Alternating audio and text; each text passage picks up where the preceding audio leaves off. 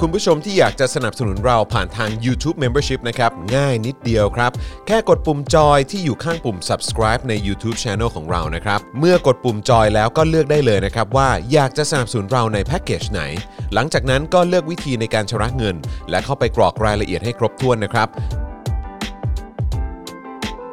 แล้วก็กดปุ่ม subscribe ครับ แค่นี้คุณก็เป็นเมมเบอร์ของ Spoke Dark TV แล้วครับ สำหรับคุณผู้ชมที่อยากจะเป็นซัพพอร์ตเตอร์ให้กับพวกเรานะครับ คลิกเข้าไปที่หน้าแฟนเพจของ Spoke Dark TV และรายการในเครือของเราครับ แล้วกดปุ่ม Become a supporter นะครับ หรือกดปุ่ม support now ใต้คลิปรายการของเราก็ได้นะครับ แล้วเข้าไปเลือกเลยนะครับว่าจะชำระเงินทางไหนครับ ไม่ว่าจะผ่านบัตรเครดิตเดบิตเครือข่ายโทรศัพท์มือถือหรือ wallet ต่างๆ ก็ง่ายนิดเดียวนะครับ พอคลิกเข้าไปแล้วนะครับ ก็อย่าลืมใส่ข้อมูลและรายละเอียดให้ครบถ้วนนะครับ พอครบถ้วนแล้วก็กดปุ่ม subscribe ครับ แค่นี้คุณก็เป็น supporter ของ Spoke Dark TV แล้วครับ และเพื่อให้มั่นใจได้ว่าทุกท่านจะสามารถสนับสนุนเราได้อย่างต่อเนื่องในทุกๆเดือน โดยไม่หลุดจากการเป็นสมาชิก คุณผู้ชมสามารถเลือกสนับสนุนในช่องทางและแพ็กเกจที่ทุกท่านสะดวกที่สุดสำหรับการตัดบัญชีอัตโนมัติอย่างต่อเนื่องนะครับ เพื่อที่ Spoke Dark TV จะได้มีกำลังในการผลิตคอนเทนต์ดีๆ เพื่อคุณผู้ชมต่อไปครับ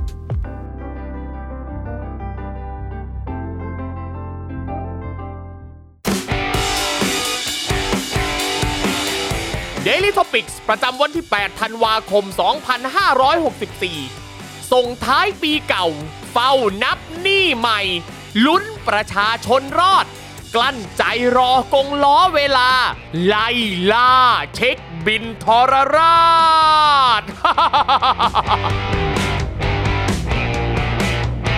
สวัสดีครับคุณผู้ชมครับ โอ้ยตายแล้วเอ่ออาจารย์แบงค์ช่วยปรับหูฟังให้ผมอีกนิดนึงฮะ เสียงมันไม่ได้ยินจริงๆฮัลโหลฮัลโหลฮัลโหลฮัลโหลฮัลโหลอ่าโอเคได้แล้วครับผมนะอ่าต้อนรับคุณผู้ชมนะครับ เข้าสู่ Daily Topics นะครับประจำวันที่ 8 ธันวาคมนะครับ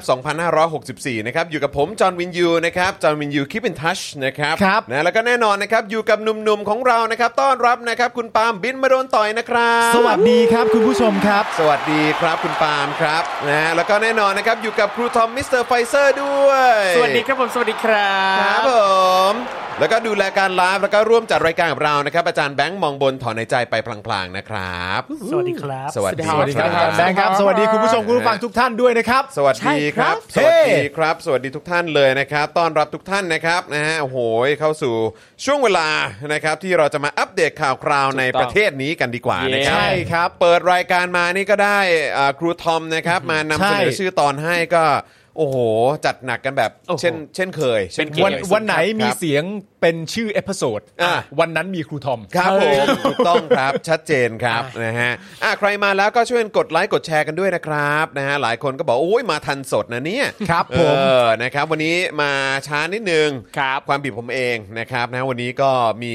เอ่อเรื่องของที่บ้านเรื่องของอะไรแบบนี้แบบว่าเด็กๆมานะครับมาเรียนโฮมสกูลอะไรแบบนี้ แล้วก็ ครับ มีต้องจัดเคลียร์อะไรกันนิดหน่อยนะครับแถมตอนนี้นี่ก็จัดสตูดิโออาจารย์แบงก์ก็เดินสะดุดไปสะดุดมานะครับเราก็แบบอะไรวะทำไ ประยุทธ์โมเดลประยุทธ์โมเดล ออเดินสะดุดกันจัง เดินสะดุดเป็นประยุทธ์เลยนะครับ เออเนี่ยวันนี้ผมทิ้งของไปเยอะมากเลยนะจริง เอ ๆ อ แล้วเดี๋ยวผมจะทิ้งอีกนะเนี่ย ผมรู้สึกได้ กูไม่ไหวแล้วเนี่ยเออมันจะอะไรกันนักหนา ครับ ละเกะละกะเต็มไปหมดเลยนะครับ อ่า ต้องสวมวิญญาณคนโดมาริเอะ เออใช่ต้องต้องฟิลนั้นเออ ครับ เขาเรียกว่าอะไรนะเป็นเป็นเออมันมันมันชื่อรายการอะไรนะ จำชื่อไม่ได้ รายการจัดบ้านอะ เออเป็นรายการจัดบ้านอ่ะ แต่ผมจำได้คำ เออ ที่เด็ดขาดมาก ครับผม ซึ่งณตอนนี้ในยคุณไทนี่ก็ใช้อยู่เวลาต้องการจะจัดต้องโละต้องทิ้ง ค ข รับ อง ผม ก็คือ อะไรก็ตามที่ไม่สปาร์กจอยอ่ะ ถูกต้องเออใช่ ให้เอาออกไป กูทิ้งยับเลยครับ มึง ทิ้งไปหมด มึงไม่ค่อยสปาร์กจอยเท่าไหร่ เออ ใช่ คือแบบว่าอืมมึงชักไปกันใหญ่แต่วันนี้ทิ้งไปเยอะมากวัน ครั นี้ บผม ทิ้งแล้วก็เคลียร์ไปเยอะมากเลยนะครับ ดีฮะก็โล่งดีครับ ใช่ ดีครับ นะครับ พอบ้านหรือว่าออฟฟิศมันโล่งขึ้นนี่มันทำให้บรรยากาศมันดีขึ้นเยอะเลย ใช่ ครับผม นะฮะนี่กำลังคิดว่าจะเอาต้นไม้มาไว้ในนี้อยู่เลยเนี่ย ใช่ ก็จะไม่โล่งแล้วนะครับ ไม่ ไม่ แต่ว่าก็มันได้ความโปร่ง อ๋อโอเค ได้ได้สีเขียว ครับ อะไรแบบนี้ย สีเขียวมันจะทำให้เรามีความรู้สึกว่ามันมันอุ่น ครับผม นร่มมัน ถู อุ่ ก น ต้องครับนะฮะอ่าโอเคนะครับอ่ามีคนถามว่าโค้ชแขกหรือเปล่าสงสัย เพราะว่าเรามาช้าใช่ไหมครับนะครับ วั วัน น นี้ นี้ ขออภัยด้วยครับ วันนี้ไม่มีใครจะมาชมเลยครับ โอ้วัน ครั นี้ บ พวกเรามาเร็ว เอ อะไรเงี้ย ออะไรเย น่าจะมีบ้างนะฮะ อืม เมื่อวานก็เพิ่งบอกไปว่าเอ้ยรายการ ครั เรา บ มาประมาณ5้าโมง ใช่ เออ ใช่ครับนะฮะเดี๋ยววันนี้มีมาอัปเดตนะครับเกี่ยวกับเรื่องของคลิปความรู้ที่เดี๋ยวเราก็จะมาแชร์กันด้วยนะครับ อืมครับ วมถึงนะครับอ่า global view ครับ นะครับนะซึ่งเดี๋ยวจะเกิดขึ้นในวันพรุ่งนี้ด้วย แต่ว่าจะเป็นเรื่องไหน เดี๋ยวเราจะมาอัปเดตกันนะครับนะอดใจรอสักครู่หนึ่งละกันนะครับแต่ว่าเจ้มจนแน่นอนพรุ่งนี้มาแต่เช้าเลยนะครับ ครับ เพราะฉะนั้นคือจริง ๆ แล้วพฤหัสเช้าวันพรุ่งนี้เนี่ยก็จะได้เจอกับพี่โอ๊ตด้วย โอ้โห แล้วก็ ใช่ครับ เช้าวันศุกร์ เออ เช้าวันศุกร์ อ่า ก็จะมีแขกสุดพิเศษด้วยนะครับ ครับ ซึ่งเรานะครับก็มีเป็นแบบคล้ายๆ เป็นตัวโปรโมท ใช่ ให้คุณผู้ชมได้ลุ้นกันด้วยนะค ครั รับบ ผม ว่าวันศุกร์เนี่ยนะครับนะฮะแขกรับเชิญสุดพิเศษของเราเนี่ยจะเป็นใคร ใช่ นะครับเดี๋ยวให้อาจารย์แบงค์เอาขึ้นมาหน่อยดีกว่านะครับ ครับ นะฮะว่าวันศุกร์นี้เนี่ยที่เราอ่าโปรโมทกันเอาไว้เนี่ยนะครั ครับ บ นี่เขาเรียกว่าเป็นเอ่อโอ้โหครับ พยายามจะดูนะฮะแต่มองไม่เห็นนะฮะอ่ะเดี๋ยวให้อาจารย์แบงค์อ่านให้ฟังแล้วกันนะครับว่าเขียนว่าโปรโมทว่าอะไรนะครับ ครับ นะฮะ เห็นเงานี่หลายคนอ๋อแล้วนะฮะ อ๋อแล้วเหรอฮะ ใช่ครับ อืมครับ ผมแขกรับเชิญปริศนา ว้าวซ่า เท่านั้นเอง เออ แขกรับเชิญ นะ ปริ ครับ ศนา เออ แฟนหงตัวยง ฉายาชกข้ามรุ่น และการกลับมาของเขา เอ้ย อ่าโอเคนะครับ ก็เดี๋ยวมาติดตามกันครับ วันศุกร์จะเป็นใครนะครับ นอกจากจะมาคุยกันเรื่องของสังคมการเมือง เออ นะครับนะฮะแล้วก็สถานการณ์เอ่อในประเทศเราตอนนี้แล้วเนี่ยนะครับ ก็เอ่อเท่าที่ทราบนะฮะก็คงจะมาคุยเกี่ยวเรื่องของฟุตบงฟุตบอลกันด้วย ก็อาจจะเป็น เออ จะเป็นช่วงต้นรายการสักหน่อยนึง นิดหน่อย แต่โดยรวมนี่คงเป็นประเด็นเรื่องสังคมและการเมืองแหละ เออ แต่ประเด็นก็คือว่าจริง ๆ แล้วเนี่ยต้องบอกเลยว่าคืออันเนี้ยคือคุณจรก็ชวน ครับ ว่าเดี๋ยวพรุ่งนี้เออในวันศุกร์เนี่ย อ่ะ เวลาประมาณสัก 10บโมงครึ่งเนี่ยแขกรับเชิญที่เราจะมาพูดคุยในเอ็กซ์คลูซีฟเนี่ยเป็นคนที่มึงต้องมาสัมภาษณ์ด้วย ใช่ นี่ขนาดนั้น ผมก็แบบ เฮ้ย จริงเหรอวะผมต้องมาสัมภาษณ์ด้วยเหรออแล้วพอผมรู้ว่าใครปุ๊บเนี่ยก็ต้องบอกเลยว่าคือถ้าไม่ชวนก็คือโกรธนะฮะ อ่า โอ้ขนาด ถ้าไม่ชวน เลย ผมมาพูดคุยกับผู้ เคือชาย งเลยฮะ โกรธเลย เออ โกรธเลย นะฮะโอ้โหก็ไม่ได้เลยนะครับ ไม่ได้ ก็ ฮะ เดี๋ยวเดี๋ยวเดี๋ยวอ่ะเดี๋ยวเดี๋ยวได้เดี๋ยวได้เจอกันเดี๋ยวได้เจอกัน ครับ นะครับนะฮะอ่ะโอเคนะครับ แล้วก็เอ่อนอกจากนี้นะครับก็อยากจะฝากคุณผู้ชมด้วยนะครับนะฮะสามารถสนับสนุนพวกเราได้หลากหลายช่องทางเลยนะครับนะฮะก็อย่าง Spoke Dark Store นะครับคุณผู้ชมก็สามารถไปช้อปปิ้งกันได้ ครันะบนะครับนะฮะมีเสื้อลายต่างๆ ให้คุณผู้ชมได้ช้อปปิ้งกันเยอะเลยนะครับนะฮะอย่างเสื้อเผด็จการจงพินาศ V2 ก็มานะครับเสื้อเจาะข่าวตื้น ครับ นะครับเสื้อเอ่อประชาธิปไตยอันมีประชาชนในสำนึกอะไร ครับ แบบนี้นะครับเสื้อปุ่นนะครับเสื้อเดลี่ท็อปิกส์ก็มีด้วยเหมือนกันนะค ครั รับบ นะแล้วก็ยังมีเสื้อลายอื่นๆด้วยนะครับอย่างคนกีคนดีต่างๆ ก็ไปช้อปปิ้งกันได้นะครับถุงผ้า ครับ นะครับของเจาะข่าวตื้นตอนนี้เท่าที่ทราบมานะครับเหมือนตอนนี้เอ่อเริ่มจะร่อยหรอลงทุกที อ้าว นะครับคือถ้าเกิดว่าใครอยากจะได้ถุงผ้าเนี่ยนะครับแบบนี้เนี่ยเอ่อต้องรีบสั่งกันไว้ก่อน ครับ ครับ นะครับเพราะว่าเวอร์ชั่นนี้ใกล้จะหมดแล้ว เอา นะ แล้ว เราก็ไม่รู้เหมือนกันว่าจะมีเวอร์ชันไหนเอ่อเวอร์ชันใหม่มาอีกหรือเปล่านะครับ อ่า หรือว่าถ้าเวอร์ชันใหม่มาเนี่ยจะเป็นแบบไหนนะครับเพราะฉะนั้นใครอยากจะได้ถุงผ้าพร้อมกับแมกเนตเจาะข่าวตื้นแมกเนตสป็อกดาร์กนะครับตัวสป็อกดาร์กอะไรแบบนี้เนี่ยนะครับก็สามารถไปสั่งกันได้เลยนะครับรวมถึงแก้วเจาะข่าวตื้นแล้วก็แก้วสป็อกดาร์กด้วยเหมือนกัน ครับ หมอนเผด็จการจงพินาศก็มาแรงนะครับ นี่ อย่าลืมไปช้อป ไง ปิ้งกัน เล่า ได้นะครับ นี่ ะฮะ นั่นหนุนนอน เออ นะครับ นั่นหนู แล้วก็เช่นเคยนะครับ วันนี้เนี่ยก็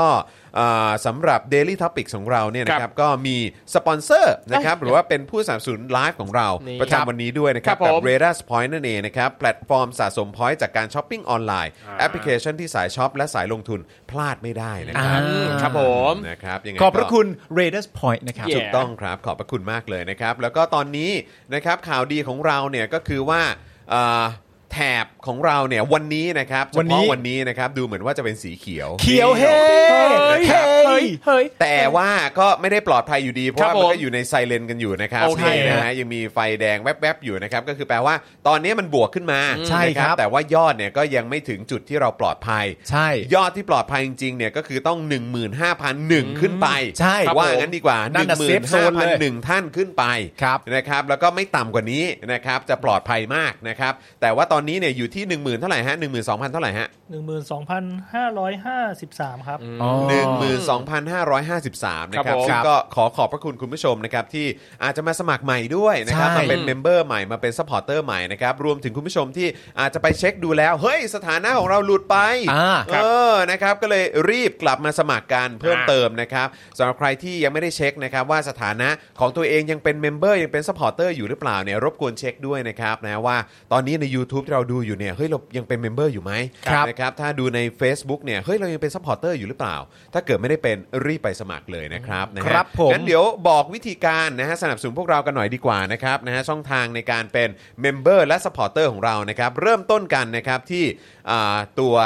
YouTube เลยดีกว่า เอ้ย นะครับ YouTube เนี่ยวิธีการง่ายมากเลยนะครับนะกดปุ่มจอยหรือปุ่มสมัครข้างปุ่ม subscribe ก็ได้นะครับ หรือว่าแถบสีฟ้าครับนะที่อยู่ในช่องคอมเมนต์ของเราตอนนี้ ครับ พอกดเข้าไปก็จะไปที่หน้าเลือกแพ็กเกจครับนะให้ เนี่ย คุณผู้ชมสามารถเลือกแพ็กเกจได้เลยนะครับว่าอยากจะสมเอ่อสนับสนุนเราเดือนละเท่าไหร่นะครับสะดวกที่เท่าไหร่ต่อเดือนต่อเนื่องกันไปเรื่อยๆนะครับก็สามารถเลือกได้เลยนะครับพอเจอแล้วนะครับก็เลือกไปที่แพ็กเกจนั้นนะครับกดปุ่มจอยใต้แพ็กเกจนะครับแล้วก็ไปเลือกวิธีการชำระเงินนะครับแนะนำว่าถ้าเป็นบัตรเดบิตบัตรเครดิตนะครับพ่วงกับเอ่อเครือข่ายมือถือเนี่ยจะดีมากๆเลยนะครับนะฮะพอเลือกได้แล้วกรอกรายละเอียดให้ครบถ้วนกดยืนยันนะครับแค่นี้ก็เป็นเมมเบอร์ทาง YouTube แล้วนะครับ ครับ ส่วนทาง Facebook นะครับก็ยิ่งง่ายเลยครับ ใต้ไลฟ์นี้นะครับ ข้างกล่องคอมเมนต์นะครับ จะมีปุ่มสีเขียวๆอยู่นะครับนะฮะเอ่อนะฮะอันนั่นก็คือปุ่ม Become a supporter นั่นเองนะครับนะฮะก็กดปุ่มนั้นเข้าไปนะครับ แล้วก็ไปเลือกวิธีการชำระเงิน ซึ่งง่ายมากๆเลยนะครับนะมีบัตรเดบิต บัตรเครดิตนะครับพ่วงกับค่าโทรศัพท์มือถือรายเดือนนี่จะหลุดยากนะครับนะฮะซึ่งก็ถือว่าเป็นเรื่องที่ดีนะครับนะฮะแล้วก็พอเลือกได้แล้วก็กรอกรายละเอียดให้ครบถ้วน กดยืนยันก็เป็น supporter ทาง Facebook แล้วนะครับ ใช่ นะฮะ ครับผม ตอนนี้คอนเทนต์เอ็กซ์คลูซีฟค่ ครั อย บ ๆ ทยอยออกมาเรื่อยๆ ไม่ว่าจะเป็น อ่า คอนเทนต์เอ็กซ์คลูซีฟจริง ๆ ครับ จากข้างในบ้านผมเลย เออ ข้างในบ้านพ่อหมอเลย ครับ ข้างในบ้านพี่โรซี่เลยนะครับ อ่า คือแบบโอ้ยเอ็กซ์คลูซีฟจริง ๆ นะครั ครับ บ แล้วก็ยังจะมีคอนเทนต์ที่แบบถ่ายทำกันขึ้นมาใหม่เลย อ่า นะครับแบบว่าแบบโอ้โหไปค้นคว้าหาข้อมูลมาอะไรต่างๆ เพื่อคุณผู้ชม ครับ โดยเฉพาะ ครับผม แล้วก็ให้คุณผู้ชมสามารถติดตามได้ในคอนเทนต์เอ็กซ์คลูซีฟที่ดู เย่ ได้เฉพาะผู้ที่เป็นเมมเบอร์ทาง YouTube แล้วก็สปอร์เตอร์ทาง Facebook นะครับ ครับผม นะเพราะฉะนั้น ผม ใครที่สนใจนะครับก็สามารถมาสนับสนุนพวกเราได้นะครับ แล้วก็ยังสามารถเบิร์นดาวเข้ามาทาง Facebook ก็ได้นะครับ หรือว่าสนับสนุนเรากันแบบรายวัน อย่างที่อยู่ข้างล่างนี้เลยนะครับ บัญชีกสิกรไทย 0698975539 หรือสแกน QR Code ก็ได้นะครับ คุณภูริพัฒน์บอกว่าของผมอีก 3 เดือนจะได้เลื่อนเวลครับ โอ้ยยินดีด้วยครับยินดีด้วย นะฮะต้อง อ่า อย่างนี้สิ อย่างที่บอกไปช่วง ครับ ต้นรายการขิงกันได้นะครับ ใช่ครับ เรา เรา ช ช อ อ บบ เข้ามาครับ เราชอบ ข้ม การ เลย ขิงกันมากครับ ใช่นะครับ เมื่อสักครู่นี้เอ่อเห็นคุณผู้ชมบอกว่า Clubhouse เหมือนหายไปนะครับ เมื่อกี้ผมก็สังเกตหน้าจอมันก็หายไปจริง ๆ แต่ว่าตอนนี้กลับมาแล้วนะครับ ผมตั้ง ครับ ห้องให้ ผม เรียบร้อยแล้วนะครับ ครับ ผม ผม นะฮะก็ทักทายคุณผู้ฟังใน Clubhouse ด้วยนะครับ ครับ นะวันนี้นะครับข่าวที่เราจะมาคุยกันเนี่ยก็มีเพียบเลย ใช่ นะครับนะก็จะมีสารรัฐธรรมนูญชี้ชะตาวันนี้สถานภาพ 5 สสแกนนำกปปสนะครับปิ๊ดๆก็น่าจะพอได้ทราบเอ่อรายละเอียดกันไปบ้างนะครับ ใช่ ครับ นะฮะแล้วก็ค่ายของน้องลูกหนัง ครับ นะครับ เออ ออกแถลงการระบุพิจารณาแล้วว่า สีตลาไม่ควรต้องรับผิดชอบสิ่งที่พ่อทำในอดีตครับ โอ้ยมันก็ตีความได้หลายอย่างนะ ว่าพ่อเป็นอะไรยังไงนะ นะฮะแล้วก็ปิดฉากคดีเสือดำครับสารดีกาสั่งจำคุกเปรมชัย 2 ปี 6 เดือนไม่รอลงอาญานะครับ ครับผม นะฮะหกพักร่วมฝ่ายค้านแถลงสรุป 9 ข้อนะครับเรื่องรัฐบาลบริหารงานล้มเหลวครับ ครับ อ่า นะฮะแล้วก็ต่อเนื่องด้วยประเด็นเซฟจนะนะครับ ครั เปิด บ เอกสารคำสั่งสำนักนายกเตือนความจำประยุทธ์ครับ ลงนามเอง อืม เรื่องแต่งตั้งธรรมนัตเป็นประธานดำเนินการโครงการเมื่อวันที่ 27 มกราคม ใช่ 64ครับ เพราะฉะนั้นคำพูดเมื่อวานที่บอกว่าแล้วใครล่ะ ผมไม่ได้ทำนู่นนี่ไม่ เออ เมกเซนแล้วฮะ ไม่ make sense แล้ว ไม่ ครับ สมเหตุสมผลแล้วครับ ใช่ครับ แล้วออกมาพูดอย่างนั้นเนี่ยแล้วพอโด ใช่ นแหกปุ๊บเนี่ยนะครั ใช่ กลายเป็นว่ามิสเตอร์ทัมนัสเนี่ยนะฮะ ครับ ดูเป็นพระเอกเลยนะฮะ ครับผม โอ้ยมาให้สัมภาษณ์ตอน จริง วันนี้นี่ก็แบบอืมก็แหม ครับ เออผมก็หมดวาระไปแล้วอะไรอย่างเงี้ย แต่ก็ไม่พระเอกขนาดนั้นนะครับ ครับ ถ้าเราตั้งใจฟังที่เอ่อพิธีกรข่าวภาคสนามของเราพูดเมื่อวาน อ่า ครับผม ก็ไม่ก็ไม่พระเอกขนาดนั้นห ค รอก รับผมม นะฮะเอ่อ12 ธันวาคมนัดใหญ่นะครับ รณรงค์เลิก 112 ที่ราชประสงค์ครับ ครับ ยื่ คน รับ ร้อง UN ละเมิดเสรีภาพนะครับ อืม นะฮะอันนี้ก็น่าสนใจมากเลยนะครับ 12 นี้เจอกันส่องสถานการณ์แบกหนี้ของคนไทยก่อนสิ้นปี 64 นะครับ ภาวะสังคมไทยไตรมาส3ทับ64 นะครับ ครับ ก็คือไตรมาสที่เอ่อผ่านมาเนี่ยนะครับหนี้ครัวเรือน พุ่งสวนทางคนตกงาน พาคิดเรื่องหนี้สาธารณะจวนเกินเพดานครับที่รัฐกู้มา ครับ มันจะกระทบกับเรายังไงบ้าง เดี๋ยวเราต้องมาติดตามกันหน่อยนะครับ ครับ นะฮะ อ่ะ โอเคครับคุณผู้ชม เพราะฉะนั้นในประเด็นของเรื่องเออสารรัฐธรรมนูญตัดสินเรื่องกปปส เนี่ยเดี๋ยวเราจะไปกันไวนิดหนึ่งนะครั ได้เลย รวมถึงเรื่องของเอ่อเปรมชัย ครับ นะคุณเปรมชัย เดี๋ยวเราก็คงจะไปเร็วขึ้นนิดนึงด้วยเหมือนกันนะค ค รั รับ บ เพราะว่าจริง ๆ แล้วก็ เอ่อก็มีข่าวออกมาตลอดทั้ ค ง รับ วันนะครับ ใช่ แล้วก็จริง ๆ คือเอาคือตามความรู้สึกผมเอง ผมรู้สึกว่า คือคือหลายคนก็ออกมาพูดไงแบบดูสิเห็นไหมศาลเนี่ยก็ยังมี มีความ ความยุติธรรยุติธรรมม อะไรแบบเนี้ยแต่คือ เต็มฟีดเลย ใช่แล้วก็ คือรู้เลยว่าที่พูดอะไรออกมาแบบนั้นเนี่ยก็เพราะว่าเหมือนแบบพยายามจะอ้างอิง เออ หรือว่าพยายามจะให้คนเปรียบเทียบถึง จะพูดยังไงเดียเอ่อเหมือนแบบคดีความที่ผ่านมา ใช่ การจองจำนักเคลื่อนไหว เออ ทาง ครับ ประชาธิปไตย ใช่ นะครับเอ่อนักเอ่อนักโทษการเมือง ใช่ นักโทษทางความคิด ใช่ อะไรต่างๆเหล่านี้เนี่ยนะครับ คือเหมือนแบบพยายามจะบอกว่าดูสิแหมคุณจะมาบอกว่าศาลแบบไม่เป็นธรรมมันก็ไม่ได้นะ เออ เออเพราะว่านี่ดูสิเห็นไหมคดีนี้ ค ก็ รับ ยังตัดสินเลย ใช่ เป็นคนใหญ่คนโต ใช่ อะไรแบบเนี้ยซึ่งเราก็มีความรู้สึกว่ามันไม่เกี่ยวอ่ะ เออ คือศาลเนี่ยยังไงก็ต้องแบบทำรงไว้ซึ่ง ครับ ความยุติธรรม ใช่ ทุกกรณี ถูกต้อง ใช่ ทุกมาตรฐานมันเอ้ย ถูกต้อง ไม่ใช่ทุกมาตรฐานมาตรมันต้องมาตรฐานเดียวอ่ะ ใช่ เอมาตรฐาอนเดียวกันหมด มันต้องเรียกว่าทุกๆเคสทุก ๆ คดีมันต้องมาตรฐานเดียวกันอยู่แล้ว ใช่ ใช่ไหมครับ เพราะฉะนั้นคือคืออย่ามาแบบ คือ เข้าใจ คือ ปะ สำหรับผมอะคือใหญ่าเยอะ เอออย่าเยอะ ใหญ่าเยอะ เพราะว่าประเด็นก็คือว่า การตัดสินลักษณะแบบเนี้ยมันเท่ากับว่าสารดีงาม ครับ หรือว่าสารปกติ เออ เออ เข้าใจไหม ใช่ มันมัน คือประเด็นคือเราเข้าใจ ครับ ใช่ไหมครับ ว่า ครับ คุณเนี่ยรู้สึกอย่างไร พอมีเรื่องการตัดสินแบบนี้ขึ้นมาเสร็จเรีย ครับ บ ร้อยเนี่ย คุณเลยต้องแบบเร่งที่จะหยิบยก เรื่องราวเหล่านี้มาพูด ครับ เป็นการเชิดชูความดีอะไรต่างๆนานาก็ว่าไป แต่ถ้าในความเป็นจริงแล้ว ถ้าคุณรู้สึกปกติกับสารจริง ๆ เนี่ย ครับ คุณก็ไม่ต้องรีบชูก็ได้ เพราะมันปกตินี่ ใช่ ไหมล่ะ ใช่ ก็ไม่ต้องรีบ ใช่ ดี ค ค รั รับ บ แล้วก็สมมุติว่าถ้ากรณีของเปรมชัยเนี่ยศาลตัดสินด้วยความบริสุทธิ์ยุติธรรมนะฮะสมมติถ้าอันนี้ยุติธรรมเนี่ยมันไม่สามารถจะเอาไปอ้างว่าศาลเนี่ยมีความยุติธรรมกับทุกกรณีทุกคดีได้ ใช่ นะครั ถูก บ ต้องครับ มัน แล้วแล้วมัน มัน แล้ว ไม่ มัน เกี่ น่า ยวกัน เศร้าไหมมันน่าเศร้าไหมที่เราที่เราอ่ะน่าจะมีความรู้สึกกันว่าแบบ ครับ ดูสิแบบทุกทุกคดีนี่มันมาตรฐานเดียวกันหรือเปล่า ใช่ หรืออะไรแบบนี้เข้าใจป่ะเรา ครับ เราอยู่ในสังคมที่แบบว่า สังคมตั้งคำถามอ่ะ เออ สังสังคมยังไม่ไว้วางใจกระบวนการยุติธรรมในบ้านนี้เลย ใช่ ครับ ไม่ว่าจะระดับไหนก็ตามนะ เออ ระดับแบบสารรัฐธรรมนูญ ครับ สารเอ่อปกครองหรือ ครับ ว่าสารเอ่อคดีความทั่วๆไปอะไรอย่างเงี้ย เออ เออก็คือแบบมันมันทั้งหมดนะครับคือ ใช่ คือคนเอะกันมาสักพักหนึ่ง ใช่ แล้วนะค ใช่ รับ ผมแค่คิดอย่างนี้คิดเป็นเรื่องง่าย ๆ เลยว่า ถ้าเกิดการตัดสินลักษณะแบบนี้ออกมาเนี่ย แล้วเรามีความรู้สึกว่าเราต้องรีบมาบอกทุกคนว่าเห็นไหมเห็นไหมเห็นไหมเห็นไหมเนี่ย ผมว่าคุณก็ควรจะวิเคราะห์ตัวเองได้ว่า เอ๊ะทำไมเราต้องทำแบบนี้ด้วยล่ะ นั่นนะฮะ ทำไมเราต้องรีบร้อนออกมาแบบเห็นไหมมาดูกันเร็วมาดูกันเร็ว เออ เห็นไหมนี่มันเห็นไหมเห็น ครับ เข้าใจปะมันมันรีบทำไมอ่ะแสดงว่าก็อาจจะเป็นตัวคุณเองด้วยหรือเปล่าที่รู้สึกว่ามันก็ไม่ค่อยปกติ ใช่ก็ต้องรู้สึกอยู่ในใจ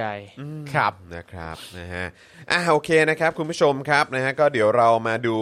เอ่อเนื้อหากันหน่อยดีกว่านะครับสำหรับข่าวของเราในวันนี้ ซึ่งเดี๋ยวเราจะไปกันไวนิดนึง ครับ นะครับนะฮะสำหรับเอ่อประเด็นของเรื่องสารรัฐธรรมนูญละกัน ครับ นะครับนะก็ชี้ชะตาวันนี้นะครับสถานภาพ 5สสแกนนำกปปสนะครับวันนี้นะครับก็มีการตัดสินกันไปนะครับเพราะว่าสืบเนื่องจากวันที่ 24 กุมภาพันธ์64เนี่ยสารอาญามีคำสั่งพิพากษาจำคุกแกนนำแนวร่วมกปปสรวม 39 คน ในความผิดหลายข้อหานะครับอย่างพวกเอ่อร่วมกันเป็นกบฏ ครับ ก่อการร้าย อืม เอ่อกระทำให้ปรากฏด้วยวาจาหรือวิธีการอื่นใดนะครับ ที่ทำให้เกิดความปั่นป่วน กระด้างกระเดื่องในราชอาณาจักรอ้างยี่ส่องโจรหมั่วสุมกันตั้งแต่ 10 คนขึ้นไปทำให้เกิดความวุ่นวายในบ้านในเมืองนะครับนะฮะแล้วก็ร่วมกันขัดขวางการเลือกตั้งในสมัยรัฐบาลนางสาวยิ่งลักษณ์ชินวัตรด้วย ครับ นะครับจากนั้นเนี่ยศาลก็สั่งจำคุกนายชุมพลจุลไสยนะครับสสชุมพรนะครับพักประชาธิปัตย์9 ปี 24 เดือน ครับ นายอิสระสมชัยสสบัญชีรายชื่อพักประชาธิปัตย์7ปี 16 เดือน ครับ นายถาวรเสนเนียม สสสงขลาพักประชาธิปัตย์5 ปี ครับ ครับ นายพุทธิพงศ์ปุณกัน สสบัญชีรายชื่อ พักพลังประชารัฐ 7 ปี อืม นายนัทพล ทีพสุวรรณนะครับนะฮะสสบัญชีรายชื่อพักพลังประชารัฐ 6 ปี 16 เดือน ไว้ที่เรือนจำพิเศษกรุงเทพนะครับ ครับ ทั้งนี้นะครับนายชุมพล นายอิสระ นายนัทพล ถูกเพิกถอนสิทธิ์การเลือกตั้งด้วยนะครับ เป็นเวลา 5 ปีนับตั้งแต่มีวันเอ่อนับตั้งแต่วันที่มีคำพิพากษานะครับ ครับ ต่อมานะครับบุคคลทั้ง 5 ก็ได้รับการปล่อยตัวชั่วคราว อ่า จำกันได้เนาะ จำได้ ครับ สิ จำได้ โดยคดีเนี่ยก็อยู่ระหว่างอุทธรณ์แล้วรู้สึกว่าไม่โดนกล้อนด้วยนะ ใช่ ไม่โด นะครับ น นะฮะโดยกกตเนี่ยเห็นว่าการที่นายชุมพลนายอิสระนายนัทพลเนี่ยเป็นบุคคลที่อยู่ในระหว่างถูกเพิกถอนสิทธิ์ในการเลือกตั้ง และต้องคำพิพากษาให้จำคุก และถูกคุมขังอยู่โดยหมายหมายของศาลเนี่ยนะครับส่วนนายพุทธิพงศ์แล้วก็นายถาวรเป็นบุคคล ต้องคำพิพากษาให้จำคุก และถูกคุมขังอยู่โดยหมายของศาลนะครับทั้งนี้เนี่ยจะเป็นเหตุให้สมาชิกภาพสสของบุคคลทั้งห้าสิ้นสุดตามรัฐธรรมนูญหรือไม่ อ่าน นะ นะครับซึ่งตอนบ่าย3โมงที่ผ่านมานะครับองค์คณะตุลาการสารรัฐธรรมนูญนะครับก็ออกมานั่งบัลลังก์นะครับแล้วก็อ่านคำวินิจฉัยแล้วนะครับ บอกว่าให้แกนนำกปปสทั้ง 5 คน พ้นจากสมาชิกภาพสสนะครับตามที่ศาลชั้นต้น ตัดสินให้ทั้ง 5 คนนี้ต้องโทษจำคุกในคดีล้มการเลือกตั้งเมื่อปี 57 นะครับ ครับ โดยศาลชั้นต้นมีคำพิพากษาเมื่อเดือนกุมภาพันธ์ที่ผ่านมา ครับ นะครับนะฮะก็ตามนี้นะครับ ครับ นะฮะแต่ว่าก็ รอดูกันต่อไปครับว่าอ้าวแล้วคดีความนี้เนี่ย เออ ที่ตัดสินกันไปนะฮะแล้วก็เขาก็รอรอเอ่อขึ้นศาลชั้นต่อไปกันอยู่ ครับผม นะครับ ครับ ว่าจะเป็นอย่างไรกันบ้าง อืม ใช่ครับ อืม ไม่หรอกครับ ผมก็ย้ำคำเดิมครับว่าผมมีความรู้สึกว่าแค่มันแปลก อืม เราเป็นประเทศที่ถ้าเกิดว่า เราไม่ควรจะคิดอะไรแบบนี้กันเลย เน อะ อะมันมันมันมันไม่ควร เข้า จะ ใช่ ครูทอม เราไม่ควรจะ เก็ คิด ตไหม เก็ตแต่ทุกคนคิดอ่ะ เข้าใจ อืม เขาจะมึงเก็ตป่ะ มันเราอยู่ในประเทศที่ เออ เวลาเวลาเราเห็นว่า โห ยุติธรรมว่ะ เออ แล้วเราต้องรีบแบบ ใช่ เซตโดโคตร เฮ้ย ฟิน เออ แม่งแบบเห็นปะล่ามึง เออ นไหมเห็นไหมเห็นไหมรีบมาดูกันเร็วรีบมาดูกันเร็ว เนี่ยเราอยู่ในสังคมระบอบที่แบบ คือมึงลุ้นเหรอหรือว่าไง ใช่คือคือมันควรจะเป็นความรู้สึกที่แบบว่า ก็ถูกแล้วไงก็มันควรจะเป็นอย่างนี้ ใช่ หรืออะไรอย่างนี้ ใช่ คือคือมันก็ใช่แล้วไง อืม เออ เออ คือแบบมันควรจะเป็นอย่างนี้ ในทุก ๆ เรื่อง อย่าง ทุกๆครั้ง อย่างแบบเป็นปกติอะ สมัครใช่ แต่นี่คือเป็นความรู้สึกว่า ว้าวว้าวไม่ และ อยากจะเชื่อเลยเออ แล้วแล้วคือพอเกิดเหตุการณ์ลักษณะเนี้ย พอพอเรารู้สึกว่า เออมันมีคำตัดสินที่เป็นยุติธรรมปั๊บอีกความรู้สึกที่โผล่ขึ้นมาก็คืออืมมันต้องมีอะไรไม่ชอบมาพากลแล้วล่ะ แบบอาจจะแบบคิดต่อเรื่องอะไรต่างๆ เอ นา อ นาแต่นั่นแหละครับผมแค่มีความรู้สึกว่า การที่คุณเห็นเรื่องราวปกติอ่ะ ครับ ที่มันควรจะเป็นปกติในประเทศที่เป็นประชาธิปไตยอ่ะ ครับ และองค์กรหลายๆ องค์กรเป็นองค์กรอิสระเนี่ยเวลาคุณเห็นเขาทำเรื่องปกติที่ควรจะเกิดขึ้นอยู่อย่างสม่ำเสมออะ อ่า แล้วคุณมีความรู้สึกว่าไอ้จี้ เออ เอาไปตอกหน้าพวกเฮียนั่นเลยดีกว่า เออ มันมันยังไงอ่ะ ใช่แบบ มันยังไงกันนะ คุณผู้ชมรู้สึกว่าเราอยู่ในสังคมแบบไหนอะครับ คุณผู้ชมสามารถแชร์มาได้ นะ ไม่คือคุณผู้ชมหาเหมือนผมปะผมมีความรู้สึกว่าความพยายามในการดิ้น ครับ ครั้งใหญ่ครั้งนี้ที่เกิดขึ้นเต็มฟีดในทุกๆ แพลตฟอร์มเนี่ย อ่ะ มันแปลกมากเลยนะฮะเรื่องปกติปกติเรื่องหนึ่งอะแต่ได้รับการเชิดชู ได้รับการแบบต้องการจะนำมาซัดใส่หน้า ครับ ไอ้พวกประชาธิปไตยหรืออะไรก็ไม่รู้ว่าแบบ แล้วพวกกูต้องรู้สึกไงวะเอ้ามึง มึงเอาเรื่องปกติมาตีกูแล้วกูต้องทำแล้วกู จริง กูต้องทำตัวไงวะ จริง ใช่ คือ ใช่ ตราบใดที่เรายังเรายังคิดกันแบบนี้อยู่อ่ะนั่น เออ แปลว่าบ้านนี้เมืองนี้เนี่ย มันไม่ปกติอะ ใช่ปะมันต้องมีอะไรแป ใช่ ลกๆอะถ้ามึงเอาความปกติมาแบบ เอานี่เอาปกติมาตีแม่งเลย เออ เนี่ยมันมันต้อง เอ้ยมันต้องยังไงแล้วนะ แปลว่าไอ้ความปกตินั้นคือความไม่ปกติในสังคมอ่ะ ไม่รู้อะผมไม่รู้แต่ผมหา เออ ผมหาหาทั้งวันนะวันนี้แบบ โอ้โหไอ้เหี้ยเชิดชูมั่งอะไรมั่ง ใช่ เห็นไหม่ล่ะ อืม วัดกันได้หรือยัง เออ รู้จักขอโทษเขาซะบ้างนะ อืม อ่ะให้กูไปขอโทษด้วย โอ้โหกูขอโทษด้วย ให้ไปขอโทษเขาซะบ้างนะ โอ้โห ที่เคยพูดโจมตีหรือ เออ โอ้ต้องไปขอโทษเขาด้วยเหรอ โอ้ยอย่าเยอะอย่าเยอะ โอ้ย อ อย่า ย่าเยอะ อย่าเยอะ เยอะ มัน เดี๋ยวเดี๋ยวพ่อกูสวนขึ้นมาก็น่าไง เอออย่า มัน เยอะ มันนึกนึกถึงกรณีคล้ายๆ กับที่ก่อนหน้านี้มันเคยมีแบบการแบบมอบรางวัลให้ตำรวจที่จับโจรได้ แบบนั้นอ่ะมันฟีลนั่น เอ อะ อใช่ จริง เออ โอ้ยครูทอมจริง ใช่ เออมันเป็นการเปรียบเทียบที่เห็นภาพ เออ มาก เออ มันมันเหมือนอะไร อะไร รู้ป่ะ วะ มันเหมือนอย่างนี้เว้ยมันเหมือนแบบทุก ๆ ปีเนี่ยในฟุตบอลน่ะ ครับ เราจะมีรางวัลบัลลงดอร์ใช่ป่ะ อ่าครับ คือ ผม นักเตะยอดเยี่ยมของยุโรป เออ แต่อยู่ดีๆ ถ้ามีการแจกรางวัลขึ้นมาแล้วแบบจอห์นผมแจกรางวัลให้คุณนักฟุตบอลที่เตะครบ 90 นาที เออ ก็เตะทุกวันอยู่แล้วแจกกูทำไม เออเออเออ ก็อาชีพกูเลยเนี่ย เออ มัน เออ อย่างเงี้ยเข้าใจป่ะ ใช่ ไอ้ ใช่ เหี้ย ใช่จริงครับ จริง ผมแจก ริง รางวัลให้กับคนกินข้าวแล้วรวบช้อนครับเอาวเหี้ย เออ ยิ่งใหญ่เลยเหี้ย ผมแจกรางวัลให้กับพนักงานที่เข้าทำงานตรงเวลาครับ ก็ทุกคนก็ควรจะเป็นอย่างนั้น ผมแจกรางวัลให้ยามที่ไม่หลับในเวลาทำงานครับ ก็ที่ดีแล้วฮะ เออ ก็ไม่รู้ว่าจะจะเป็นประเด็นขิงกันได้ยังไง เอาเถอะครับ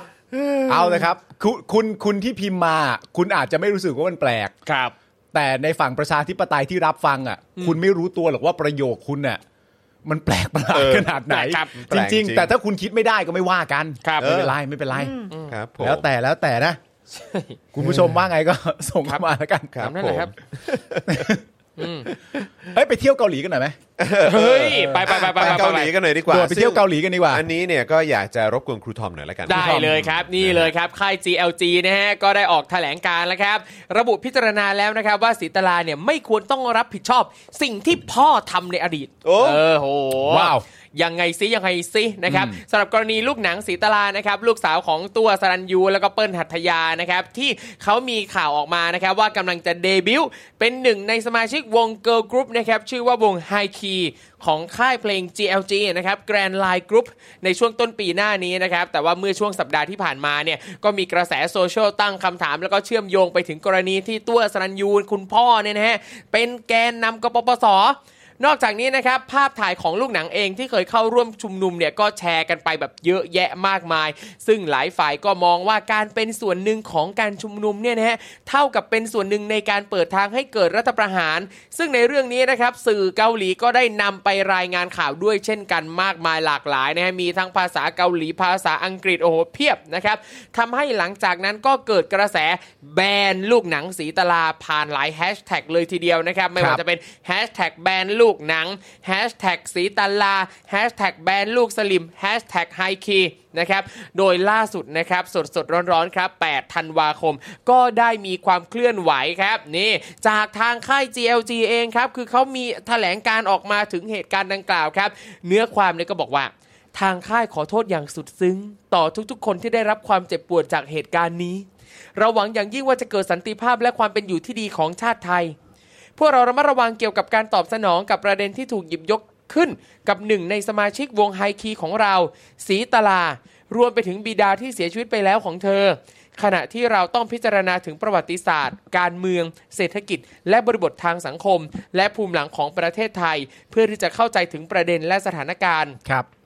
ตั้งแต่แรกเริ่มที่เราได้รับรู้ ถึงความกังวลและเป็นห่วงจากพลเมืองชาวไทย เราได้พิจารณาเรื่องดังกล่าวที่เกี่ยวข้องกับศรีตลา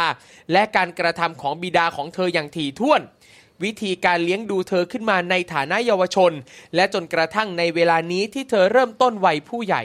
อ่า ครับ นะครับ วัยผู้ใหญ่ ใช่ วัยผู้ใหญ่ ตอนนี้คือกำลังบอกอืมอ๋อโอเค กำลังโตกำลังโต อันนี้คือกำลังบอกว่ากำลังเป็นแบบแค่ค่เอ่อ adulthood อะไรอย่างเงี้ย ใช่เหมือนเขาใช้คำว่า young adult อ๋อยัง adult นี่คือเขาอายุเท่าไหร่นะ ยี่สิบ ไม่รู้ ยี่สิบ 20ต้นๆนะ ต้นๆเนี่ยยี่สิ ครับผม ครับ อ่ะในแถลงการก็บอกต่อนะครับว่า เราได้ไปสู่บทสรุปว่าเราไม่สามารถที่จะนำสีตาลามารับผิดชอบกับสิ่งที่พ่อของเธอตัดสินใจ และกระทำในอดีตได้ และนั่นเป็นสิ่งที่นอกเหนือความรับผิดชอบของเธอ อ่า อืม โอเค ด้วยหลักการนี้เราได้ตัดสินใจที่จะไม่เปลี่ยนแปลงสมาชิกของวง เราต้องการที่จะเน้นย้ำว่าการตัดสินใจเอ่อกล่าวถึงพ่อของเธอในฐานะแบบอย่างของสีตาลาเนี่ยนะฮะหมายความถึงบทบาทในฐานะหัวหน้าครอบครัว นักแสดงและผู้กำกับ ไม่เกี่ยวข้องกับแนวคิดทางการเมืองและการกระทำของพ่ออ ม ทางค่าย GLG ยังระบุอีกนะครับว่าสีตาลาในเวลานี้เนี่ยรู้สึกเสียใจและเจ็บปวด เกี่ยวกับเสียงเรียกร้องที่ขยายวงขึ้นในประเทศบ้านเกิด เรื่องนี้ทำให้เราได้เรียนรู้และเข้าใจความเป็นจริงในประเทศไทยมากยิ่งขึ้น ก่อนจะกล่าวถึงตัวตนของลูกหนังสีตาลานะครับ ในมุมมองของค่ายนะฮะ คือค่ายเนี่ยก็บอกว่าสำหรับสีตาลาที่เรารู้จักเป็นคนสุภาพ และทำงานหนัก เธอภูมิใจในประเทศไทยที่เป็นประเทศบ้านเกิด ให้คุณค่าอย่างแท้จริง และรักวัฒนธรรม มรดกทางประวัติศาสตร์ และผู้คนในประเทศไทย เธอบอกเสมอว่าหนึ่งในเป้าหมายและความฝันของเธอคือการนำความภาคภูมิใจ และส่งต่อความอบอุ่นที่เธอได้รับจากคนไทย ศิตราทำงานหนักในต่างแดนอย่างโดดอย่างโดดเดี่ยว เพื่อเติมเต็มความฝันนี้ เราขอร้องอย่างจริงใจให้ทุกคนช่วยให้กำลังใจและสนับสนุนศิตรา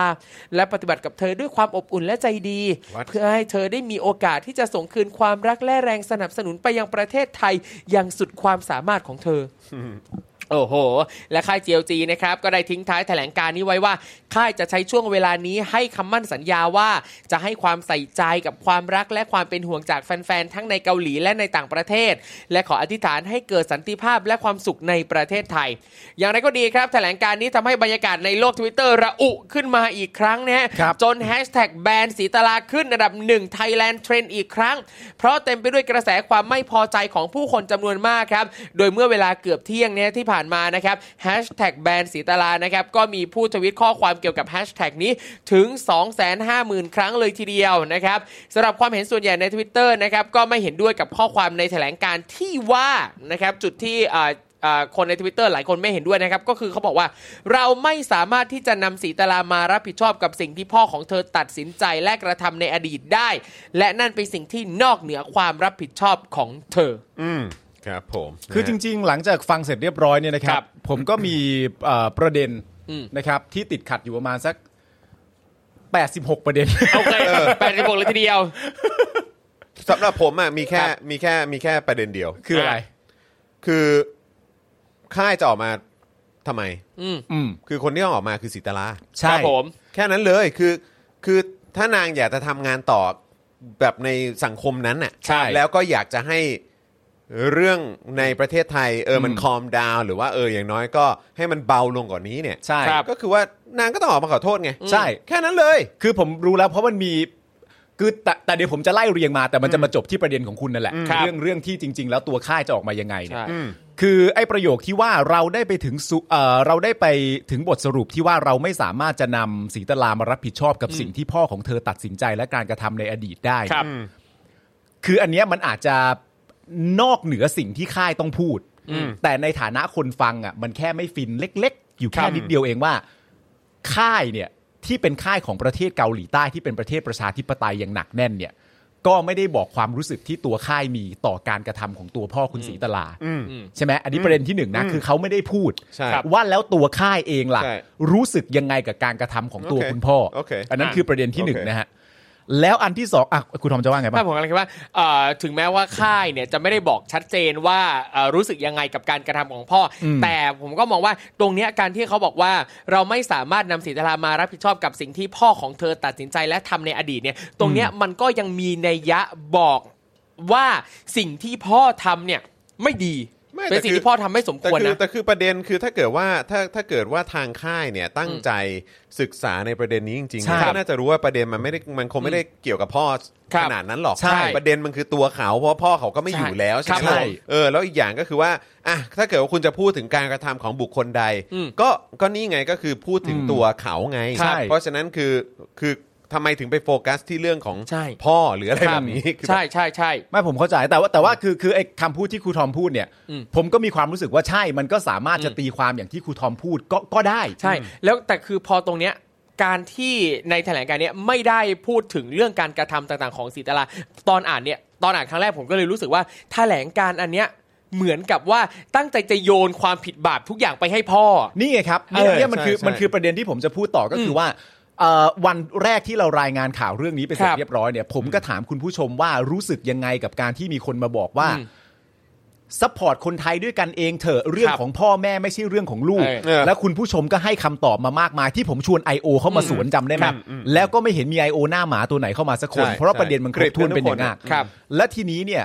สิ่งที่ผมอยากจะรู้จากค่ายก็คือว่าคนในประเทศไทย อื อะ ม ที่มีการแบนเกิดขึ้นมาเนี่ย ครั เขา บ ตั้งคำถามอยู่ 2 ประเด็น อืม หนึ่งก็คือประเด็นเรื่องคุณพ่อเค ค ย รับ เป็นแกนน ครับ อืม ำและนำพามาซึ่งความไม่ใช่ประชาธิปไตยที่เกิดขึ้นอยู่ตอนนี้เป็นแกนนำนะครับ อย่างที่ 2 คือลูกในวัยนะตอนนั้นไม่ 17 ก็ 18 ไปร่วมชุมนุม ครับ คำแถลงของค่ายเนี่ย บอกเพียงเรื่องที่หนึ่ง อืม คือเรื่องของคุณพ่ออ อ่ะครับผม อ่าคำแถลงเนี่ยไม่ได้พูดถึงการกระทำของตัวสีตลา ใช่ เอง ใช่ มันผมมีความรู้สึกว่าประเด็นเนี้ยมันตกหล่นไป ครับ นะครับนั่นนั่นก็คือนั่นก็คือประเด็นหนึ่งแล้วก็ย้อนกลับมาในประเด็นที่คุณจรพูดแล้วผมไปฟังคำสัมภาษณ์ของคุณช่ออ อืม พันนิกา ซึ่งผมมีความรู้สึกตรงกับคุณจรแล้วมันน่าสนใจมาก ครับ ก็คือว่า ประโยคเนี้ครับว่า การที่เอ่อคุณศรีตลาบอกว่าชื่นชมคุณพ่อคุณแม่เนี่ย อ่า มี ครั คุ บ ณพ่อ ผม เออมีคุณพ่อเป็นไอดอลเนี่ย เป็นเออ น่าจะหมายถึงบทบาทในฐานะครอบครัว ครับ เอ่อเออไม่ใช่น่าจะหมายถึงหมายความถึงบทบาทในฐานะหัวหน้าครอบครัวนักแสดงและผู้กำกับ อืม ไม่เกี่ยวข้องกับแนวคิดทางด้านการเมืองและการกระทำของพ่ออ อืม ใช่ไหมนี่เป็นประโยคที่ค่ายพูด ครับ ซึ่งเรารู้ได้อย่างไร เออใช่ คำถามคือเรารู้ได้อย่างไร ครับ ว่าณตอนนั้นคุณลูกหนังเคยไปเป่านกหวีดก็จริง อืม มีคุณพ่อเป็นอย่างไรก็ว่ากันไป ครับ แต่ณตอนนี้หลังจากเหตุการณ์นั้นมันเป็นอดีตไปแล้ว แต่มันเป็นอดีตที่โสมมอะนะ อืม และเป็นต้นกำเนิดของสิ่งที่เป็นอยู่ทุกวันนี้ ครับ ณศรีตลาเปลี่ยนแปลงไปยังไงบ้าง อืม อันนี้คือสิ่งที่เขาตั้งคำถาม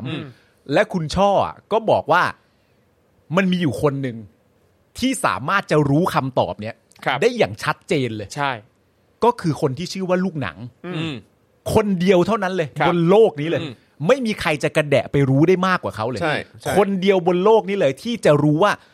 การชื่นชมคุณพ่อเป็นในฐานะคุณพ่อหัวหน้าครอบครัว ครับ ไม่ได้เกี่ยวข้องกับแนวคิดทางด้านการเมือง นั่นแปลว่าไม่นั่นแปลว่าไม่ไม่เห็นด้วยกับคุณพ่อนะครับไม่เห็นด้วยกับการกระทำที่คุณพ่อทำ อืม และอาจจะไม่เห็นด้วยกับตัวเองก็ได้ในครั้งอดีตที่เคยไปเป่านกหวี ค ด รับ มา แต่คนเดียวที่รู้เรื่องนั้นน่ะ ชื่อว่าลูกหนัง รู้แน่ ๆ ผมก็เลยย้อนกลับมาประเด็นที่คุณจรก็คือว่า คนที่ต้องพูดอ่ะ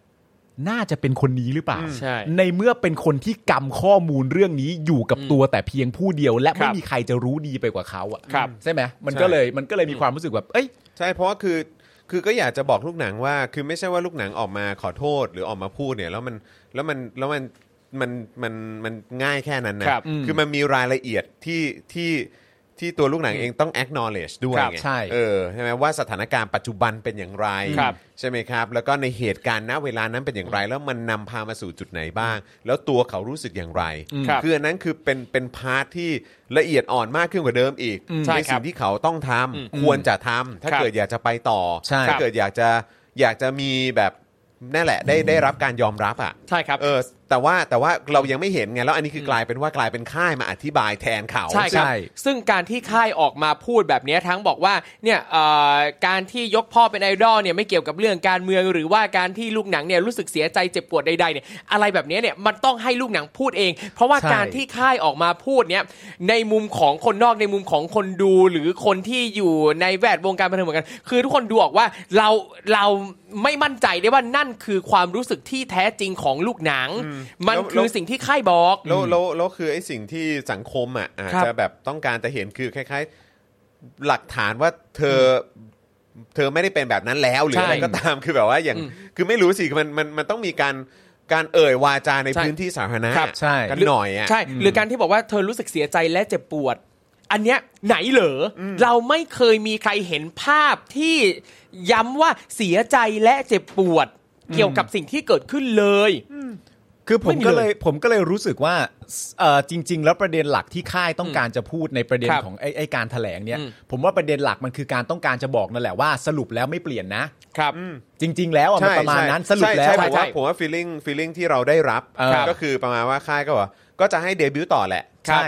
นั่นแหละ ประมาณนั้นแหละ คือแค่นั้นเลย คือต้องการจะบอกว่า คือการการได้เห็นแถลงการณ์นั้นก็คือ ใช่ สำหรับเราสรุปรูปย่อคือว่าก็คือจะให้เดบิวต์แหละ เออไม่มี แค่ เปลี่ยน นั้ ส น มาชิกวงนี้ไปต่อ ก็ลงทุนไปตั้งแค่ไหนแล้ว ใช่ อะไรเงี้ย ใช่ ขอไม่เปลี่ยนละกันแล้วก็เลย ใช่ หาเหตุผลอะไรมาแถๆไปอะไรเงี้ย ใช่นะครับ ซึ่งประเด็นเรื่องนี้ผมก็อย่างที่บอกไปผมก็เข้าใจ ครับ นะครับ ผมว่า แต่ว่าทีเนี้ยอีกประเด็นหนึ่งที่ตามมาก็คือว่า เนี่ยคือคำแถลงของค่าย อืม ค่ายเนี่ยตั้งอยู่ในประเทศเกาหลีใต้ ครับ แต่อันเนี้ย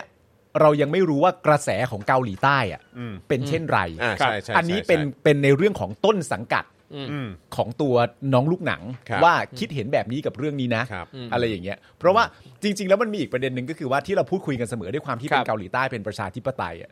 คือหนึ่งในความที่เขารู้สึกรัก แล้วก็หวงแหนมาก ค กั รั บบ ความที่เป็นประชาธิปไตยของเขาเนี่ย เพราะว่ามันมีอีกประเทศหนึ่งที่ชื่อว่าประเทศเกาหลีเหนือ ครับ ซึ่งเป็น อ่ะ เผด็จการ ค อ รับ ย่างชัดเจน ผมครับ เพราะฉะนั้นเนี่ย เขาจึงหวงแหนประชาธิปไตย ครับ ของตัวเองมากๆ ใช่ ในแง่ ครับ ขผอง ม ประเทศเกาหลีใต้ เพราะว่าเหมือนอ่ะก็ไม่เชิงว่าเป็นคู่ตรงข้ามหรอกแต่มันดันมีประเทศที่ชื่อว่าเกาหลีเหนือซึ่งเป็นเผด็จการอยู่ ให้ ซึ่ง เห็น เขา ให้เห็นชัดๆ ให้เห็น ลย เป็นหลักฐานชัดๆว่ากูจะไม่เป็น อืม และอีกประเด็นหนึ่งที่ผมอยากจะจะชวนคุณผู้ชมคุยเนี่ยคือไอ้เรื่องการแบบเขาเรียกว่าอะไรนะ ไอ้แบน culture ใช่ไหม ครับผม เออหรือวัฒนธรร เอ่ ม อ การ can- เอ่อ เอ่อ cancel cancel เออ culture หรือวัฒนธรรมการแบนอะไรต่างๆกันานาอย่างเงี้ย มันก็จะมีหลายๆ คนที่เหมือนกับชอบพูดนะตอนนี้ว่าแบบเอะอะก็แบน ครับ ไม่ชอบก็แบนอะไรก็แบนเดี๋ยวมึงก็แบนอย่างงู้นเดี๋ยวมึงก็แบนอย่าง อื นี้ ม ครับ โดยความหมายโดยรวมของเขาเนี่ยก็คือว่าเขาต้องการจะพูดและสื่อสารว่าอะไรเรื่องเล็กจิ๊บจ้อยจิ๊บจ้อยเนี่ยพวกมึงก็แบนกันจังเลยเนอะ ครับ แต่สำหรับเรื่องนี้เนี่ยเท่าที่ผมติดตามมาดูเนี่ย อืม เรื่องการแบนตัวลูกหนังเนี่ยมันก็มีความพยายาม อืม ที่จะทำให้เรื่องของตัวลูกหนังเนี่ย ครับ เป็นเรื่องจิ๊บจ้อยเช่นเดียวกัน อืม การกระทำในอดีตของตัวน้องลูกหนัง การกระทำในอดีตของคุณพ่อเขาเนี่ย พยายามจะดึงเรื่องเนี้ยให้ไปตกอยู่ในแขนงของเรื่องจิ๊บจอย ใช่ ครับ ซึ่งคุณผู้ชมคิดว่าเรื่องเหล่าเนี้ยมันเป็นเรื่องจิ๊บจอยไหมฮะ มันไม่จิ๊บจ้อยอยู่แล้ว ครับ มันควรจะไปตกอยู่ในแคตตากรีว่าพวกมึงเอะอะก็แบนเรื่องแค่นี้เอง เรื่องแค่นี้มันจิ๊บจอย พยายามจะดึงประเด็นเนี้ยไปสู่คอนเทนต์ของเรื่องจิ๊บจอย ครับ ซึ่งมึงดึงไปไม่ได้นะครับ ใช่ นี่เดี๋ยวผมผมว่าเดี๋ยวอีกอีกไม่นานมันก็น่าน่าจะมีฟีดแบ็กจากทางต่างประเทศจากทางเกาหลีเหมือนกันว่าเขามีฟีดแบ็กยังไงกับแถลงการณ์อันนี้ ใช่ ของ ใช่ ค่าย ใช่ ใช่ ถูกต้องครับ นะครับ นะฮะก็เลยอยากจะบอกคุณผู้ชมนะครับว่าพรุ่งนี้ครับ พรุ่งนี้ global view นะฮะกับพี่โอ๊ตเฉลิมพลวิทธิชัย นี่ นะครับนะฮะก็จะมีนะฮะสำหรับการพูดคุยกันในประเด็นนี้ด้วย ครับ นะครับซึ่งก็จะต่อเนื่องกันไปครับนะฮะสองประเด็นด้วยกันแหละก็คือข่าวคราวนะครับของประเด็นแบนสิตาลานี้เนี่ยนะครับแฮชแท็กนะครับที่เอ่อตอนนี้ก็ยังคงร้อนแรงอยู่เกี่ยวกับประเด็นนี้นะครับ เออ เออนะครับแล้วก็พี่โอ๊ตก็จะพูดต่อเนื่องกันไปนะครับในประเด็นเกี่ยวเรื่องของ cancel culture ด้วย ครับ นะครับจะเป็นอย่างไรพรุ่งนี้ 10บโมงครึ่งก็เจอกันนะครับนะฮะน่าสนใจครับน่าสนใจ เพราะว่าคือเราก็จะได้ฟังมุมมองจากพี่โอ๊ตซึ่งก็เป็นเอ่อเป็นสื่อมวลชนนะเนาะ ครับผม เออนะครับเป็นผู้สื่อข่าวอยู่ที่นิวยอร์กแล้วก็ ใช่ เคยมี เอ่อเขาเรียกประสบการณ์นะครับในการทำข่าวเยอะแยะมากมายนะครับ ครับ ไม่ว่าจะเป็นในด้านการเมืองเองก็ด้วยนะครับในวงการบันเทิงสหรัฐหรือว่าฮอลลีวูดก็ด้วย รอบด้าน นะครับแล้วก็ช่วงหลังเนี่ยก็ค่อนข้างลงลึกมาก ๆ เลย ครับ กับเอ่อเขาเรียกว่าวงการบันเทิงของเกาหลีใต้ ใช่ นะครับเพราะฉะนั้นคือผมรู้สึกว่าการได้ฟังมุมมองของพี่โอ๊ตเนี่ยนะค ครั รับบ ในประเด็นนี้นะครับที่จะต่อยอดไปเรื่องอื่น ๆ ได้ด้วยเหมือนกันเนี่ยผมว่าน่าสนใจมากๆ เพราะฉะนั้นคืออยาก ครับ จะให้คุณผู้ชมห้ามพลาดเลยนะครับพ ครั รุ่ บ งนี้ 10โมงครึ่งเดี๋ยวมาเจอพี่โอ๊ตได้ส่งตรงมาจากนิวยอร์กเลยนะครั โอ้โห นะฮะ เออ นะฮะ ยังไงก็เดี๋ยวติดตามกันได้นะครับ ครับผม นะฮะ อ่ะ โอเค ประเด็นนี้ผ่านไปนะครับ แล้วก็แน่นอนครับ อีกหนึ่งข่าวที่เดี๋ยวเราก็จะไปกันไวนิดนึง ครับ นะครับนะฮะเพราะว่าเราก็ได้พูดตั้งแต่ตอนต้นไปประมาณหนึ่งแล้วนะค ใช่ครั รับบ ผม เกี่ยวกับประเด็นของกระบวนการยุติธรรมหรือว่าศาลไทยนะครั ครับ บ วันนี้ก็มีการตัดสินนะครับเอ่อคดีนะฮะเสือดำ ครับ นะฮะสารดีกาสั่งจำคุกเปรมชัย 2 ปี 6 เดือน ไม่รอลงอาญานะครับนะ ครั ฮะ บ นี่ก็ไปถึงสารดีกาแล้วนะครับ คือผ่านมาแล้ว 4 ปีนะครับนะฮะเกือบ 4 ปีนะครับ วันนี้ที่ศาลจังหวัดทองผาภูมิ จังหวัดกาญจนบุรีนะครับนายเปรมชัยกนสูตรนะครับอดีตประธานบริหารบริษัทอิตาเลียนไทย Development จำกัดมหาชนนะครับ พร้อมกับทนายความเนี่ยก็เดินทางมารับฟังคำพิพากษาสารดีกาในคดีล่าเสือดำกับไก่ฟ้าหลังเทานะครับซึ่งเป็นสัตว์ป่าสงวนมาประกอบอาหาร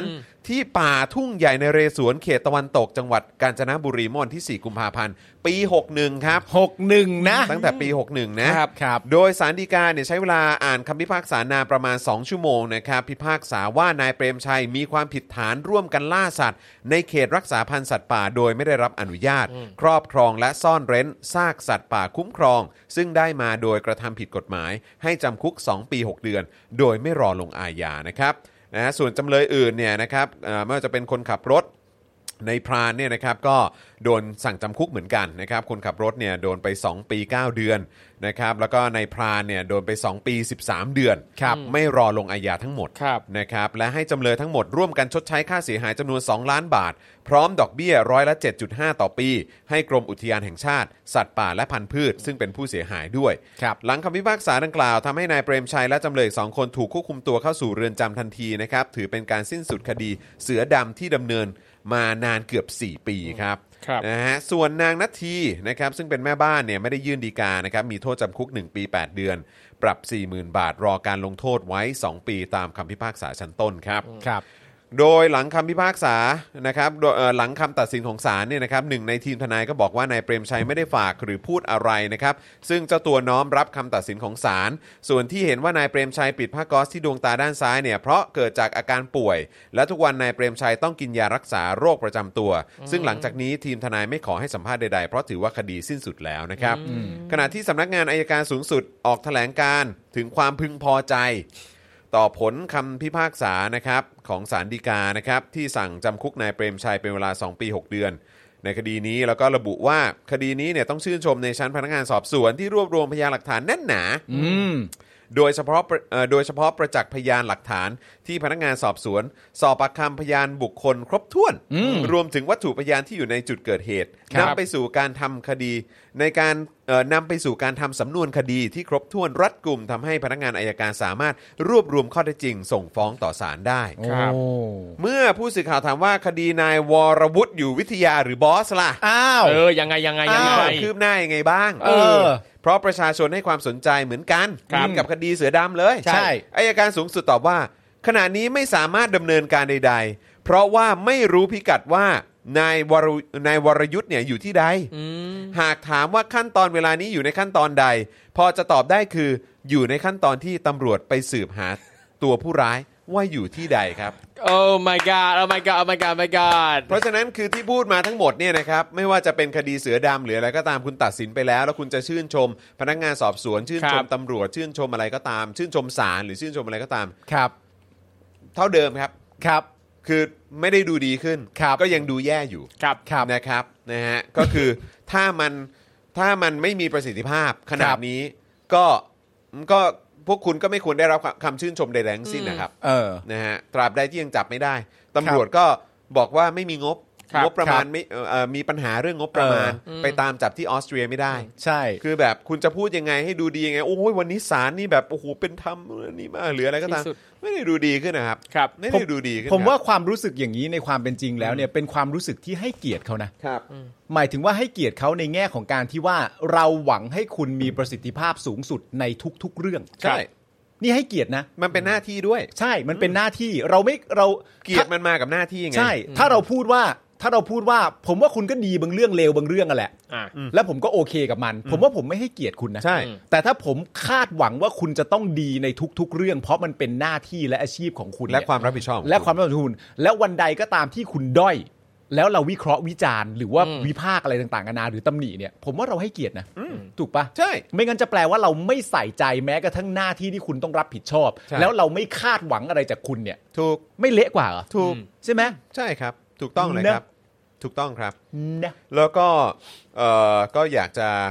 เขาเรียกว่าอะไรชื่นชม ครับ ผู้สื่อข่าวที่ถามในประเด็นของคดีของบอสด้วยนะครับ ครับ วันช่วงหลังๆนี่เราเอ่อชื่นชอบผู้สื่อข่าวอยู่ ใช่ หลายคนนะ ใช่แต่ว่าอันนี้ก็ไม่ใช่สื่อทำเนียบอะ นะ เข้าใจ อ่ะ กูเข้าใจ แน่นอน คือคือกูให้ กู เคร เข้า ดิต ใจ สื่อทำเนียบยากอยู่ออ กูเข้าใจ ครับผม เพราะ ก่ ก่ อ อนหนห น้า น้า เจ็ด นี้ ปีที่ผ่านมาแม่งดูไม่ดูไม่ทำเฮียอะไรเลย ครับ เออ ไม่เพราะก่อนหน้านี้ก็มี นมัน ค ไม่ ที่ เหมือน รู้จั สมัยถามนี่ไงถามเอ่อนัทวุฒิถามอะไรอย่างเงี้ย อันนั้นจีหนักเลย ออ ครับ จี้หนักเลย จีหนักนี่ไม่ปล่อย แต่ นะ พอแบบเผด็จการนี่ไปถ่ายรูปคู่ด้วยนี่กูแบบอื้อหือกูอยากจะแบบ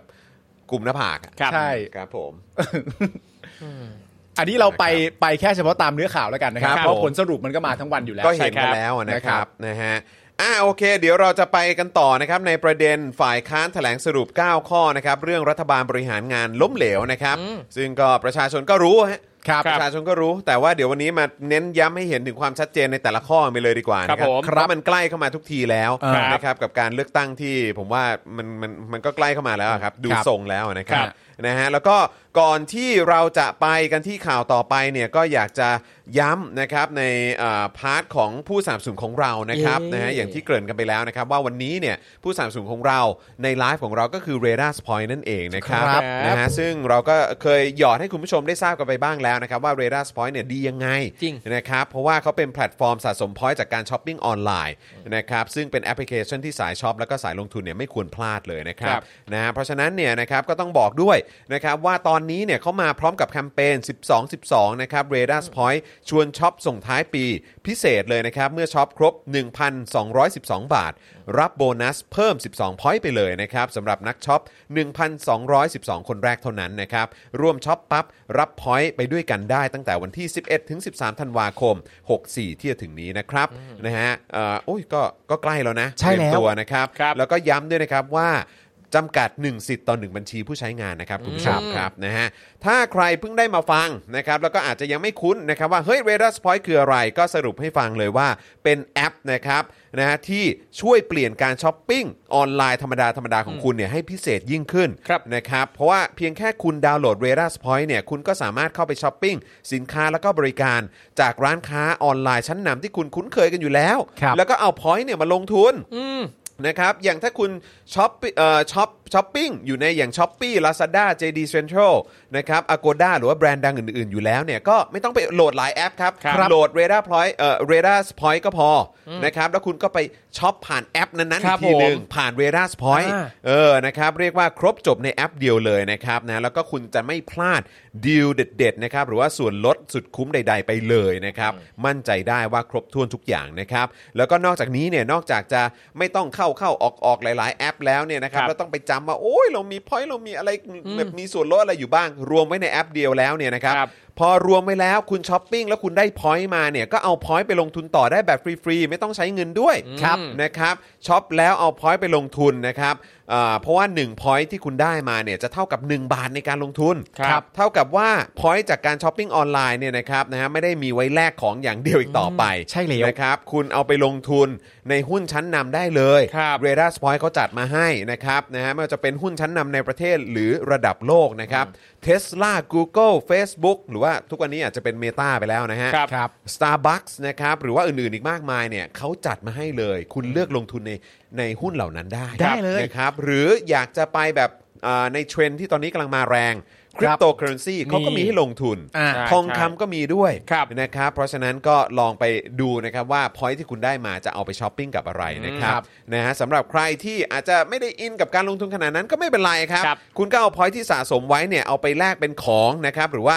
แลกเป็นเงินก็ได้ด้วยเหมือนกัน อ่า ผ่านแอป r a d a r Point นี่แหละนะครับแล้วก็ที่สำคัญที่สุดนะครับ r a d a r Point ใจดีนะครับสำหรับชาว Daily Topics ทุกท่านนะครับ ใครที่เข้าไปในแฟนเพจนะครับ Facebook Page ของ r a d a r Point แล้วก็ทักไปที่แอดมินนะครับ inbox ไปบอกว่ามาจาก Daily Topics เนี่ยคุณก็จะได้ point ไปลงทุนได้เลย เออ นะครับ8 point ฟรี ครับ ๆนะครับนะฮะก็สามารถอ่าสามารถไปขอ point นะคฮะรับ จากทางแอดมินนะของ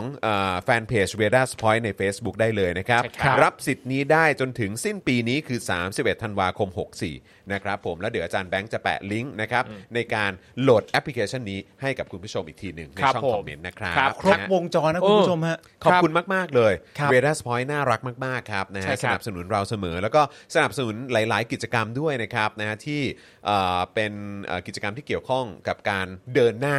นะฮะเพื่อให้ได้มาซึ่งประชาธิปไตย ครับผม นะครับ อืม นะฮะ Love ก็ เลย ต้อง ขอขอบคุณจริง ๆ เลยนะครับ ครับ แล้วก็ ผม ใครชอบช้อปปิ้ง แนะนำนะครับ ก็สนับสนุนแอปที่เขาสนับสนุนประชาธิปไตยก็ดีเหมือนกั ครั น บ นะ ผม ใช่ครับ เออ ใช่ นะ ครั ครับ บ ทักไปหาเลยแอดมินน่ารักมากด้วย ตอบไว ตอบตอบไวไวตอบ ทัก ไว ปั๊บตอบปุ๊บเลย ใช่นะครับอ่ะคราวนี้กลับมาที่ข่าวเรื่องของ 6 พักกันดีกว่านะครับ ครับ ซึ่งเป็น 6 พักร่วมฝ่ายค้านที่แถลงสรุป 9 ข้อนะครับ เรื่องความล้มเหลวในการบริหารงานของรัฐบาลครับ ครับผมเมื่อวานนี้นะครับหกพักร่วมฝ่ายค้านนะครับ ก็ประกอบไปด้วยพักเพื่อไทย พักก้าวไกล พักประชาชาติ พักเพื่อชาติ พักเสรีรวมไทย และพักพลังปวงชนไทยนะครับ ก็ได้จัดงานนี้ครับ ฝ่ายค้านรวมใจสร้างสรรค์ชีวิตใหม่เพื่อประชาชน โดยมีการแถลงข่าวถึงผล สรรง าน สร้างฮะ เออสรรสร้าง ครับ ไม่ผ ผม ม พูดว่าอะไร สร้างสรรค์ โอเค เอาใหม่ครับฝ่ายค้านรวมใจสรรสร้างชีวิตใหม่เพื่อประชาชนถูกยัง ถูกแล้ว ถูกอย่าง เป๊ะ อ่าประทับใจ ขอบ นะค คุณ รับ เวด้าพอยด้วยนะครับ ใช่ครับอืมแอดมินน่ารักนะค ครั รับ บ โดยเขาอ่ามีการถแถลงข่าวถึงผลงานในรอบเกือบ 3 ปีของฝ่ายค้านนะครับ รวมถึงสรุปผลการยื่นอภิปรายไม่ไว้วางใจรัฐบาล 2 ครั้ง ครับ และมีการยื่นองค์กรอิสระ สำนักงานคณะกรรมการป้องกันและปราบปรามการทุจริตแห่งชาติรวมถึงสารรัฐธรรมนูญ เพื่อให้ตรวจสอบการดำเนินงานของรัฐบาลครับ อ่า ภายหลังการประชุม แกนนำพักร่วมฝ่ายค้านก็ได้แถลงข่าวร่วมกันนะครับ โดยนายแพทย์ชนละนานเนี่ยอ่านแถลงการในนามพักร่วมฝ่ายค้านว่าพักร่วมฝ่ายค้านได้ร่วมกันทำหน้าที่ตรวจสอบรัฐบาลตลอดตลอดระยะเวลาร่วม 3 ปีที่ผ่านมา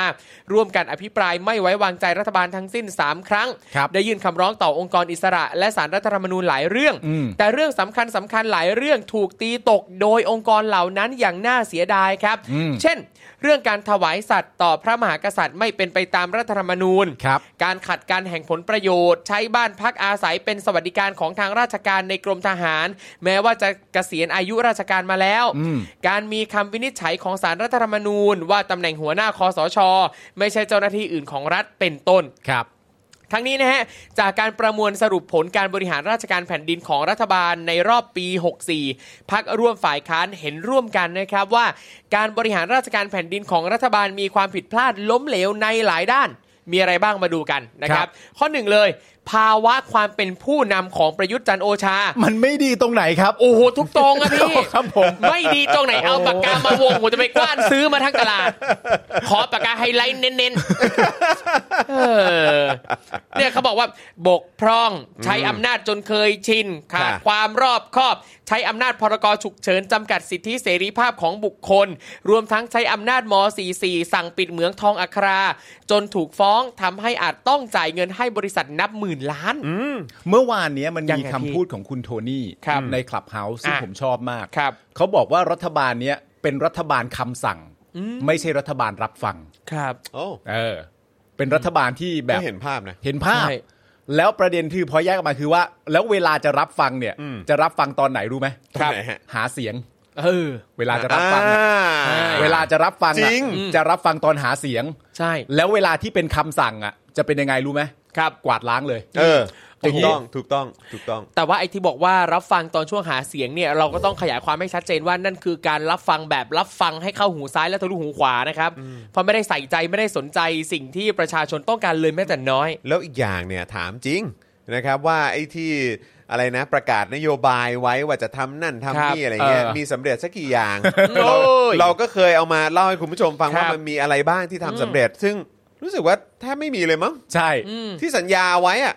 แล้วไอ้คนที่เคยแบบว่ามาเป็นแบบพวกแนวหน้าแบบว่ามานั่งพูดขายของ ใช่ อะไรต่างๆเหล่านี้ ใช่ ไปหมดแล้ว ใช่ ครับผม แล้วก็คงจะมามุกนี้หรือเปล่าว่าเอ้าไอ้คนพูดไว้มันไม่อยู่แล้ว เออใครพูดไม่รู้กูไม่ได้พูด เอา ไม่ อีก ได้ แล้วเหรอ่ะมึงจะเอามุกนี้อีกแล้วเหรอ่ะซึ่งแบบว่ามึงอย่ามา ไม่ มึงอย่ามามึงมึงจะมาเล่นมุกแบบนี้ไม่ได้เพราะอย่างล่าสุดเนี่ยมึงมาบอกว่าเฮ้ยอะไรเกี่ยวอะไรไม่เกี่ยวกันไม่รู้เรื่องอะไรต่างๆเอกสารต้องเอามาแห่กันขนาดนี้ มึ เล ง ย จะมา นะ เล่นมุกนี้ไม่ได้ ไม่ได้ เพราะว่าสุดท้ายแล้วมึงโดนแหก ไม่แล้วมันเล่นบ่อย เล่นบ่อยไง มันเล่นบ่อย แล้วพอหน้าแห่ปุ๊บก็ฉุนเฉียว เออ แล้วมางอนแล้วมานู่นนั่นนี่ ใช่ แล้วบางทีก็ตีเนียน อืม ครับ ผม แล้ว โอ้ย บางที ชาย ก็ ชาติทหารในศาสตร์ บางทีก็โยนขี้ เออ ใช่ โยนขี้ โยนกันไป ใช่ โยนกันมา ใช่ ผมถึงบอกไงโคว่าตรล้หญเลย เผด็จการเนี่ยมี ครับ ลักษณะอยู่ 3 อย่างหนึ่งก็คืออำนาจสูงสุดอยู่ที่คนคนหนึ่งหรือกลุ่ม เออก ลุ่มหนึ่ง ครับ อันที่ 2 ไม่มีเวลาหมดอายุ ครับ และอันที่ 3 ให้คาดการณ์ไว้ได้เลยว่าแม่งไม่มีทางทำทำตามสัญญาอย่างแน่นอน ครับ สาม ผม อย่างนี้นี่แน่นอนมาก ครบ รู้ไว้ซะ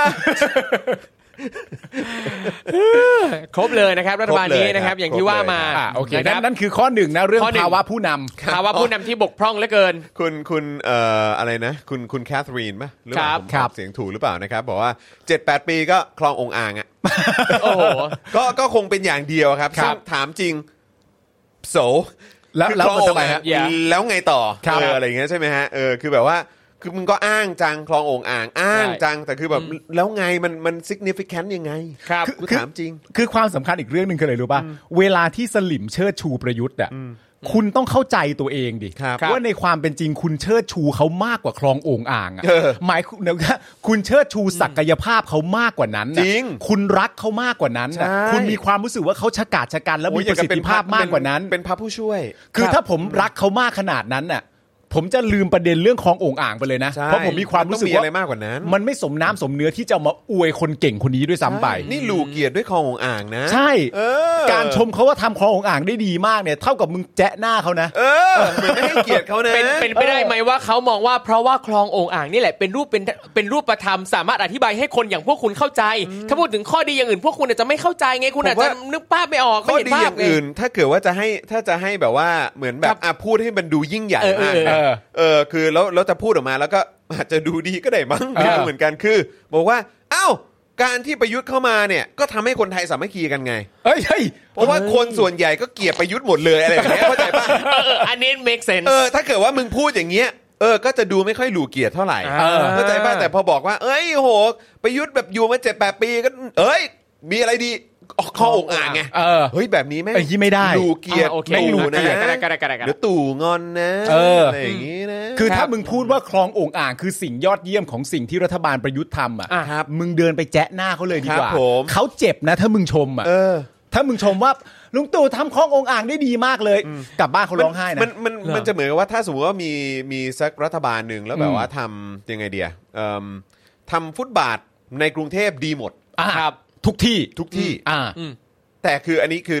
อ้าวแล้วในจังหวัดอื่นล่ะ ใน ใช่ อะไรแบบนี้ล่ะ อ่า เข้าใจป่ะ ใช่ คือแบบว่า แล้วผลงานทางเศรษฐกิจล่ะ ครับ เฮ้ยแล้วผลงานทางสังคมล่ะเอ่อเรื่องของสวัสดิการประชาชนล่ะ เออ เป็นยังไงบ้าง ความมั่นคงเป็นยังไงบ้างล่ะ ครับ เออเรื่องของความเป็นประชาธิปไตยเป็นยังไงบ้างล่ะ ใน ครับ เรื่องการต่างประเทศเป็นยังไงบ้างล่ะ อืม คือ เออ แบบว่าคือการที่มึงบอกได้แค่ว่ามีคลององอ่างอย่างเดียวเนี่ย ใช่ ก็ ครับ คือบอกได้เลยว่าคนที่มึงเชียร์และมึงป่าบปลื้มเนี่ยก็คือ เออ กระจอกสัตว์ไง แล้วมึงไม่รู้ตัวเอง อืม มึงไม่รู้ตัวเองว่าการชื่นชมของมึงอ่ะมันไปด้อยค่าเขา ใช่ มึงต้องรู้ตัวเองมากกว่านั้นว่า ถ้ามันมีจำนวนเรื่องเป็นคลองอ่ะ จริง เป็นคลองหนึ่งคลอง ครับ ที่สามารถจะมาอวยยศกันได้ว่า อ่า แบบแม่งเก่งจริงว่ะนั่นแปลว่าคุณมีความรู้สึกว่าการทำคลองอ่างที่ว่าเนี่ย มันเต็มกราฟแล้ว นี่แต่ผมกำลังว่าถ้าชมประยุทธ์เรื่องคลององอ่างอ่ะ คนอย่างประยุทธ์อาจจะภูมิใจก็ได้นะ อาจจะไม่ไม่ได้คิดถึงขั้นว่า ผมก็ การ รู้ ช สึก ม อย่างนั้น เนี่ยคือ ใช่ หยามอ่ะ ผมก็รู้สึก มันต้องโอ๊ยภูมิใจอ่ะภูมิใจ ใช่ ไม่ มันต้องภูมิใจอยู่แล้ว เพราะผมมีความรู้สึกว่าแม้กระทั่งคนที่ชมเนี่ยก็ไม่รู้ตัว เออ ว่าถ้าตีความกันดีๆ แล้วเนี่ย การที่มึงพร่ำบอกเรื่อง ครั นี้ บ อยู่เรื่อยๆอ่ะ อืม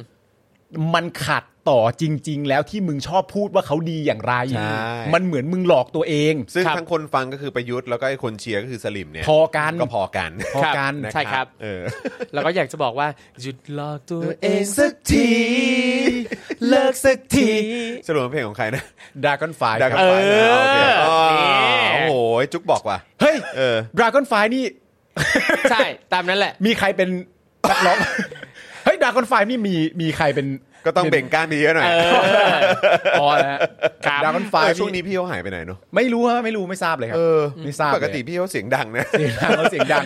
เขาเสียง ดัง เอาครับ อยู่ที่ไหนก็เฮ้ยเฮ้ย เออ วันนี้ทำไมเขาอยู่ไหนอะ ใช่ใช่ใช่ ผมว่าผมว่าเขามีคาแรคเตอร์เหมือนตัวการ์ตูนนะ ฮะ การ์ตูนอะไร เขาเขาเขาจะมีคนชอบพูดว่าลักษณะคนนี้เหมือนแบบคนที่แบบเหมือนเหมือนแอนิเมตอ่ะ อ่า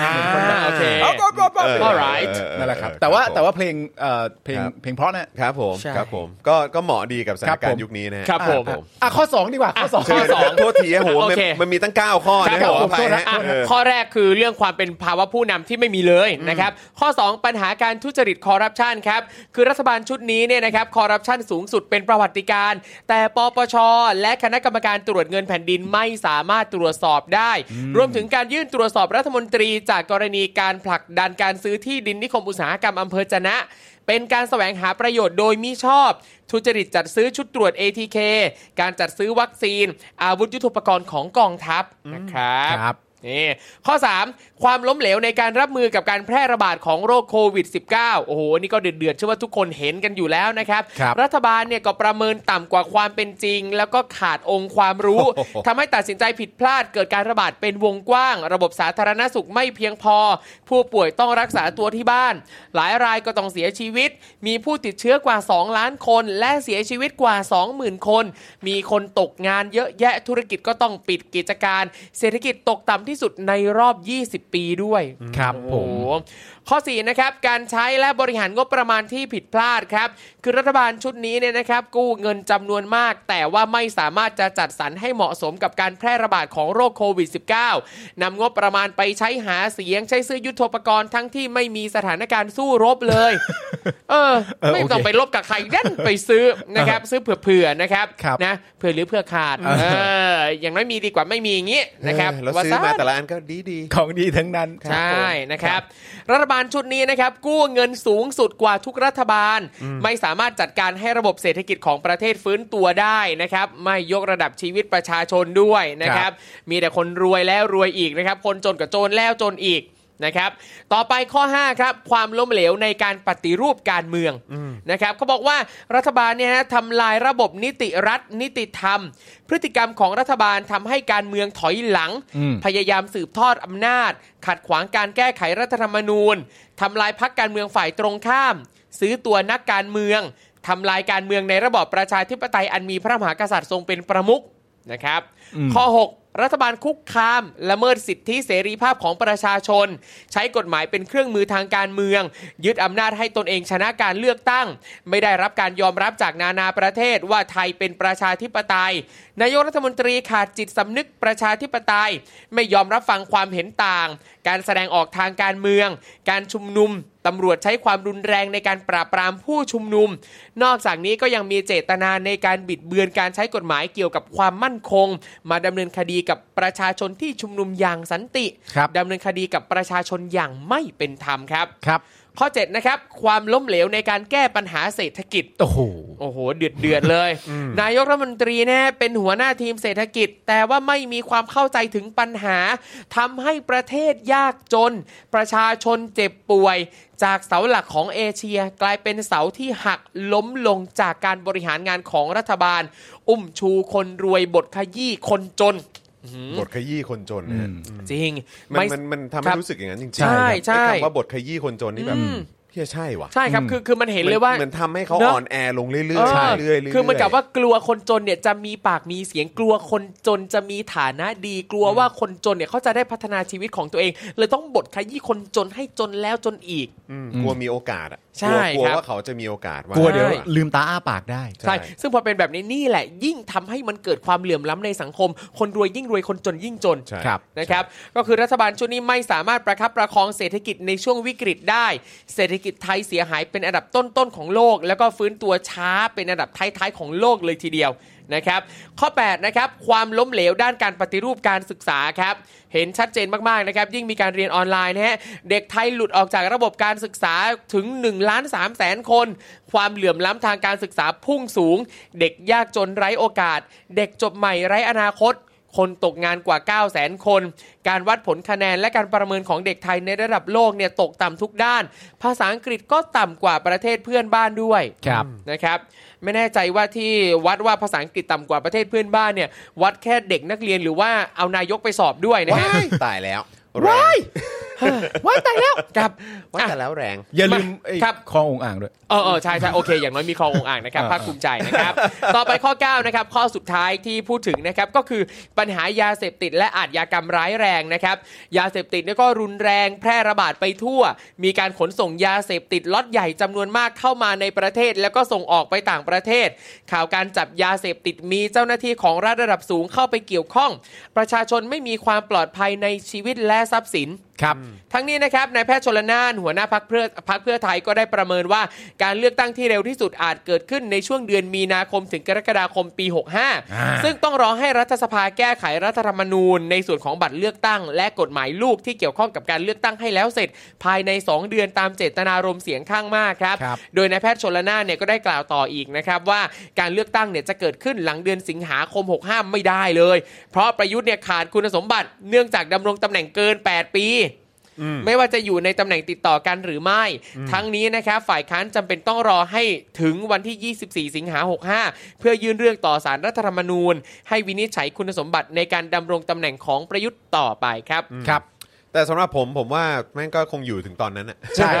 ใช่ อยู่แล้วว่า อะไรก็ คือมันก็ เกิดขึ้น พยายามจะ ได้ ยื้อให้อยู่นานสุดอยู่แล้วล่ะครับ ถูกต้องครับ นะแต่ว่าสำหรับผมเองก็คือหลายท่านก็แบบเฮ้ยเอ้ยมึงก็จะไม่ออกสักทีเนอะผมรู้สึกว่าเอาให้สุดไปเลยครับ ครับ เอาให้สุดไปเลย เอาให้เห็นถึงความพังพินาศของ ใช่ สังคมนี้ ใช่ แล้วก็แล้วก็คือมันก็จะมีแต่เพิ่มจำนวนขึ้นเรื่อยๆครับ ครับ เออสำหรับคนที่ออกมาไล่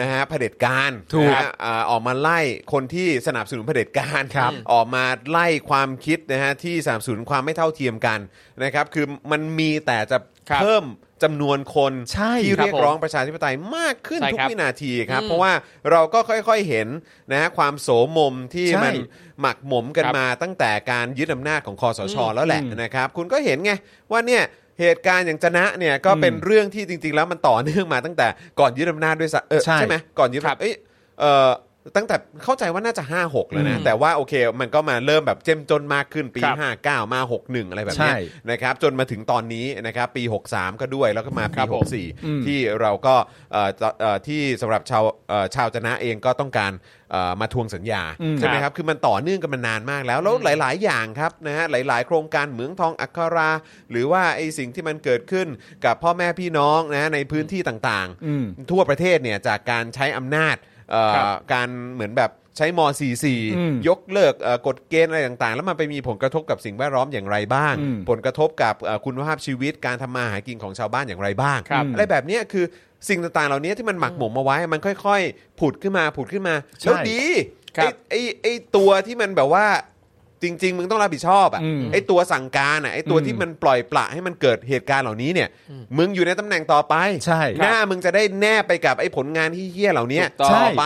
แล้วพอถึงเวลาปุ๊บอะพวกกูจะได้เช็คบินได้อย่างครบถ้วน ใช่ อืม แค่นั้นเลยครับ เพราะฉะนั้นคือมึงอยากอยู่ต่อเอาดิ มึงก็รั้นกันไป มึงก็ดิ้นกันไป เออ มึงก็ลากกันไป มึงก็แถกกันไป อืม ให้มึงอยู่ในอำนาจได้นานที่สุดละกัน เออ แล้วหลังจากนั้นเนี่ยมึงก็จะโดนเช็คบิน อ่าร ร วบยอดทั้งหมดอยู่แล้ว แล้วก็ ครับ ดีก็หางเลขก็จะได้โดนกันให้หมด เอออื มไอ้พวกลูกน้องที่จนท้ายที่สุดแล้ว ท้ายที่สุดก็ยังคงสนับสนุนมันน่ะ ใช่ ก็ดีมึงก็จะได้โดนด้วย ไม่ก็อยู่เป็นมีมต่อไป ใช่ อยู่เป็นมีมต่อไป คือคือสิ่งที่ผมอยากจะบอกก็คือว่า คือการต่อสู้กับรัฐบาลนี้เนี่ย อืม เราไม่ได้ต่อสู้กับความเก่งในเรื่องความสามารถนะฮะ ครับ ครับ เราต่อสู้ความเก่งของพวกเขาเนี่ยมันคือความเก่งเรื่องอำนาจ เออ ครับ เออ มันไม่ใช่ความเก่งที่มาจากตัวตนที่เก่ง ใช่ ครับ มันไม่ใช่ความเก่งในรูปแบบการปกปิดความผิดพลาดของตัวเองด้วยซ้ ครับ ำไม่ได้เก่งแบบนั้นเลย ใช่ เพียงแต่ว่าความเก่งข้อดีแบบมึงเก่งตรงไหน มึงเก่งตรงอำนาจมึง ครับ เยอะ อืม ใช่ไหม แค่นั้น เรากำลังต่อสู้กับอำนาจที่เยอะ เราไม่ได้ต่อสู้กับความเก่งกาจเลยนะฮะ ใช่ อันี้ผม ครับ ต้องบอกตรงๆ เพราะฉะนั้นเนี่ยและคิดง่ายๆนะ ณตอนเนี้ยเรื่องตลกในการต่อสู้ของเราเนี่ย คือเราทำงานสองทางไปพร้อมกันนะครับปกติเวลาเราต้องการต่อสู้เนี่ยเราทำของเราทางเดียวนึกออกปะในการต่อสู้กับเขา ครับ แต่ความไม่เก่งของรัฐบาลนี้เนี่ยสิ่งที่ตามมาก็คือว่ากูแฉมึง อืม และหลังกูแฉมึง มึงก็เริ่มแฉตัวเอง เราทำแค่ฝั่งเรานะครับ ปกติถ้ารัฐบาลที่มีประสิทธิภาพกว่านี้เนี่ยเขาจะไม่ช่วยเราแฉตัวเองนะ อ่าใช่ แต่รัฐบาลเนี้ย ครับ ช่วยเราแฉตัวเอง ถูก ด้วย นึกออกไหมเพราะฉะนั้น ช่วยช่วยพวกเราแฉความ ใช่ เหี้ยของ ใช่ แม่ง ใช่ เออคื คือ อใช่ แล้วแบบบางทีมึงก็มาให้สัมภาษณ์นู่นนี่ไม่ได้ช่วยดีขึ้น ใช่ ดูเหี้ยกว่าเดิมด้วยซ้ ใช่ ครับ ำก็ ทำงาน เอาเลย ทูเวฮะทำงานสองทาง ผม ใช่ แฉคุณและอยู่ดีๆคุณก็ช่วยแฉตัวเอง ใช่ ทำไป ใช่แล้วก็ Daily Topics ก็จะช่วยเป็นอาร์คีฟให้ ถูกต้อง ครับ Daily Topics จะช่วยเป็นอาร์คีฟถึงความ ใช่ครับ เหี้ยของพวกมึงครับ ใช่ครับ นะฮะซึ่งถ้ามึงจะอยู่ต่อถึงสิงหานู่นนนี่ถ้าคุณผู้ชมยังสนับสนุนพวกกูอยู่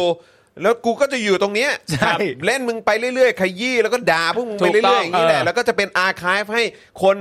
รุ่นหลังเอ่อ เออ รุ่นหลังเนี่ยสามารถมาติดตาม ใช่ ดูได้ถึงความเฮี้ยในกะลียุคยุค ใช่ นี้ ครับผม ดู ใช่ ได้ ครับใช่ครับมั่นใจได้เลยครับว่า Daily Topic จะไม่ละทิ้งประชาชน ครับ ไม่ละทิ้งแน่นอน ไม่ ครับ ผมผมผมเพิ่มอีกอย่างหนึ่งก็คือว่า ณตอนนั้นที่เราเคยจัดรายการเสร็จเนี่ยครูทอมเนี่ยเคยเล่าให้เราฟังว่า ค ณ รับ ตอนนี้มีเหมือนการดันนโยบายเกี่ยวกับเรื่องการศึกษาบางอย่างขึ้นมา อ่าใช่ครับใช่ครับ อะไรอย่างเงี้ยใช่ไหมฮะ เออฮะ แล้วเดี๋ยวเดี๋ยวประเด็นนั้นเดี๋ยวถ้าเกิดครูทอมอยากเล่าเล่าอีกทีหนึ่งก็ได้ ได้ แต่สิ่งที่ผมอยากพูดก็คือว่า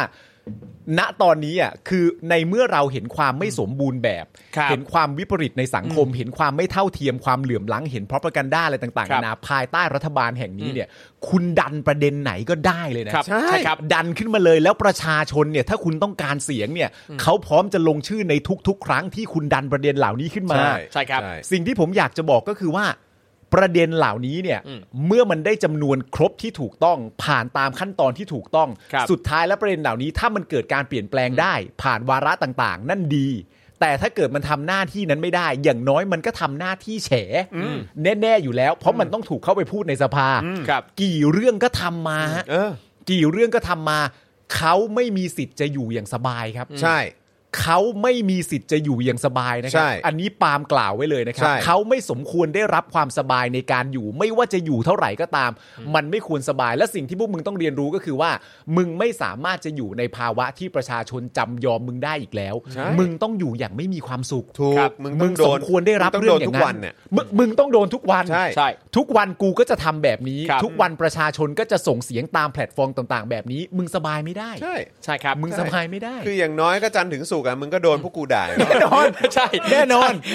เออ แล้ว ช่วยไม่ได้ไอ้สัตว์ ไอ้เหี้ยผิดตรงไหนอ่ะ ไอ้เหี้ยผิดตรงไหน ใช่เสาร์อาที่กูมีคลิปพิเศษออกมาด่า ครับ มึงอ่ะเออเอาดิเอาดิ มีทุกวัน เออแล้ใช่วแล้วกูก็มีคลิปความรู้มาขยี้ความเหี้ยของมึงในตอนนี้ด้วย ใช่ เออกูมีคลิปพิเศษเอ็กซ์คลูซีออกมา เพื่อมาขยี้ความเหี้ยของมึงให้กับเมมเบอร์และสปอร์เตอ ครั ร์ บ กูอีก ครับ เออ ผม ให้ดูได้เนี่ยจันทร์ถึงสุกร์24/7 ใช่ คือ คือสิ่งที่ผมอยากจะพูดก็คือว่า มันมีหลาย ๆ คนนะตอนแรกที่บอกว่าเหนื่อย ครับ เหนื่อยกับการไล่พวกนี้ โอ้ย นั่นดูนนี่ ครับ ผมก็อยากจะบอกว่า อย่าไปเหนื่อยครับ ใช่ครับ เพราะว่าถ้า ถ้าเรารู้สึกว่านี่เป็นหน้าที่ของประชาชนน่ะในประเทศที่ปกครองในระบอบประชาธิปไตย ถ้าคุณผู้ชมคิดว่านี่มันคือหน้าที่ของเราในการไม่เอาเผด็จการน่ะแล้วเรามีความสุขกับหน้าที่นั้นนะครับ เราจะไม่เหนื่อยครับ ใช่ ถ้าเรามีความสุขกับหน้าที่เหล่านั้นเราจะไม่เหนื่อย เออ เหมือน ผมมีความรู้สึกว่าไม่ควรจะต้องมีใครไปถามนักฟุตบอลว่าเตะบอล 90 นาทีเหนื่อยแย่เลยสินะ ไม่ต้องเขาทำอาชีพของเขา แล้วเขาสนุกทุกฝีก้าวที่ ค เขา รับ เตะเราในฐานะประชาชนคนไทยเรามีหน้าที่ต้องขับไล่เผด็จการพอเรามีความสุขแล้วอ่ะ เราจะไม่เหนื่อยฮะจ ใช่ ริง ครับ ๆนะครับ แล้วก็อีกอันหนึ่งที่ผมรู้สึกนะคือผมรู้เลยว่าคนรุ่นใหม่จำนวนเยอะมาก แล้วก็มีมีคนในสังคมที่ฝ่ายประชาธิปไตยเนี่ย ครับ ที่เขาก็ต้องการจะแก้ไข ใช่ สัง ครั ค บ มนี้ให้มันดีขึ้น ครับ ใช่ไหมครับ แต่ก็ต้องไม่ลืมนะครับว่าในสังคมนี้เนี่ยนอกจากคนที่อยากจะเห็นการแก้ไขมันถูกเกิดขึ้นเนี่ย อืม แต่คนจำนวนเยอะมากก็อยากแก้แค้นนะครับ ครับ ใช่ครับ นะครับ ครับ เพราะฉะนั้นคือมึงเตรียมตัวได้เลย ครับ แน่ ถูกนต้อ อง นคนเนี่ยมันมีแต่จะเพิ่มขึ้นเพราะอยากจะแก้ไขความเหี้ยที่พวกมึงได้ยัดเยียดให้กับพวกกูมา ถูก ตลอด ครับ 8 ปี หรือว่าแบบขั้วอำนาจของพวกมึงทำมาตั้งแต่แบบโอ้โห ครับ แบบกี่ทศวรรษแล้วก็ไม่รู้อ่ะครับ เออนั่นแหละ คือมีคนจำนวนมากที่ตอนนี้กำลังเทไปในทิศทางที่กูอยากแก้ไขกูต้องการความเปลี่ยนแปลง แต่ว่ามันก็จะมีคนจำนวนเยอะมากเหมือนกันที่โอเค แก้ไขก็ดี ครับ แต่ที่สำคัญที่สุดคือกูอยากแก้แค้นในสัต เอ ว์ อ แล้วไม่ผิดนะฮะ ไม่ผิดเลย ช่วยไม่ได้ ครับ มึงทำกับเขาไว้เอง ไม่แล้ว ทำกับ ผม พกกูไว้เอง ผม กูเนี่ยคนหนึ่งที่ ใช่ กูแก้แค้นไม่แก้ไขอ่ะ เอออผมย้ำให้ฟังนะตรงนี้เลยนะครับ ว่าวันใดก็ตามเนี่ย ที่คุณถูกประชาชนตั้งใจว่าจะแก้แค้นเนี่ย วันนั้นเนี่ย อย่าเสือกทำตัวเป็นเหยื่อนะครับ ใช่ ครับ อย่าอย่ามา อย่าง ง อแงนะฮะ อย่าเล่นบทนางเหยื่อนะฮะ อย่าหนอแหนนะฮะวันใดก็ตามที่ประชาชนตัดสินใจว่าถึงเวลาแก้แค้นแล้ว ไม่อยู่คในรับ อำนาจแล้วมึงโดนแน่เนี่ย อย่าเสือกทำตัวเป็นเหยื่อนะครับ ใช่ ใช่ครับ นะฮะ คือทำตัวเองล้วนๆนะครับ ไม่หนอแหนนะฮะ ไม่แล้วก็คือคือไม่ไม่ต้องเตือนแม่งตอนนั้นนะคือทุกวันนี้แม่งก็พูด จริง ทุกวันนี้ก็ทำตัวเป็นเหยื่ออยู่แล้ว ใช่ชาติทหาร รับบทนง แต่แบบว่า เอกนางเหยื่อ ทุวันนี้ ล้ำเลิกล้ำเลิก เออทุกวันนี้ก็เหนื่อยมากรู้ไหม แล้วเนี่ยทำให้กับประเทศไทยเท่าไหร่ โอ้โห ไอ้เราก็ ชวนพวกคุณ ทำ ไปอีก ทำความชิบหายใช่ไหม เออ ตอบคำนั้นไปหรือเปล่าเออ คือแบบ นะครับ อืมคือไม่ได้ต้องการให้เข้ามาตั้งแต่แรกน่ะ เธอเข้ามาเองน่ะ แล้วก็มารับบท เต เห รีย ยื่ มตัวไอ้อสัตว์เตรียมตัว ค เต รับ รียมตัว ยิ่งอยู่นานไม่เป็นไรเดลี่ท็อปิ ครั ก บ อยู่เออ ไม่เป็นไร ครับผม ใช่ครับ ทุกวัน ใช่ รอดู คอมเมนต์คุณผู้ชมนะครับ ก็จะถูกจารึกเป็นประวัติศาสตร์เป็นอาร์คายเนี่ยแหละครับอาร์คายในประวัติศาสตร์ที่คนรุ่นหลังก็จะมาดูว่า เออแล้วตอนนั้นเขาคอมเมนต์กันยังไงบ้างเนาะ ใช่ เออ ใช่ครับ ในไลฟ์คอมเมนต์เขาคุยอะไรกัน เออ เขามีเขามีมุกอะไรเกิดขึ้น ใช่ เขามีอะไรต่างๆ ใครเป็นใคร ครับ เออ ในตอนนั้นคุณผู้ชมที่มีบทบาทในคอมเมนต์ต่างๆ อะไรยังไง อืมครับ เออคุณ ใช่ เออ อะไรแบบนี้เข้าใจไหม จริง คือความคิดเห็นของคนในสังคม ตอนนั้นเป็นอย่างไรเนี่ย ใช่ครับ มันก็จะถูกบันทึกอยู่ใน แน่นอน ในรายการ ใช่ ของเราด้วยเหมือนกัน แล้วนึกนึกดูว่าสมมุติว่าถ้าในอีก กี่สิบปีไม่รู้แหละ เมื่อมันเกิดการเปลี่ยนแปลงไปในทางที่ดีขึ้นแล้วลูกหลานถามคุณว่า ตอนนั้นเนี่ยคุณช่วยอะไรประเทศชาติบ้าง ใช่ อะไรเงี้ยเราสามารถจะตอบได้อย่างภาคภูมิใจ แม้ว่าบางคนจะรู้สึกว่าอุ้ยกูแค่ด่าท่านแค่ด่านั้นมันก็ยิ่งใหญ่แล้ว ใช่ใช่ ดีกว่าบางคนอ๋อตาไม่ได้ทำอะไรเลยตาเป็น ignorant อะไรเงี้ย เออ มันก็ไม่ได้ป่ะ เออ ใช่ พูด ใช่ พูดถึงเรื่องด่าขึ้นมาเนี่ยมันเป็นประเด็นที่ผมแบบตลกมาตั้งนานแล้ว ครั นะ บ ว่าแบบเออแบบทำไมไม่ทำความเข้าใจกันล่ะทำไมไม่นั่นนู่นนี่กันล่ะทำไม ค่ะ ถึงใช้ประเด็นแต่เรื่อง เออ ด่านั่นนู่นนี่อะไรอย่างเงี้ย ครับ แล้วสำหรับผมก็คือว่า เมื่อรัฐบาลนี้ถูกด่าเนี่ย ครับ รัฐบาลนี้มีสิทธิ์น่าสงสารด้วยกัน เออ มึงมีสิทธิ์น่า ใช่ สงสารกับการถูกด่าด้วยเหรอครับ ใช่ แล้วคือไอการด่าเนี่ยมันมาหลังจากการพยายามจะพูดดีๆด้วยไง ใช่ คือพอเราจะพูดดีๆแล้วมึงไม่พูดดีๆอ่ะมึงจะใช้ความรุนแรงใช้นั่นนี่นู่นอ่ะ จนประชาชนต้องออกมาด่าต้องมาใช้คำหยาบคายต้องมานั่นนี่นู่นนี่แหละ ซึ่งมันก็เกิดจากการที่พูดดีๆ แล้วไม่รู้เรื่องไง แล้วก็มาจากการที่มึงไม่เคารพกติกา ใช่ครับ แล้วมาจากการที่มึง การที่มึงไม่ให้เกียรติคนอื่น แล้วมาจากการที่มึงใช้ความรุนแรงกับประชาชนด้วยนะครับ ใช่มึงไม่เห็นหัวประชาชนไง ใช่ และการที่ประชาชนเนี่ยออกมาด่า การที่ประชาชนใช้คำอาจจะไม่สุภาพบ้าง คือประชาชนก็ทำได้แค่ด่า แต่ในขณะที่ฝั่งของพวกรัฐบาลน่ะ โอ้โห โอ้โห ยังไงล่ะ อาวุธครบมือไหมล่ะ ใช้เงินภาษีจากประชาชนเนี่ยแหละครับ จริ เงิ ง นเงินกูด้วย เงินกูด้วย เงินกูด้วย เงิน อัด กู ยา ด้ ยว ซื้อขนมยาย ใช่เอา ครับ ละคุณผู้ชมอะคุณผู้ชมก็คอมเมนต์เข้ามาได้เยอะแล้วกันนะครับ ครับ ทุกอย่างนี่จะถูกจารึกไว้ว่าในช่วงหนึ่งเราทำอะไรเพื่อเป็นการขับไล่ ถูก ใช่ครับ ทุก สิ่งวิปริตเหล่านี้บ้าง ใช่ นะ ค ค รั รั บบ ผมนะฮะ อย่าไปเหนื่อยฮะ ไม่ต้องเหนื่อยเลยครับ อย่าไปเหนื่อยครับ โอ้ยมีอะไรให้เล่นตลอดครับ ครับผม นะฮะอย่างที่บอกถึงเวลาแก้แค้นกูจัดหนักครับ ใช่ ซึ่งตอนนี้เชื่อว่าก็มีอีกหลายกลุ่มนะครับ ที่เตรียมที่จะทั้งแก้ไขและแก้แค้ ถู น กต้องครับ รอวันที่เหมาะสมแล้วเขาจะค่อยๆ เปิดตัว เออ มาว่าเขาทำอะไรบ้างนะครับ ถูกต้ ร อ อง ครับ ติดตามกันเลย ถูกต้องครับ เมื่อวานคุณจร ยังไง ครูทอมมีภาพคุณผู้ชมคนหนึ่งซึ่งซึ่งลงใน IG Story ครับ ซึ่งน่าจะแท็กพวกเรามาด้วยแหละ ครับ เป็นภาพชื่อเอ่อคุณผู้ชมชื่อว่าคุณโอลีฟเป็นผู้ชายนะค ครั รับบ ผม ผม แล้วก็เขาก็ นั่งดู Daily Topic เนี่ย ครับ บนทีวีเครื่องใหญ่ในบ้าน โอ้โห เขาเลยอะ ใหญ่โต เหมือนกลางบ้านเขาเลยอะ ครับ และในขณะเดียวกันเนี่ยเขาก็กินวอนพริกลาบ เฮ้ย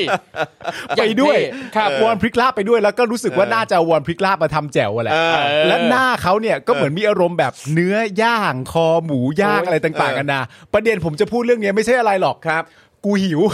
ใช่คือแค่ฟัง แม่ แค่ งน่า เย กินมาก น้ำลายยังจะพุ่งเลยอ่ะ แล้วแบบ ใช่ เปิดดู Daily Topic จอใหญ่ของบ้านแล้วก็กูแบบ ซิดซีด คุณผู้ชม ซีด คุณผู้ชมถ้านั่งดู Daily Topics อยู่เนี่ย ก็แคปหน้าจอมา ใช่ ก็ได้ ใช่ นะครับหใช่รือว่าอาจจะถ่ายเซลฟี่อะไรตัวเองมาแล้วก็ เออ แท็กพวกเรามาเลยนะครับ จริง เรา ใช่ อยากเห็นนะ ใช่ นะครับหลายท่านก็แท็กเข้ามานะครับ ครับ แล้วก็อาจจะแท็กตอนที่ใช้ผลิตภัณฑ์ของเราอยู่ เออใช่ อาจจะทานวอนพริกลาบเด้า ครับ เดินดงอะไรพวกนี้อยู่ ใช่ ของแม่แขกอยู่นะครับ หรือว่าอาจจะเอ่อซื้อหมอนซื้อเสื้ออะไรต่างๆไปเนี่ยโอ้โหคือแท็กเข้ามาครับแท็กเข้า ใช่ครับ มาใน IG ผมก็ได้นะ ใช่ ครับ IG ผมก็ได้ได้ทุกคนเลย ใช่รับก็ได้ ใช่ครับ นะครับ ของเอ่อคุณปาล์มก็ได้ ครับ ของ ผม ทอมก็ได้นะครับ ครับ นะฮะก็แท็กเข้ามาเลยครับแท็ก อืม ไปที่ Spoke Dark TV ก็ได้ เอ้ย Spoke Dark Store ก็ได้นะครับ ครับ แท็กเข้ามานะครับ เราจะได้เห็นว่านี่ไง เราคือเพื่อนกัน ครับ ครับ นะครับ แล้วก็คุณก็ติดตามเอ่อรายการของเราอยู่ในเอ่อเขาเรียกว่าคอมมูนิตี้ของเราอะ ครับ นะครับนะยังไงก็ก็แท็กกันเข้ามาได้นะครับนะฮะของผมอยากเห็นเยอะ ใช่ นะครั ครับ บ แล้วก็ ผม ไม่ต้องเกรงใจแท็กกันเข้ามาเลยนะครับ เยอะๆเลย น ครั เรา บ เราอยากจะไปแชร์ต่อด้วยนะครับนะฮะ ครับ นะฮะ ผม โอเคนะครับ คราวนี้มาที่ประเด็นกลับมาที่ประเด็นของเซฟจนะดีกว่า อ่า นะครับนะหลังจากที่เมื่อวานเนี่ยประยุทธ์ก็ให้สัมภาษณ์ใช่ไหม ครับ เกี่ยวกับการสลายการชุมนุมของเครือข่ายจนะรักถิ่น ครับผม นะครับนะฮะเอ่อแล้วก็ตอบสื่อนะครับที่ถามว่าจะดำเนินการยังไงกับกรณีที่เครือข่ายชาวจนะรักถิ่นมาชุมนุมกันเพื่อทวงคำสัญญาที่ทำข้อตกลงกันไว้นะครับนะฮะซึ่งประยุทธ์ก็ตอบว่าก็ถามกลับนะครับนะฮะตอบกลับแบบถามกลับนะครับ ครับ ว่า แล้วใครตกลงอ่ะ อืม เมื่อผู้สื่อข่าวตอบว่าร้อยเอกธรรมนัฐหรืออดีตรัฐมนตรีช่วยเกษตรเนี่ย เป็นคนไปตกลง ประยุทธ์ก็ถามกลับว่าอ้าวแล้วผมเนี่ยไปตกลงหรือยังอ่ะ เออ คอรมอตกลงหรือยังอ่ะก็ยัง เพราะงั้นก็คือบอกว่าตัวเองไม่ได้ตกลง ใช่ คอรมอก็ไม่ได้ตกลง ใช่ แล้วก็ระบุว่าหลังจากนี้จะให้สอบตอ่ะนะครับ ซึ่งจริง ๆ แล้วเป็นหน่วยงานที่ซ้ำซ้อนชาวบ้านมากนะค ค รั รั บบ นะฮะแล้วก็เป็นหน่วยงานความมั่นคงที่มายุ่งอะไรก็ไม่รู้เกี่ยวกับเรื่องของเขตอุตสาหกรรมเนี่ยนะครับ ครับ และรัฐมนตรีประจำสำนักนายกเข้าไปดูแลว่าเกิดอะไรขึ้นและจะแก้ปัญหายังไง เมื่อวานเนี่ยให้ ครับ เหตุผลว่าอย่างนี้ เราจะเรียกว่าให้เหตุผลในการเอาตัวรอดว่าอย่างนี้ อ่ะ แต่วันนี้เป็นยังไงเดี๋ยวติดตามไปดู ใช่ครับ มาดู นะ สิ ฮะนอกจากนี้เนี่ยระหว่างให้สัมภาษณ์นะครับเอ่อประยุทธ์เนี่ยก็พูดขึ้นมานะว่าเฮ้ยเคยเตือนไปแล้ว ไม่ว่าใครก็ตามเวลาไปเจรจาเรื่องอะไรต่างๆ เนี่ยอย่าไปรับปาก ถ้ายังไม่ได้เข้าครม เข้าทางไล่ฟาด ครับ ถ้ายังไม่ได้เข้าครม ถ้ายังไม่เข้าคอรม เอ อ ทำให้ในเวลาต่อมาร้อยเอกธรรมนัฐเนี่ยก็ออกมาโต้กลับ เอ้ย ครับ อ้าว อ้าว อ้าว อ้าว เออ นะมึงเขี่ยไง เออ นะครับ คือพูดถึงเขาเขาก็โต้กลับสิ ครับ นะครับ นะฮะ ร้อยเอกธรรมนัฐก็โต้กลับนะครับพลเอกประยุทธ์ว่า ตนไม่ได้เป็นคนให้สัญญากับชาวจะนะ แต่ที่ทำไปทั้งหมดทำในนามคณะตรวจสอบข้อเท็จจริง ซึ่งพลเอกประยุทธ์เป็นคนแต่งตั้ง อ้าวอ้าวอ้าวอ้าวอ้าวอ้าวอ้าวอ้าว ประยุทธ์เป็นคนแต่งตั้งนะ อ้าว อืม ซึ่งเมื่อทำงานจบก็เสนอเรื่องให้พลเอกประยุทธ์รับทราบแล้ว อ้าวอ้าว อ้าว อ้าว อ้าว เอาแล้ว อ้าว อ้าว อุ้ยอุ้ยอุ้ยอุ้ย เฮ้ อุ้ ย ย เฮ้ย อุ้ย เฮ้ย เฮ้ยจอห์นธรรมนัฐบอกว่ายังไงนะขอประโยคแรกอีกที ธ สิ รรมนัฐบอกว่า เฮ้ย ตนน่ะไม่ได้เป็นคนไปสัญญากับชาวจะนะ แต่ที่ เออ ทำไป เออ ทั้งหมดเนี่ยทำในนามคณะตรวจสอบข้อเท็จจริง เออ ที่พลเอกประยุทธ์เป็นคนแต่งตั้ง เฮ้ย เออ แล้วพอทำงานเสร็จแล้วเนี่ย ก็เสนอเรื่องนี้ให้พลเอกประยุทธ์รับทราบแล้วด้วย อาจารย์แบงค์ตัดมาอุ้ยอุ้ยอุ้ยอุ้ย เฮ้ยเดี๋ยวนะ อันนี้เป็นไปได้ไหมว่าไปที่บอกว่าประยุทธ์รับทราบแล้วเนี่ยคือ กูแค่ทราบไงกูไม่ได้เห็นด้วยไง ไม่ได้ ไม่เอาไม่ ไม่ ได้ ได้ ไม่ได้ อ๋อ ไม่ได้ ทราบ ไม่ได้ แต่แต่ ไม่ได้ ไม่ไม่ได้ นะครับ บอกไงยังไม่ได้บอกเลยว่าเห็นด้วย เอ อะ อ ไม่ไม่ได้ อุ้ยไปแล้ว อ๋อโอเค แต่แต่คือจะมามุกนี้หรือเปล่ากูก็ไม่แปลกใจนะถ้ามันจะมา เป็นไปได้ เออเพ มัน ราะ เป็น ตาม ไป สันดา ได้ นนี่ก็ประมาณนี้ เออ ไม่ แต่ถ้ามึงจะมามุกนี้อ่ะ ครับ กูก็พูดเลยว่าก็มา เออก็มา ก็มามึงก็มา ก็มา พอดีลายเซ็นมันยังอยู่ อ้าว อุ้ยอุ้ยอุ้ยอุ้ยอุ้ยอุ้ย ก็ทราบไง เออ ก็ทราบ แล้วว่าไงต่อว่าไงต่อ นะฮะ เออ เอ่อมิสเตอร์ทัมนัสนะฮะ Yes ก็ยังกล่าวอีกนะครับว่า หากจะถามว่าคอรมอรับทราบไหม อืม ยืนยันว่ารับทราบ เออ อ้าว ถ้าถามว่าคอรมอทราบเรื่องนี้ไหม ยืนยันว่ารับทราบ อืม เออ พร้อมย้ำว่าวันที่นำเรื่องเข้าคอรมอเนี่ยนะครับ ในที่ประชุมก็ถกเถียงกันเกือบชั่วโมง อุ้ยอุ้ยอุ้ยอุ้ยอุ้ยอุ้ย สงสัยต้องไปดูบันทึกการประชุมเหรอฮะ ครั นั่ บ นแหละ นะฮะซึ่งการพ้นจากตำแหน่งของตนเนี่ยไม่ได้เป็นเหตุทำให้เรื่องนี้ที่ติดขัด เพราะคณะทำงานถือว่าทำงานจบแล้วแล้วก็หมดหน้าที่แล้วนะครับการตอบคำถามของพลเอกประยุทธ์แล้วก็ร้อยเอกธรรมนัฐเนี่ยทำให้ในเวลาต่อมาสื่อหลายสำนักก็ออกมาเปิดเผยข้อมูลที่ตรงกันนะครับว่าเมื่อวันที่ 14 ธันวาคมปีที่แล้ว ครับ ร้อยเอกธรรมนัฐได้รับมอบหมายจากพลเอกประวิทย์วงษ์สุวรรณให้ไปเจรจากับเครือข่ายจนะรักถิ่น ที่มาชุมนุมกันที่ทำเนียบรัฐบาล ครับ แล้วก็มีข้อตกลง 3 ข้อเกิดขึ้น ก็คือ 1. รัฐบาลเนี่ยจะต้องตรวจสอบนะฮะกระบวนการทำเอ่อกระบวนการดำเนินงานของศูนย์อำนวยการ บริหารราชการจังหวัดชายแดนภาคใต้ หรือสออบต ถึงความไม่ปกติของโครงการทั้งหมดครับ อันนี้ชัดเจนมากอยู่แล้ว ใช่ค ป รับ ระชาชนถามหรือว่ากังวลเรื่องนี้ก็เคลียร์มาก ใช่ สองครับ รัฐบาลจะจัดให้มีการศึกษาผลกระทบด้านสิ่งแวดล้อมในเชิงยุทธศาสตร์ หรือ SEA แบบมีส่วนร่วม ที่จะมีคณะศึกษาอันเป็นที่ยอมรับของทุกฝ่าย อืม เพื่อให้รัฐบาลมีเหตุผลทางวิชาการประกอบการตัดสินใจเดินหน้า หรือยุติโครงการต่อไปมันต้องมีข้อมูลไง ใช่ แต่ ครับ คีย์เวิร์ดสำคัญอันนี้ผมว่าเป็นคำพูดที่ว่าอันเป็นที่ยอมรับของทุกฝ่าย คือ ถูกต้ จะ อง มีคณะศึกษาขึ้นมาเนี่ยเวลาจะอ้างว่าจะทำอะไรมันต้องมีการศึกษาก่อน งั้นไอ้คณะที่จะมาศึกษาเนี่ยมันต้องเป็นคณะที่ได้รับการยอมรับจากทุกฝ่าย ถูกต้อง ไม่ว่าจะเป็นจากฝั่งประชาชนหรือภาครัฐเอง ใช่ โอเคก็เราต้องเราต้องโอเคกันทั้งสองฝ่าย ถูก แล้วก็ให้คณะนี้ไปศึกษาสิ ใช่แล้ว ไหมครับนะ ครั ฮะ บ และ 3 ก็คือรัฐบาลน่ะสัญญาว่าจะยุติการดำเนินงานทุกอย่างไว้ก่อน ครับ คือจะหยุดทุกอย่างไว้ก่อนนะฟรีซ ใช่ ทุกอย่างไว้ก่อนโฮทุกอย่างไว้ก่อน ครับ อืม จนกว่าการดำเนินการในข้อ 1 แล้วก็ 2 เนี่ย มันเสร็จสมบูรณ์มันเรียบร้อย ใช่ ครับ ชัดเจน ใช่ไหมฮะ ครับ อืมนะฮะโดยหลังการเจรจากับเครือข่ายจนะแล้วเนี่ยร้อยเอกธรรมนัสเอ่อร้อยเอกธรรมนัสนะครับก็แจ้งว่าวันรุ่งขึ้นคือวันที่ 15 ธันวาคม 63พลเอกประวิทย์จะนำข้อตกลงดังกล่าวเข้าครมเพื่อรับทราบ หลังการประชุมครมเนี่ยร้อยเอกธรรมนัสก็ได้นำเอกสารข้อตกลงไปให้กลุ่มจนะ ที่มาชุมนุมที่หน้าทำเนียบ และมีการลงนามร่วมกันเป็น MOU เอ้า อ่าขั้นนั้ อ้าว น เอ้าเอ้า เฮ้ยอะไรอ่ะ เอ้าอุ้ยอุ้ยอุ้ย เออเออเออเออเออ มีการลงนามร่วมกันเป็น MOU ด้วคยรับ นะ ครับ วิววิววิววิว โดยหลังจากนั้นในวันที่ 27 มกราคมครับ 64 นะ อ่าน นะครับ ปีต่อมาเนี่ยนะครับ ต้นปีเนี่ย ประยุทธ์ก็ลงนามในคำสั่งสำนักนายกที่ 20ทับ64 เรื่องแต่งตั้งคณะกรรมการตรวจสอบข้อเท็จจริง กรณีการดำเนินการขยายผลโครงการเมืองต้นแบบสามเหลี่ยมมั่งคั่งเออ สามเหลี่ยมมั่นคง มั่งคั่งยั่งยืน ครับ ไปสู่เมืองต้นแบบทีสี่ 4 อำเภอจะนะ จังหวัดสงขลา เมืองต้นแบบอุตสาหกรรมก้าวหน้าแห่งอนาคต หรือที่เรียกกันว่านิคมอุตสาหกรรมจะนะ โดยมีร้อยเอกธรรมนัฐเป็นประธาน เป็นประธานซะด้วยนะ โดยเนื้อหาในหนังสือดังกล่าวเนี่ยมีการอ้างถึงกรณีที่กลุ่มจนะรักถิ่นมาชุมนุมเรียกร้องต่อรัฐบาล และคอรมอได้มีมติเมื่อวันที่ 15 ธันวาคม 63 และคอรมอนะครับได้มีมติเมื่อวันที่ 15 ธันวาคม 63 ครับ รับทราบรายงานผลการหารือแนวทางการแก้ไขปัญหาของกลุ่มจนะรักถิ่น ตามที่พลเอกประวิทย์เสนอด้วย ตัดจัดจ้ เพราะฉะนั้น เพราะฉะนั้นนะครับ ฉันจึงทรนง บุญรอดก็มา เพราะฉะนั้นนะครับ การที่พลเอกประยุทธ์ระบุว่าตน และคอรมอไม่เคยตกลงเรื่องนี้ จึงไม่น่าจะเป็นความจริงแต่อย่างใดครับ ครับ ก็น่ากังวลนะครับว่าหนึ่งคือนายกเนี่ยสามารถลืมเรื่องใหญ่ขนาดนี้ได้ง่ายขนาดนี้เลยเหรอ ครับ หรือนายกเราโกหกเหรอ เฮ้ย เฮ้ย นายกจะมาโกหกประชาชน แต่ก็คงจะเป็นเรื่องแรกมากกว่ามั้ง ใช่ ครับนะ ค ฮะ รับ คงจะลืมนะครับ ใช่ใช่ นะฮะ ใช่ เพราะว่านายกเนี่ยเออก็มีความรับผิดชอบเยอะใช่ไหม เยอะ ใช่ เขา ครับผม ทำตั้งกี่ตำแหน่งแล้วลืมบ้างนิด ครั นิ บ ดหน่อยหน่อยๆ คือ ก็น่าน่าจะ จะ ลื ลื ม มแหละนะครับ ประเด็นที่ โอ้ย สองเรื่องโกหกเนี่ยไม่ ครั คิ บ ดว่าน่าจะเป็นไปได้ เพราะว่า อุ้ยเขาเป็นชายชาติทหาร อ๋อ เป็นชายชาติ ชะ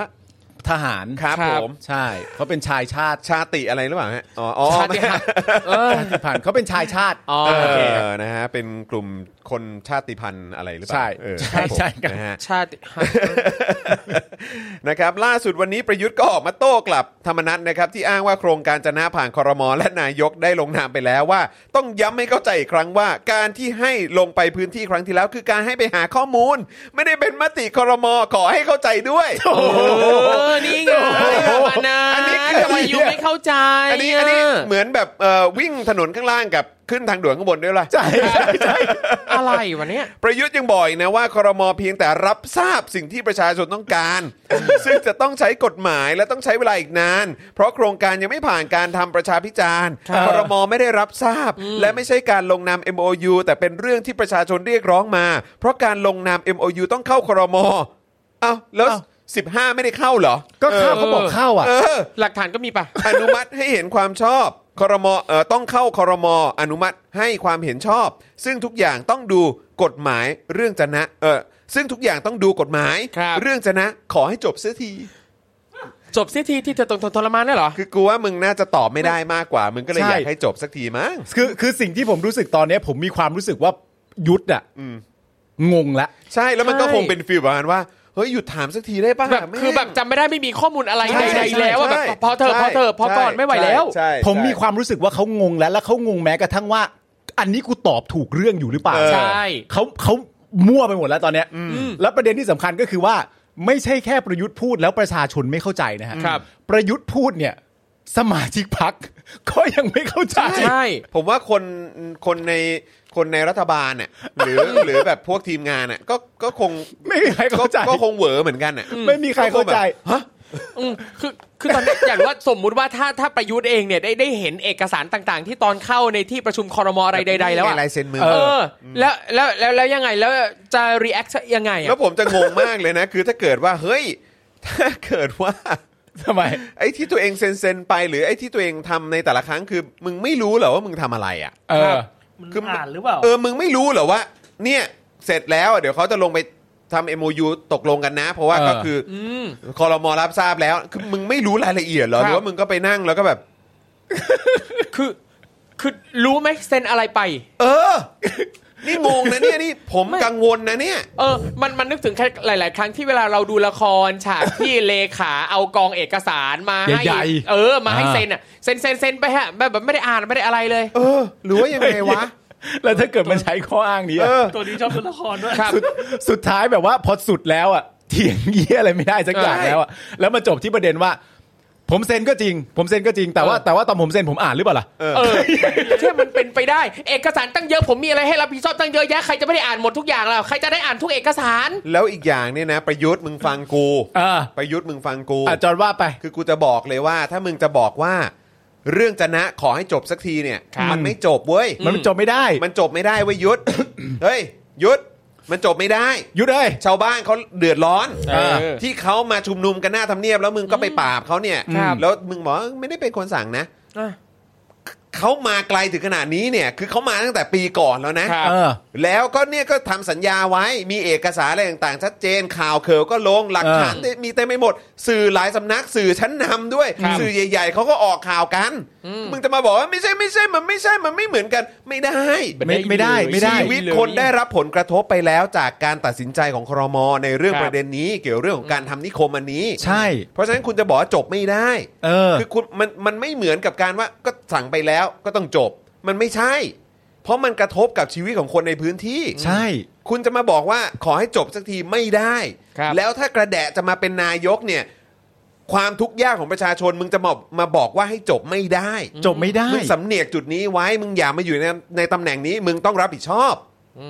ตำแหน่งนายกเนี่ย เออ อยากเป็นน่ะ ที่มึงกระสันจะเข้ามาเป็นเหลือเกินเนี่ย เออ ยึดอำนาจเข้ามาเสียสละเข้ามาเนี่ย ครับเออ แล้วก็ยังอยู่ต่อเนี่ย จนเลือกตั้งแล้วก็เสนอตัวเป็นแคนดิเดตนายก แล้วก็ได้มาเป็นสว250 คนที่คอสชจิ้มมาเนี่ย อืม ก็มาเลือกให้เป็นต่อเนี่ย คือต้องบอกเลย อยู่ในตำแหน่งนี้มึงต้องรับผิดชอบ อืม แต่จะมาบอกว่าขอให้จบไม่ได้ มันไม่น่าแปลกใจเลยนะครับ ครับ ที่ประชาชนมีความรู้สึกว่ารัฐบาลนี้เอาตีนรูปหน้า จากปัญหาที่เกิดขึ้นน่ะ ครับ ที่มาทวงสัญญาอะไรต่าง ๆ นานาสัญญา 3 ข้อที่ว่าที่ถ้าตามที่คุณธรรมนัฐบอกเนี่ย ครับ มันได้รับการตกลงผ่านการประชุมเข้าคอรมอทุกอย่างเป็นที่เรียบร้อยแล้วในเรื่องของ MOU ด้วยนะ ครับผม และสิ่งที่ประยุทธ์ตอบอันสุดท้ายคือเรื่องจะนะขอให้จบเสียทีอะมึงจะมึงหลอน พูดอะไร พูดอะไร พูดอะไร มึงพูดอะไรออกมาจากปากตัวเอง เรื่องจะนะขอให้จบเสียที รู้ตัวไหมว่าเนี่ยตัวเองพูดอะไร ใช่ นักข่าวเนี่ย คือควรจะถามมากเลยนะว่า ครับ ว่าจบที่อะไร เออ จบอะไร จบอะไร มันจะจบยังไงเรื่องเนี้ย ครับ เรื่องที่ในเมื่อวานน่ะ มีคนออกมาชุมนุมกันเพื่อจะทวงถามสัญญา ครับ แล้วคุณจะให้เรื่องนี้มันจบเสียทีเนี่ยมันจบยังไง ใช่ คือประชาชนมีปัญหา ประชาชนอยากให้มาช่วยแก้ไข แต่ตอนเนี้ยรัฐบาลเนี่ยไม่ได้แก้ไข แต่กลับทำให้ปัญหาเนี่ยยิ่งพอกพูน ใช่ มันเพิ่มขึ้นไปอีก แล้วจะมาบอกให้เขาจบ อันเนี้ยไม่ได้ ใช่ ไม่ได้ครับ เขามาทวงถามสัญญาต้องการจะมาถามเรื่องการแก้ปัญหา คุณยังไม่ได้ทำทุกอย่างนั้นเลย และต่อบ ครับ ประชาชนไปว่าแต่ให้จบเถอะ เออ เฮ้ยไอ้อะไร มันได้เลยไงตูมัน มัน เหมือนได้ ใช่ ไง ตรงไหนล่ะครับ มันไม่ได้นะตู่ ครับ ตลก อย่างเงี้ยมันยิ่งชัดเจนนะว่าโทนี่พูดถูกนะที่บอก ครับ เป็นรัฐบาลคำสั่งไม่ใช่รัฐบาลรับฟังอ่ะ เออ ใช่ มันยิ่งชัดเจนนะ ใช่ ครับ เออ คือเดี๋ยวจะกลายเป็นว่าโทนี่พูดอะไรก็ถูกหมดนะ เออเดี๋ยว ใช่ ลำบากนะ นี่เขาเดินผ่านก็เยี่ยวแตก ใช่ นี่คือขนาดแบบแรงกดดันจากดูไบนี่ตอนนี้รู้สึกมันดูแน่นขึ้นทุกทีนะ เออ ครับ มครับผม อ๋อแล้วมีอีกอันที่ตั้งคำถามไว้ว่า ในในบรรดาเรื่องราวที่ธรรมนัตออกมาตอบเนี่ย อืม เขาเขาตอบไปประเด็นเรื่องที่ประยุทธ์พูดเมื่อวานถูกป่ะ ครับ แล้วในในรายงานทั้งหมดเนี่ยธรรมนัตได้ตอบได้ตอบเรื่องการเอ่อสลายการชุมนุมเมื่อวานป่ะมีไหมหรือไม่ได้พูดเรื่องเหล่านั้น คิดว่าไม่ได้ ไม่ไม่ไม่เห็นนะ แต่เหมือนบอกว่าก็รู้สึกว่าก็จะอะไรนะ ใช้กลไกทาง ครับ สภา ใช่ ในการแก้ปัญหานี้ต่อไปอะไรประมาณ ครับ เนี้ยอืมครับ ผมก็ นั่นแหละครับแล้วคนคนเขาถึงบอกไงฮะว่าไม่ไม่ไม่ได้เท่ขนาดนั้นนะ ครับผม นะฮะ อืมนะฮะอ่ะอีกหนึ่งเรื่องครับที่เอ่อไม่พูดถึงไม่ได้นะครับ ก็คือประเด็นการนัดชุมนุมใหญ่นะครับรณรงค์เลิก 112 ที่ราชประสงค์ในวันที่ 12 ธันวาคมนี้นะครับ ครับ นะ ผม ซึ่งเดี๋ยวจะมีการยื่นร้อง UN นะฮะกับประเด็นของการละเมิดเสรีภาพด้วยนะครับนะฮะ ครับ แต่ ผม ว่าก่อนจะไปในประเด็นนี้นะครับอยากประชาสัมพันธ์คลิปความรู้หน่อยได้ไหม เออ ครับนะครับ คลิปความรู้ที่อยากให้คุณผู้ชมได้ติดตามกันนะครับนะฮะคือวันก่อนเราก็เพิ่งโปรโมทกันไป กับคลิปความรู้เรื่องคณะราษฎรตอนที่1ครับวันนี้ก็เลยอยากจะมาพูดถึงคณะราษฎรตอนที่2นะครับ ได้เลย นะฮะซึ่งเอ่อตอนที่2เนี่ยเราพูดถึงเขาโครงนะฮะเอ่อเศรษฐกิจนะฮะของปรีดี และรัฐประหาร 2 ครั้งแรกนะครับหลังปี 2475 นั่นเองนะครับนะฮะอีกไม่กี่วันเนี่ยก็จะถึงวันที่ 10 ธันวาคมแล้วนะครับ ครั ก็ บ เลย อยากจะพาคุณผู้ชม ย้อนกลับไปในช่วงปี 2475 กันนะครับ มาเตือนความจำกันหน่อยดีกว่านะครับ ว่าหลังจากที่ประเทศเรา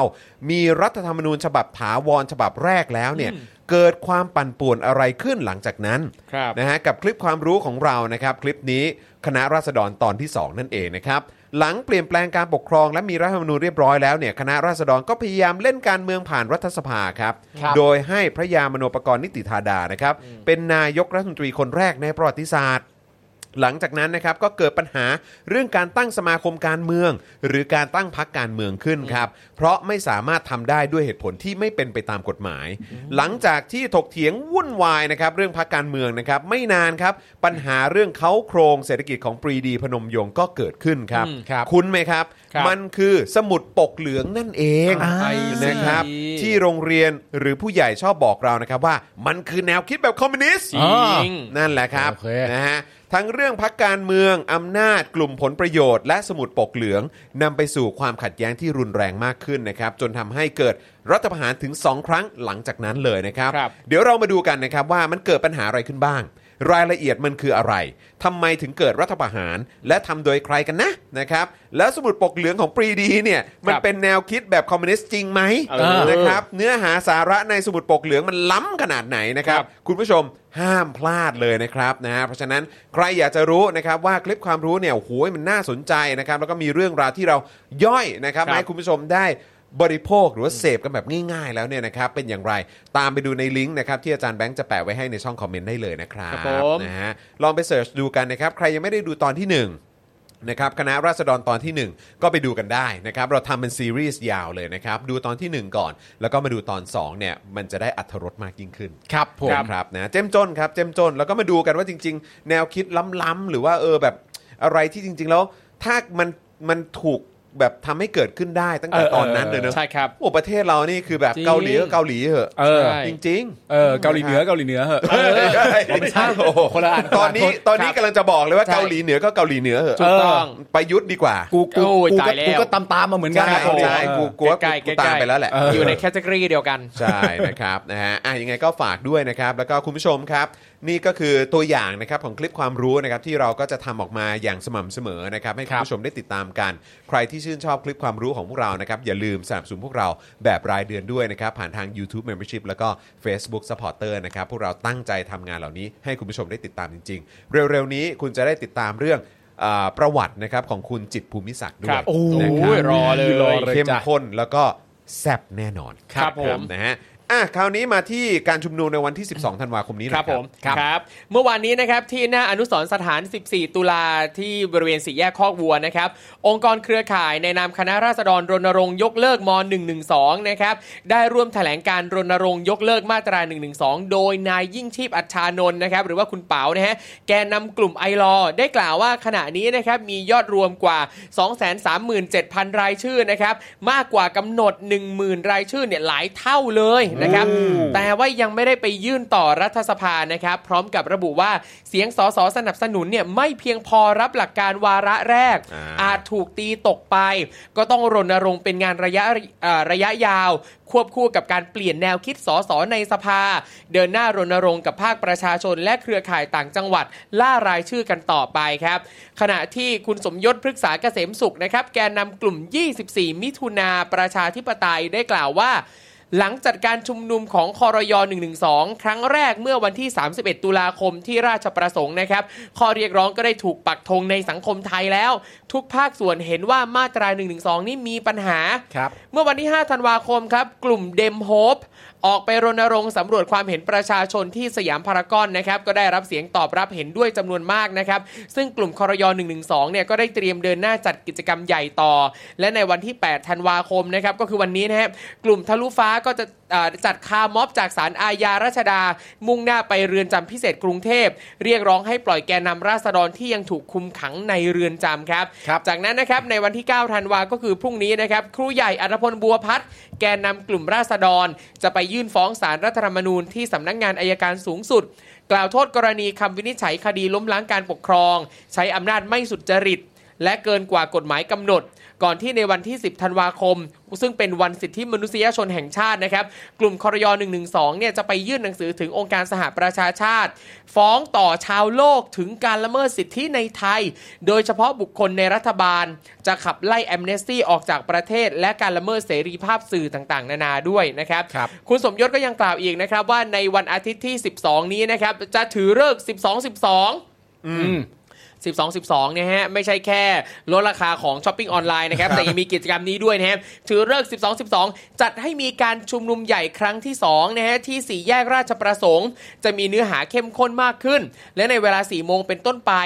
เปิดกิจกรรมด้วยกลุ่มราษฎร เนาะ ขอเชิญชวนให้ประชาชนที่เข้าร่วมนำเอาอุปกรณ์ที่ส่งเสียงดังได้มาจากที่บ้านนะครับพกมาเองได้เลยนะครับ ไม่ว่าจะเป็นหม้อหายนะครับ หรือนกหวีดนะครับ เอามาส่งเสียงในงาน เชิญชวนทุกพักการเมืองเนี่ยมาร่วมกิจกรรมด้วย พร้อมกับระบุว่าความเคลื่อนไหวจากนี้จะยกระดับขึ้นอีกช่วงปลายเดือนธันวาคม ว้าว จะเข้ายื่นฟ้องตุลาการศาลรัฐธรรมนูญ ต่อศาลคดีทุจริต และประพฤติมิชอบกลาง และยกระดับการเคลื่อนไหวแก้ไขมาตรา 1 1 2 ออกไปในระดับสากลทั่วโลก ว้าว ที่จะมีคนไทยในต่างประเทศ และผู้ลี้ภัยทางการเมืองในประเทศต่างๆ เป็นหัวหอก โอ้ โอ้โห เรียกได้ว่าปี 65 เนี่ยจะเป็นปีทองของการชุมนุมนะฮะทั้งกลุ่มเล็กกลุ่มใหญ่นำโดยเครือข่ายแรงงานที่จะเคลื่อนไหวเรื่องปากท้องเป็นหลักด้วย โอ้ โอ้ยเอาละครับคือต้ เดื อง อดนะ ต้องดูเลยนะครับ คือจำได้นะครับ จำได้ว่าเราก็เคยมีโอกาสได้คุยกับเอ่อเอ่อแกแกนนำหลาย ๆ ท่าน ใช่ใช่ นะค ใช่ รับหรือว่าผู้ที่เป็นที่รู้จัก เออ นะในการชุมนุมเพื่อเรียกร้องประชาธิปไตยและความเท่าเทียมกัน ครับผม นะฮะของเอ่อคนทุก ๆ คนในประเทศนี้นะครับ ครับ ก็เขาก็บอกไว้นะว่า คือปี 64 65 เนี่ย ใช่ มันจะเข้มข้นมาก ใช่ ขึ้น ครับผม มากๆเลยนะครับ แล้วเขาเขาเครือข่ายเขาคือตอนนี้มันไปทั่วโลกแล้วอะ ใช่ครับ คือเรื่องนี้มันไม่เงียบอะครับ มันไปทั่วโลกแล้วจริงๆครับ คือจะพยายาม ใช่ ปิดสื่อปิดอะไรก็ตาม คือเรื่องนี้มันไปทั่วโลกแล้ว ใช่ครับ แล้วก็ด้วยความที่คุณก็ไปกดดันไปกดขี่เขาไปขับไล่เขาเนี่ย ก็มีคนไทยจำนวนมากครับนะที่กระจายอยู่ทั่วโลกนะครับ ใช่ แล้วก็พร้อมครับที่จะเปล่งเสียงแล้วก็ส่งเสียงถึงสิ่งที่มันเกิดขึ้นในประเทศนี้เนี่ยแหละครับ ใช่ครับ ครับ เตรียมตัวเลยนะครับ เย่ รอเธอะรอ เพราะฉะนั้น รอ คือการเคลื่อนไหวนะฮะในเรื่องของสิทธิเสรีภาพนะฮะเรื่องของการแก้ไขมาตรา1นึการใช้อำนาจที่อำนาจวิปริตอ่ะ ครับ ของของรัฐบาลนี้นะครับ ครับ นะฮะไปจนถึงเรื่องของปากท้อง อืม นะครับคือทุกอย่างนี้เนี่ยมันมันมันไปด้วยกันหมดนะครับ ครบฮะ นะฮะมันจะมีการเคลื่อนไหวตลอดปีหน้าอย่างแน่นอนครับ ครับ แล้วก็ยิ่งถ้าโควิดซาลง อืม พรกฉุกเฉินไม่มี เออ จะเอาอะไรมาอ้าง ใช่ ครับ ทุกวันเนี้ย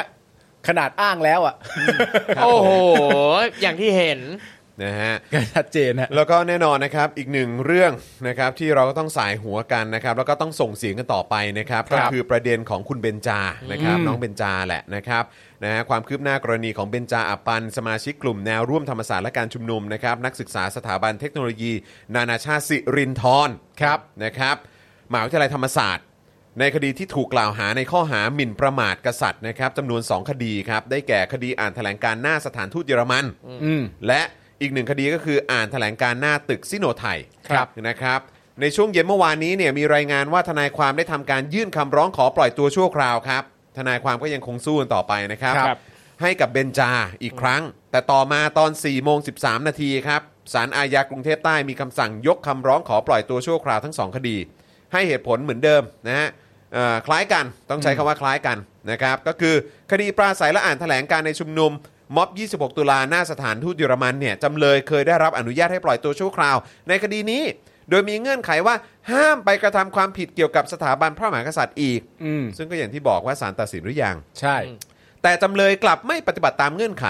และไปก่อคดีในลักษณะเดียวกันซ้ำอีก ซึ่งคืออันนี้คืออยากจะให้ให้ศาลตัดสินไปเลยไหมอ่ะ อืม อืมครับ คือศาลตัดสินไปเลยไหม ถ้าเกิดว่าคือจะบอกว่าเงื่อนไขว่าห้ามไปกระทำความผิดเกี่ยวกับเรื่องนี้อีกอ่ะ เออ ใช่ งั้นงั้นก็คือก็กรุณาตัดสินเลยได้หรือเปล่าอ่ะ ครับ คือคือ ถ้าถ้าเกิดว่า ใช่ จะไม่ให้ประกันตัวก็ตัดสินไปเลย ใช่ คือคำพูดว่าโดยมีเงื่อนไขห้ามไปกระทำความผิดเนี่ย อืม มันก็ต้องผิดเสียก่อน ใช่ ใช่ไหมมันควรจะเป็นอย่างนั้นใช่ไหม ถูก ก็ ต้ คื อง ถามถามในฐานะความ เออ ผู้ ใช่ เชี่ยวชาญภาษาฮะ ถ้าตาม ใช่ครับ ประโยคเนี้ยโดยมีเงื่อนไขห้ามไปกระทำความผิด นั่น อืม แปลว่า มันต้องผิด อีก เสีย ด้วย ก่ นะ อนใช่ไหม คือก่อนหน้านี้ยังไม่ได้จะตัดสินไงว่าผิดแล้ว ใช่ จะมาบอกว่าเดี๋ยวจะไปทำผิดอีก อันเนี้ยไม่ได้เลย นั่นน่ะสิ โอเค นั่นน่ะสิ ผมแค่มีความรู้สึกว่าคำมันแปลกเฉยๆ มันน่าสงสัยครับ ใช่ครับ ก็เลยอยากจะบอกว่าก็งั้นเอ่อรบกวนท่านตัดสินเลยได้ไหม เออ คือจะได้รู้ไปว่าอันนี้ผิดแล้วก็ ครับ จำคุกแล้วก็เอาโอเค เราก็จะได้ไปส่งเสียงต่อว่าอ้าวตอนนี้โดนจำคุกอยู่เพราะคดีนี้เราก็ ครั จะ บ ไปส่งเสียงในประเทศและนอกประเทศต่อ ครับ อตอนนี้เราก็ส่งเสียงซ้ำหนักเข้าไปอีกนะครับ ว่า ครับ เอ้ายังไม่ถูกตัดสินเลยนี่ อืม แล้วทำอย่างนี้ทำไม ครับ แล้วถ้าเกิดว่าทาง อันนี้มันหนักกว่านะ ใช่ฮะแล้วถ้าเกิดว่าทางใครก็ตามบอกว่า มันยังตัดสินตอนนี้ไม่ได้ เพราะ อ่ะ เนื่องจากว่าเอกสารอะไรต่างๆนานามันยังไม่ครบถ้วน เอ้า เอ้า ก็ใน อ้าว เมื่อยังไม่ตัดสินน่ะ เออ แล้ว ก็ บอกว่าผิดอีกได้ไงอะ ใช่ ใช่ เออ มันมันก็เลย อันนี้สงสัยนะฮะ ครับ เออ อันนี้สงสัยจริงๆ สงสัยจากตัวคำพูดฮะ ใช่แล้วเราก็สงสัยแล้วเราก็ลองถาม ครั กับบ ทางผู้เชี่ยวชาญภาษาไทย อืม นะครับ ก็มีความเห็นไปในทางที่เออก็ฉงนเหมือนกั ใช่ น ครับ ใช่ครับ คือมัน เฮ้ย มัน มึง น่าสับสนสงสัยตั้งแต่ยังไม่ผิดแต่ว่ากัก เออ ตัวเขาไปแล้วอ่ะ เออ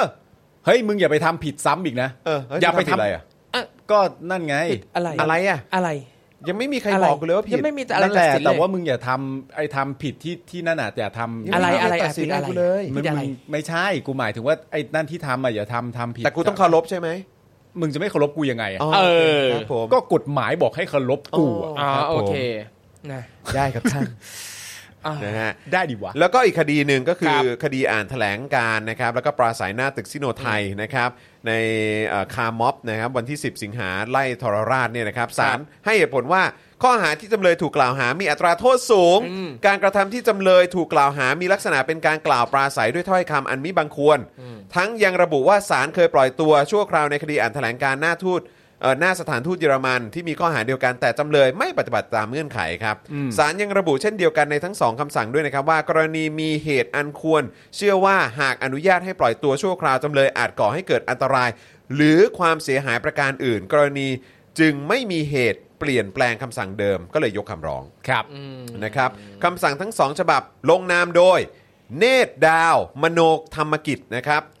เนตรดาว มโนธรรมกิจนะครับรองอธิบดีผู้พิพากษาศาลอาญากรุงเทพใต้ ครับ เนตรดาว มโนธรรมกิจนะครับ นี่ เขาทำอะไรฮะลง ป็ นามเหรอครับ เขาลงนามในคำสั่ง ลงนาม ทั้งสองฉบับนี้นะครับที่อืมเอ่อยกคำร้องนะครับแล้วก็ไม่ปล่อยตัวนะครับ ครับ เขาตำแหน่งอะไรฮะ เขาเป็นรองอธิบดีผู้พิพากษาศาลอาญากรุงเทพใต้ ชื่อว่าเนตรดาว มโน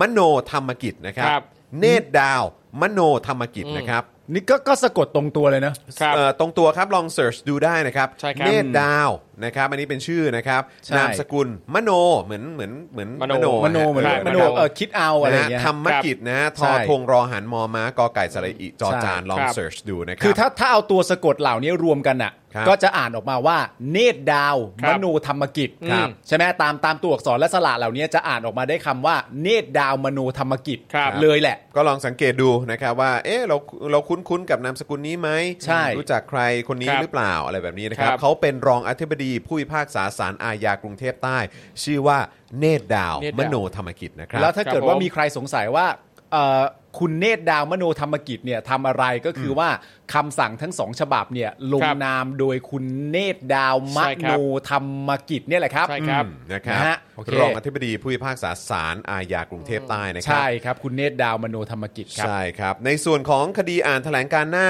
ตึกซิโนไทยนั้นอายการมีคำสั่งฟ้องคดีไปเมื่อวันศุกร์ที่ 3 ธันวาคมที่ผ่านมานะครับ หลังครบกำหนดฝากขังในชั้นสอบสวนจำนวน7ผลัดเอ่อ7ผลัดแล้วนะครับ ครับ นะทำให้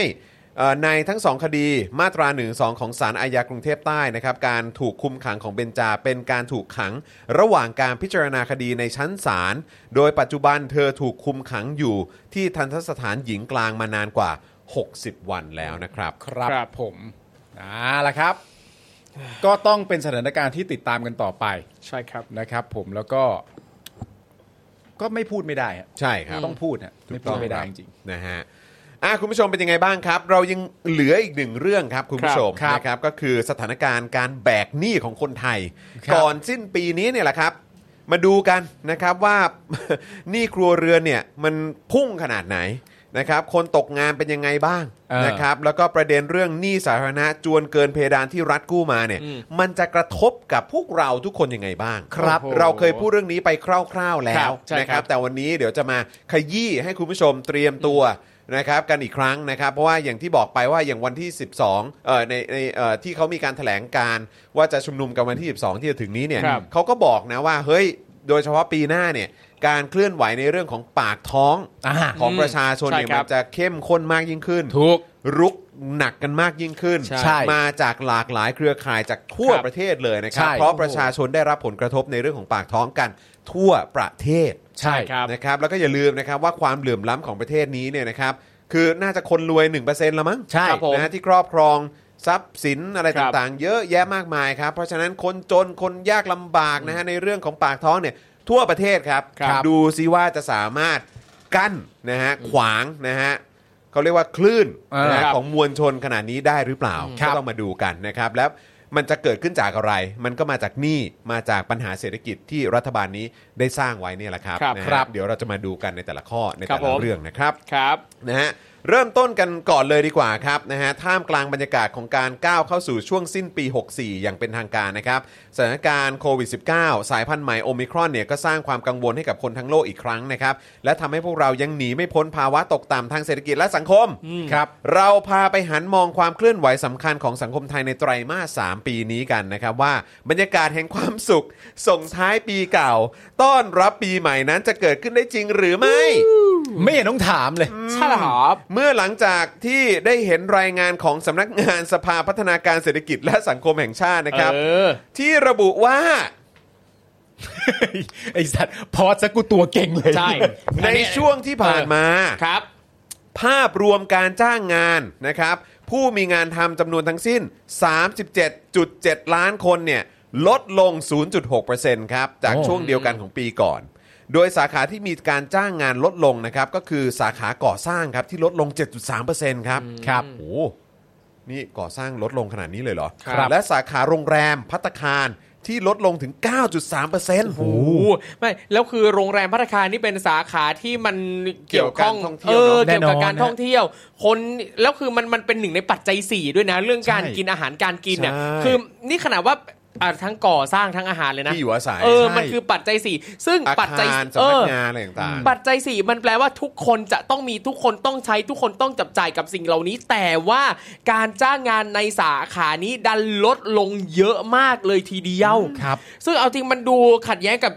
ชื่อชื่อหน่วยงานที่ประกาศนะ สภาพัฒนาการเศรษฐกิจและสังค ก็ ม คือเขาเขาคงอ่ะก็เรามี อ่ะ เรามีนโยบายเรามีไอเดียแหละแต่ว่าคน ใช่ คนลงมือก็คือรัฐบาล แล้วเขาก็มีหน้าที่รายงาน ครับ ว่าแบบ ผม เออเปอร์เซ็นต์มันอยู่ที่ตรงไหนแล้วบ้าง โอ้โห เออ ซึ่งสิ่งที่รายงานมาเนี่ย มั ส น ย ไม่ องฮะ ไม่ได้เห็นถึงพัฒนาอะไรใด ๆ เลยอ่ะประเทศเนี้ย ใช่นอกจากนี้นะครับก็ยังระบุอีกนะครับว่าเกิดการว่างงานเพิ่มขึ้นสูงสุดตั้งแต่มีการระบาดโควิด -19 กรุยิต ก็คือมีผู้ว่างงาน 8.7 แสนคนเออนะ ก็คือตัวเลขเดียวกันกับที่เราได้รายงานให้คุณผู้ชมไป ใช่ครับ เมื่อ ใช่ ช่วงวีคก่อนๆเนยนะครับ ครับ คิดเป็น 2.25%ครับ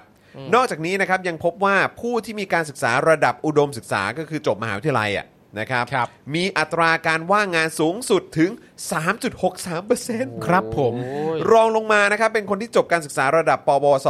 นะครับปวสนะครับ ครับ 3.16% อืม ซึ่งผู้ว่างงานส่วนใหญ่จบในสาขาทั่วไปก็อย่างบริหารธุรกิจการตลาดนะครับ ครับ จึงมีแนวโน้มประสบปัญหาการว่างงานยาวนานขึ้นครับ เออ ครับ คือไม่ใช่แค่ตกงาน ครับ อืม แป๊บๆนะ อันนี้ ใช่ ดูถ้าจะลากยาวนะครับ ครับ เนื่องจากภาวะเศรษฐกิจที่ขยายตัวได้อย่างจำกัด และคนกลุ่มนี้มีทักษะไม่ต่างกันจึงหางานได้ยากขึ้นครับ ขณะที่ด้านหนี้ครัวเรือนของคนไทย พบว่ามีมูลค่า 14.27 ล้านล้านบาทครับ โอ้โห อันนี้เราก็ได้พูดไปเนาะ ครับ นะครับ 14 ล้านล้านนะครับ ครับ เคยย้ำกันแล้วนะครับหนี้ครัวเรือนของคนไทยนะครับ 14 ล้านล้านบาทนะครับ เพิ่มขึ้น 5%ครับ จาก 4.7%ในไตรมาสก่อน ครับ เพิ่มขึ้นมาอีกแล้ว เพิ่ม ครับ เพิ่มเพิ่มอยู่แล้วครับ ครับ หรือคิดเป็นสัดส่วนนะครับ 89.3%ต่อ GDP นะครับ ลดลงจาก 90.6%ในไตรมาสที่ผ่านมาครับ ครับ ตัวเลขหนี้ครัวเรือนซึ่งเป็นเงินที่สถาบันการเงินให้บุคคลธรรมดากู้ยืม จึงสะท้อนให้เห็นว่าประชาชนกำลังแบกรับความยากลำบากจากสภาวะเศรษฐกิจตกต่ำหนักขึ้นเรื่อยๆครับ ครับ โดยเฉพาะเมื่อสถิติบอกว่า สัดส่วนหนี้ครัวเรือนต่อ GDP ยังคงอยู่ในระดับสูง ยิ่งเมื่อเทียบกับช่วงก่อนการแพร่ระบาดของโควิด -19 ครับ ทั้งหมดนี้เนี่ยมันมีสาเหตุมาจาก 1. ภาวะเศรษฐกิจที่ไม่สามารถขยายตัวได้ในระดับปกติ แม้ว่าทั้งปี 64เนี่ยเศรษฐกิจไทยจะขยายตัวนะครับ แต่ก็สะท้อนว่า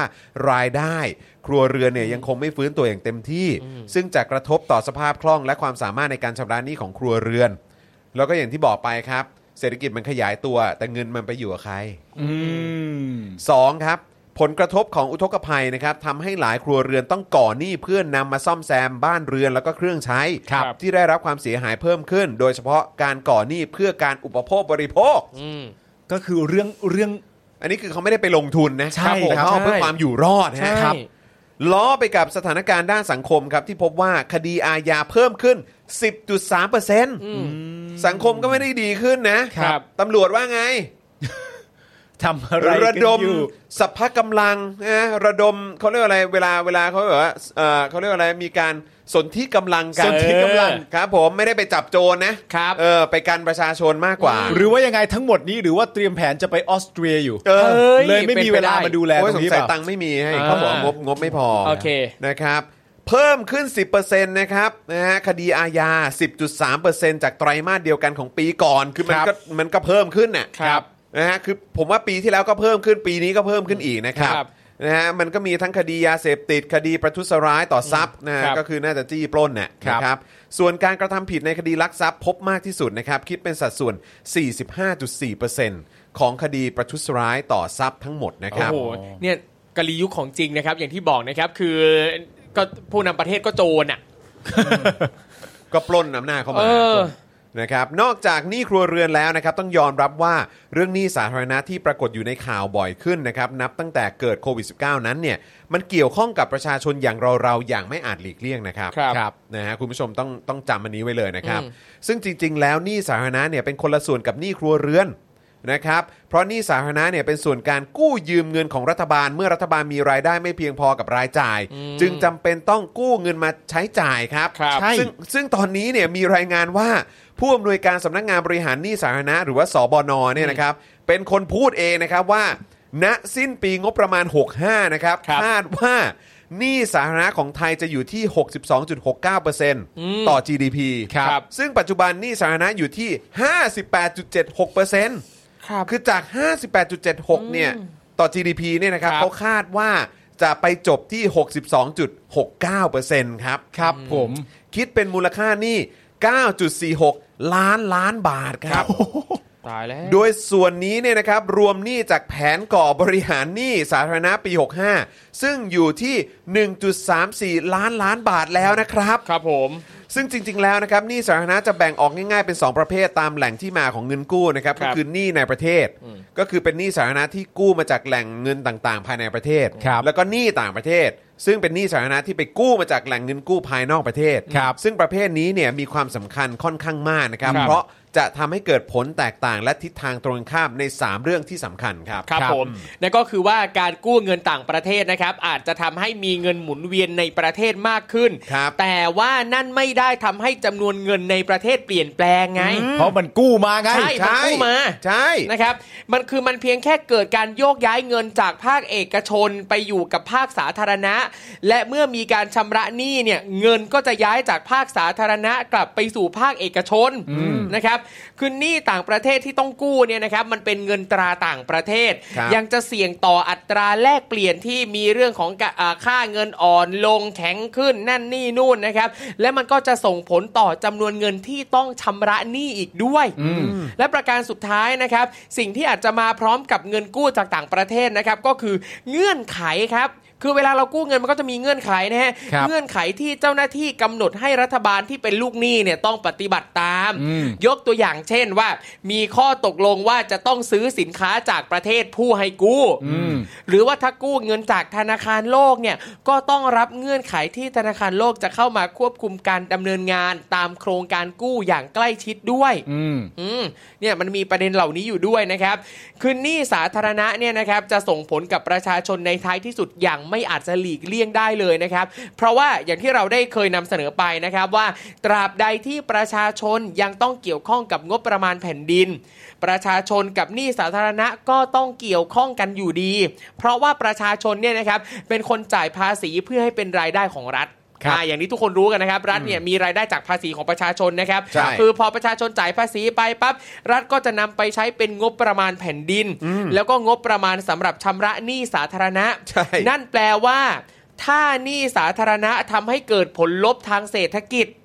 ประชาชนก็จะได้รับผลกระทบอย่างยากจะหลีกเลี่ยง ไม่ว่าจะเป็นการที่เศรษฐกิจชะลอตัวหดตัว ถูกครับ แล้วก็ถ้าประเทศเนี่ยมีหนี้สาธารณะสูงนะครับ รัฐบาลอาจจะเพิ่มอัตราภาษีเพื่อจัดเก็บรายได้ให้ได้มากขึ้นอีก เออคืออันนี้อาจจะมีความเป็นไปได้ที่จะไปอยู่ที่ 10%ไหมวะ ถูกต้อง ใช่ เป็น แว ไป ด10%เ เป็นไปได้สูงมาก ป็นไปได้สูงจริง ๆ เมื่อคมีรับผม ความจำเป็นต้องใช้เงินคืนเขา ใช่ ก็จะเก็บจากพวกมึงนี่แหละ ใช่อาจจะจะมาจากไหนก็มาจากประชาชน ซึ่ง ก็เราก็เห็นกันอยู่เรื่อยๆนะครับว่ารัฐบาลเนี่ยก็จะทยอยเพิ่มอัตราภาษีในหลายช่องทาง ตลอดช่วงระยะเวลาที่ผ่านมานะครับซึ่งตรงนี้เนี่ยก็ถือว่าเป็นเอ่อเป็นผลกระทบอย่างหนึ่งที่ส่งผลโดยตรงกับประชาชนนะครับ จากข้อมูลนะครับก็ระบุว่ากรณีเลวร้ายมากๆก็คือว่า ถ้าประเทศมีหนี้สาธารณะสูง ในขณะที่เศรษฐกิจตกต่ำรัฐบาลไม่มีความสามารถในการชำระหนี้ ประเทศอาจจะถึงขั้นล้มละลายได้ ครับ เกิดวิกฤตเศรษฐกิจ ธุรกิจล้ม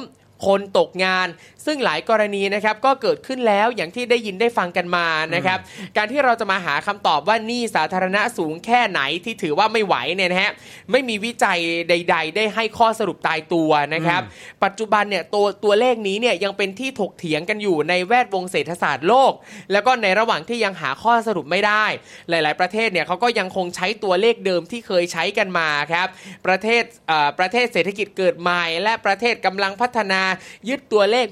60%ของ GDP เป็นเพดานกรอบความยั่งยืน อ่าน นะครับ 60%นะฮะ มันเหมาะสมที่ตรง ถูกนี้ฮะ ต้อง ครับ นะครับ ถ้าเกินกว่านี้ก็แย่นะฮะ ฮะ อย่างไรก็ตามครับหนี้สาธารณะของประเทศสามารถสูงที่สุดได้แค่ไหน ส่วนหนึ่งก็ขึ้นอยู่กับผู้บริหารประเทศนั้นๆ ด้วยนะครับ ว่าสามารถบริหารเศรษฐกิจของประเทศให้มีศักยภาพที่จะเติบโตได้แค่ไหนนั่นเอง แล้วถ้าเป็นผู้บริหารประเทศของประเทศไทยล่ะครับ โอ้โห ก็ถ้ายังเป็นประยุทธ์และพรรคพวก ครับ องคาพยพของมันอยู่เนี่ย อืม ครับก็ไม่มีทางอยู่แล้วนะครัครั บบ แล้วก็อย่างที่บอกว่าเฮ้ยก็ประเทศที่ยังเอ่อโดยส่วนใหญ่ที่เขาจะใช้ตัวเลขกันเนี่ยก็คือ ครับ ประเทศเศรษฐกิจเกิดใหม่ อืม ซึ่งก็ไม่ใช่เราเนอะ Alright นะครับประเทศกำลังพัฒนา ซึ่งเราก็กำลังพัฒนามากี่ มาเป็นนานแล้วฮะ โอ้โหกี่ ครับ ชั่วโคตรแล้วก็ไม่รู้นะฮะ เราเป็นประเทศกำลังพัฒนามาโดยตลอด ใช่ครับ ใช่ ผ ครับ มนะฮะก็ดีดีๆนะประเทศนี้แต่เป็นประเทศ ใช่ เอ่อกำลังพัฒนามานานๆนะครับ ใช่ ดีจริงเหรอวะนะครับ อืม ซึ่งก็เขาก็ยึดตัวเลขกันที่ 60%ของ GDP ครับ ใช่ไหมครับ ถ้าในในประเด็นของหนี้สาธารณะ ครับ ซึ่งทางผู้อำนวยการสำนักงานบริหารหนี้สาธารณะเนี่ยเขาก็บอกว่าเนี่ยสิ้นปีงบประมาณ 65 เนี่ยหนี้สาธารณะของไทยน่าจะอยู่ที่ 62.69%ต่อ GDP ครับ เพราะฉะนั้น ครับผม คือเกิน 60%แน่นอน ใช่ครับ แล้วถ้าไอ้พวกเอ่อหาพวกเนี้ยมันยังอยู่ต่อไปเนี่ย อืม มันก็คงจะมีมากขึ้นไปกว่านั้นนะครับ ครับ แล้วที่สำคัญที่สุดถ้าบอกว่าเฮ้ยเออมันก็ไม่ได้อะไรขนาดนั้นหรอกเออเดี๋ยวเศรษฐกิจมันก็กลับกอบกู้อะไรขึ้นมาใหม่ได้ แต่กูถามหน่อย ครับ ช่วงที่ผ่านมาเนี่ยที่มีคนตกงานอ่ะ8 7 8 7 0 0 0 0 คน เออ จาก9 0 0 0 0คนนะซึ่ง ครับ เผลอๆตอนนี้เกินไปแล้วก็ได้ อืม เผลอๆตอนนี้แตะล้านแล้วหรือเปล่าผมก็ไม่รู้เหมือนกัน ครับ คน9 0 0 0 0 0คนนะ อืม อ่ะกูตีเบาๆแปดแสนก็ได้ อืม นี่ตีต่ำเลยนะ อืม แปดแสนคนที่ตกงานอยู่เนี่ย ครับ แปดแสนคน อืม อืม ที่เขามีครอบครัว ครับ ที่เขาเป็นคนรุ่นใหม่ อืม ที่เขาควรจะมีโอกาสที่ดี ใช่ ที่เขาควรจะมีกินมีใช้ที่เขาควรจะได้มีโอกาสอิ่มท้อง ครับผม ที่เขามีควรจะมีโอกาสได้ใช้เวลากับคนในครอบครัวอย่างมีความสุขอะไรต่างๆ ค เนี่ย รับ คน8ปดแสนกว่าคนครับแล้วนี่ยังไม่ได้พูดถึงคนที่อาจจะถูกลดเงินเดือนอีกนะ อืม ครับ คนที่แบบว่าโดนปรับลดเวลางานอะไรต่างๆ ใช่ เต็มไปหมด เพราะตัวบริษัทไปไม่ไหว เออ อืม คือแบบมันมีอะไรดีบ้าง ครับ แล้วนี่ก็ดูท่าทางก็จะลดลงมากขึ้น คืออ ม หมายถึงการจ้างงานเนี่ย ครับ มันจะลดลงไปอีกครับ เออ นะฮะที่เราเห็นกันไปก่อสร้างก็ลดลง โรงแรมพัฒการ ซึ่งเกี่ยวข้องกับการท่องเที่ยวโดยตรง เออ ครับ ประเทศนี้ คือมึงจะเอาอะไรไปขายเขาจะหาเงินยังไงมาใช้หนี่ เออ ครับ ก็เท่าที่ดูตอนนี้ก็คือมันคือการท่องเที่ยว อืม แล้วรัฐอะรัฐทำไง อืม ครับ รัฐทำอะไรได้บ้างกูถามจริง นัก คือคือสิ่งที่รัฐบาลเนี้ยมีมีลักษณะหลัก ๆ เลยนะฮะคือเวลาเราฟังเขาพูดเนี่ยนะครับ มันจะให้ความรู้สึกเหมือนประมาณว่าโควิดเนี่ยน่ากลัวมาก ครับ ส่วนทางด้านเศรษฐกิจเนี่ยกูเก่งมาก ซึ่งมันไม่ใช่สิ่งที่ประชาชนเชื่อไงครับ ไม่ ครับ เชื่ ผ อ ม อยู่ คือ แล้ว ต่อให้มีโควิด หรือไม่มีโควิดเนี่ย อืม เขาก็ไม่ไว้ใจในการทำงานเชิงเศรษฐกิจ และการหาเงินเข้าประเทศ ครับถูก ของรัฐบาลนี้อยู่แล้ว เพราะฉะนั้นไม่จำเป็นต้องมาบอกว่าเดี๋ยวพอหมดโควิดไปอะไรต่างๆนานามันก็กระเตื้องไง กระเตื้องภายใต้การทำงานของคุณเนี่ยเหรอ คือถ้ารัฐบาลมีความสามารถมีประสิทธิภาพจริง ๆ เนี่ยมันไม่ไม่ต้องรอให้โควิดหมดก็ได้อะคือมันจะต้องมีวิธีการที่จะทำให้ทั้งเรื่องเออสาธารณสุข ทั้งเรื่องเศรษฐกิจเนี่ยพัฒนาควบคู่กันไปได้ ไม่จำเป็นว่าต้องรอให้อะไรอันหนึงสถานการณ์ดีขึ้นก่อน ก็อย่างแรกที่เขาบอกกันง่ายๆครับ คนไม่ได้มีปัญหากับการเปิดประเทศ ครับ เขามีปัญหากับการเปิดประเทศในภาวะที่เรายังไม่พร้อม ใช่ คุณก็ไม่ได้นำประเทศไปสู่จุดที่พร้อมได้ ครับ แล้วมันจะ ก็มึงทำอะฮะ ใช่ แล้วจะยังไงอะ ครับ แต่ว่าพวกมึงก็เก่งเนอะมึงก็โทษพวกกูได้อะ ใช่ เข้าใจปะดูไม่มีมีเขาเรียกว่าหย่อนยาน หย่อนยาน เว่ กาด เออ ตก แบบกาด ใช่ ตกเอ ก็ อ ไม่รู้ หรือแบบสับเพร่าแบบเออแบบ เอะอะโทษประชาชนตล ะไร อย่าง เงี้ย ด นะไอตอนนั้นตอนนี้ที่ระบาดก็บอกเอออ่ะพวกกูก็ผิดอีกอืม ครับ เออเออโอเค ไม่หรอกแล้วมันมีเรื่องแบบคือเราเราเคยพูดคุยกันไปแล้วว่าจริง ๆ แล้วไอ้ตัวเลขของหนี้สาธารณะเรื่องการกู้เนี่ย ครับ ก็ไม่ได้เป็นเรื่องน่ากลัว ครับ ทุกประเทศต้อง อ่ะ กู้ ใช่ ครับ ธรรมดา ตัวเลขเปอร์เซ็นต์ของหนี้สาธารณะเนี่ย ครับ ต่อ GDP เนี่ยนะฮะก็ไม่ใช่เรื่องน่ากลัว ครับ ถ้าทุกอย่างที่ว่ามาเหล่าเนี้ยมันสอดคล้องกับความสามารถในการหาเงินเข้าประเทศ ถูก ครับ แค่นั้นเลยนะ แค่ ฮะ นั้นครับ ประเทศอื่นเนี่ยมีตัวเลขเปอร์เซ็นต์หนี้สาธารณะต่อ GDP เนี่ย ครับ มากกว่าประเทศเรา อืม หลาย อะ เท่า หลายเท่า ครับ อืม แต่มันควบคู่ไปกับความสามารถในการหาเงินเข้าประเทศ แล้วในความเป็นจริงก็คือว่า เราอะต้องกู้เข้ามาเยอะ ครับ แล้วถ้าเรามีความสามารถในการหาเงินเข้าประเทศจริง ๆ เนี่ย เราก็ไม่ต้องกู้เยอะขนาดนี้ ครับ ให้มันเกินอะ ใช่ ตั้งแต่แรกแล้ว ใช่ ครับ อมันจะสอดคล้องกันแบบนี้ฮะ ใช่ แต่ประเด็นคือณตอนเนี้ยเรากู้มาเยอะมาก ปีหน้าอย่างที่คุณจรบอกมันเกิน 60 แน่ ครับ ๆที่คาดการไว้น่าจะมา 62 ครับ การที่เรามีตัวเลขเกิน 60อะและกู้มาเยอะขนาดนี้อะมันก็ประจวบเหมาะกับการที่มาอยู่ภายใต้ความสามารถในการหาเงินของรัฐบาล เนี่ยอะ ใช่ คืออย่างเดียวที่มันไม่สอดคล้องเนี่ยนะครับ ก็คือหน้าของไอ้ตู่กับลูกกระจอกของแม่งอ่ะ ครับ ที่กูเก่งเหลือเกิน ใช่ คือมันไม่สอดคล้องกันว่า การจะหาเงินเข้าประเทศ กับไอ้ตู่และลูกกระจอก มันไม่สอดคล้องกัน ใช่ เพราะไอ้ตู่กับลูกกระจอกเนี่ยพิสูจน์มาแล้ว ครับ ว่าแปด เออ ปีที่ผ่านมาเนี่ยมึงไม่มีปัญญาจะหาเงินได้เก่งขนาดนั้น ใช่ ไม่มีปัญญา เอออย่าง เดียวที่มึงเก่งคือมึงกู้เก่ง ใช่ มึงถึงได้ฉายาว่า นักกู้แห่งลุ่มแม่น้ำเจ้าพระยา นั่นไง เท่จริง คือต้องการอะไรอีก ครับ สลิมพวกมึงต้องการอะไรอีก ถ้ามึงจะยังเชียร์อยู่เนี่ย ยกเว้นว่ามึงได้ผลประโยชน์ใช่ไหม มันเหมือนประมาณนี้นะว่า เราตั้งคำถามมาว่า ณตอนเนี้ยประเทศเราเนี่ยต้องการผู้ที่มีศักยภาพในการหาเงินเข้าประเทศได้เก่ง และอยู่ดีก็มีคนยื่นมา นี่ไงตู่และพักพวกเอ้ามันยื่นมาทำไมอะ ใช่ใช่ใช่ ยื่นมาทำไม ยื่นมาให้กูทำไมอะ ยื่นมาทำไม ไม่เอาอันนี้ไม่เอาที่ ใช่ครับ อืมนะครับนะฮะอ่ะคุณผู้ชมครับนะฮะได้ฟังข่าวไปรู้สึกอย่างไรบ้างแชร์ โอ้ย ความรู้สึกเข้ามาหน่อยนะครับ อย่าลืมกดไลค์กดแชร์กันด้วย และ ครับ รู้สึกอย่างไรถ้าเกิดว่าติดตามเนื้อหาของ Daily Topics กันไป แล้วก็ชอบนะครับเอ่อในรูปแบบของรายการของเรา หรือว่าอาจจะชอบ Spoke Dark TV ชอบเจาะข่าวตื้นนะครับ ซึ่งวันนี้ไปถ่ายเจาะข่าวตื้นตอนใหม่มานะ เอาแล้ว ครับ นะ แซ่บมากนะฮะ เออ ผมรู้สึกว่าวันนี้ผมด่าได้มันมากนะฮะเดี๋ยวจะมีเป็นแบบอื้อหือเป็นมหากราบการด่าให้คุณผู้ชมได้ มหากาพย์ ได้นะ เลยทีเดี ฮะ ยว แล้วก็อีกอย่างคือเจาะข่าวตื้นตอนล่าสุดนี่คือตอนที่ 300 ด้วย ครับผม อ๋อ ตอนที่ โอ้ 300 ว้าว โอ้ ะครับ ยินดีด้วยครั ครับผม เอออยู่นน แจ๋ว จริงๆ มาก นะครับเพราะฉะนั้นก็เดี๋ยวติดตามกันได้วันศุกร์นี้นะครับนะฮะแล้วก็เอ่อฝากคุณผู้ชมด้วยนะครับ พรุ่งนี้ครับพรุ่งนี้นะฮะอยากให้คุณผู้ชมได้ติดตามอ่าคิวพิเศษเลยอันนี้ ครับ ลัดลัดคิวมาเลยนะครั ครับ บ พอดีคุยกันหลังไมค์แล้วบอกพี่พี่ต้องมาแล้วแหละเอ เอ อ อ นะครับต้องมาคุยกันหน่อยนะครับกับ global view เออ กับพี่โอ๊ตเฉลิมพลนั่นเอง ครับ นะครับ ผม ที่เดี๋ยวเราจะมาชวนถกปรากฏการณ์นะครับแบรนด์สิตาลานะครับเออสีตาลาใช่ไหม อ่า ฮะ สีตาลา เออนะครับจับเข่าคุยแล้วมาแชร์คอมเมนต์ก่อนไปคุยกันต่อในเรื่องของ cancel culture นะครับ ครับ สัปนี้เอ่อสัปดาห์นี้เนี่ยเดี๋ยวบอกเลยนะครับว่าเราเตรียมเซอร์ไพรส์มาให้คุณผู้ชมนะครับเป็นของขวัญส่งท้ายปีแบบรัวๆ เพราะพรุ่งนี้นะครับเรามีไลฟ์พิเศษนะครับกับพี่โอ๊ตเฉลิมพล ครับ ใน global view นั่นเองนะครับและแน่นอนพี่โอ๊ตเนี่ยก็จะมาพร้อมกับประเด็นฮอตนะครับที่เอ่อเกี่ยวข้องกับ กระแสของการแบนลูกหนังนั่นเองนะครับ ครับผม เตรียมตัวให้พร้อมเลยนะครับ เพราะว่าเดี๋ยวพี่โอ๊ตจะชวนทุกคนมาถก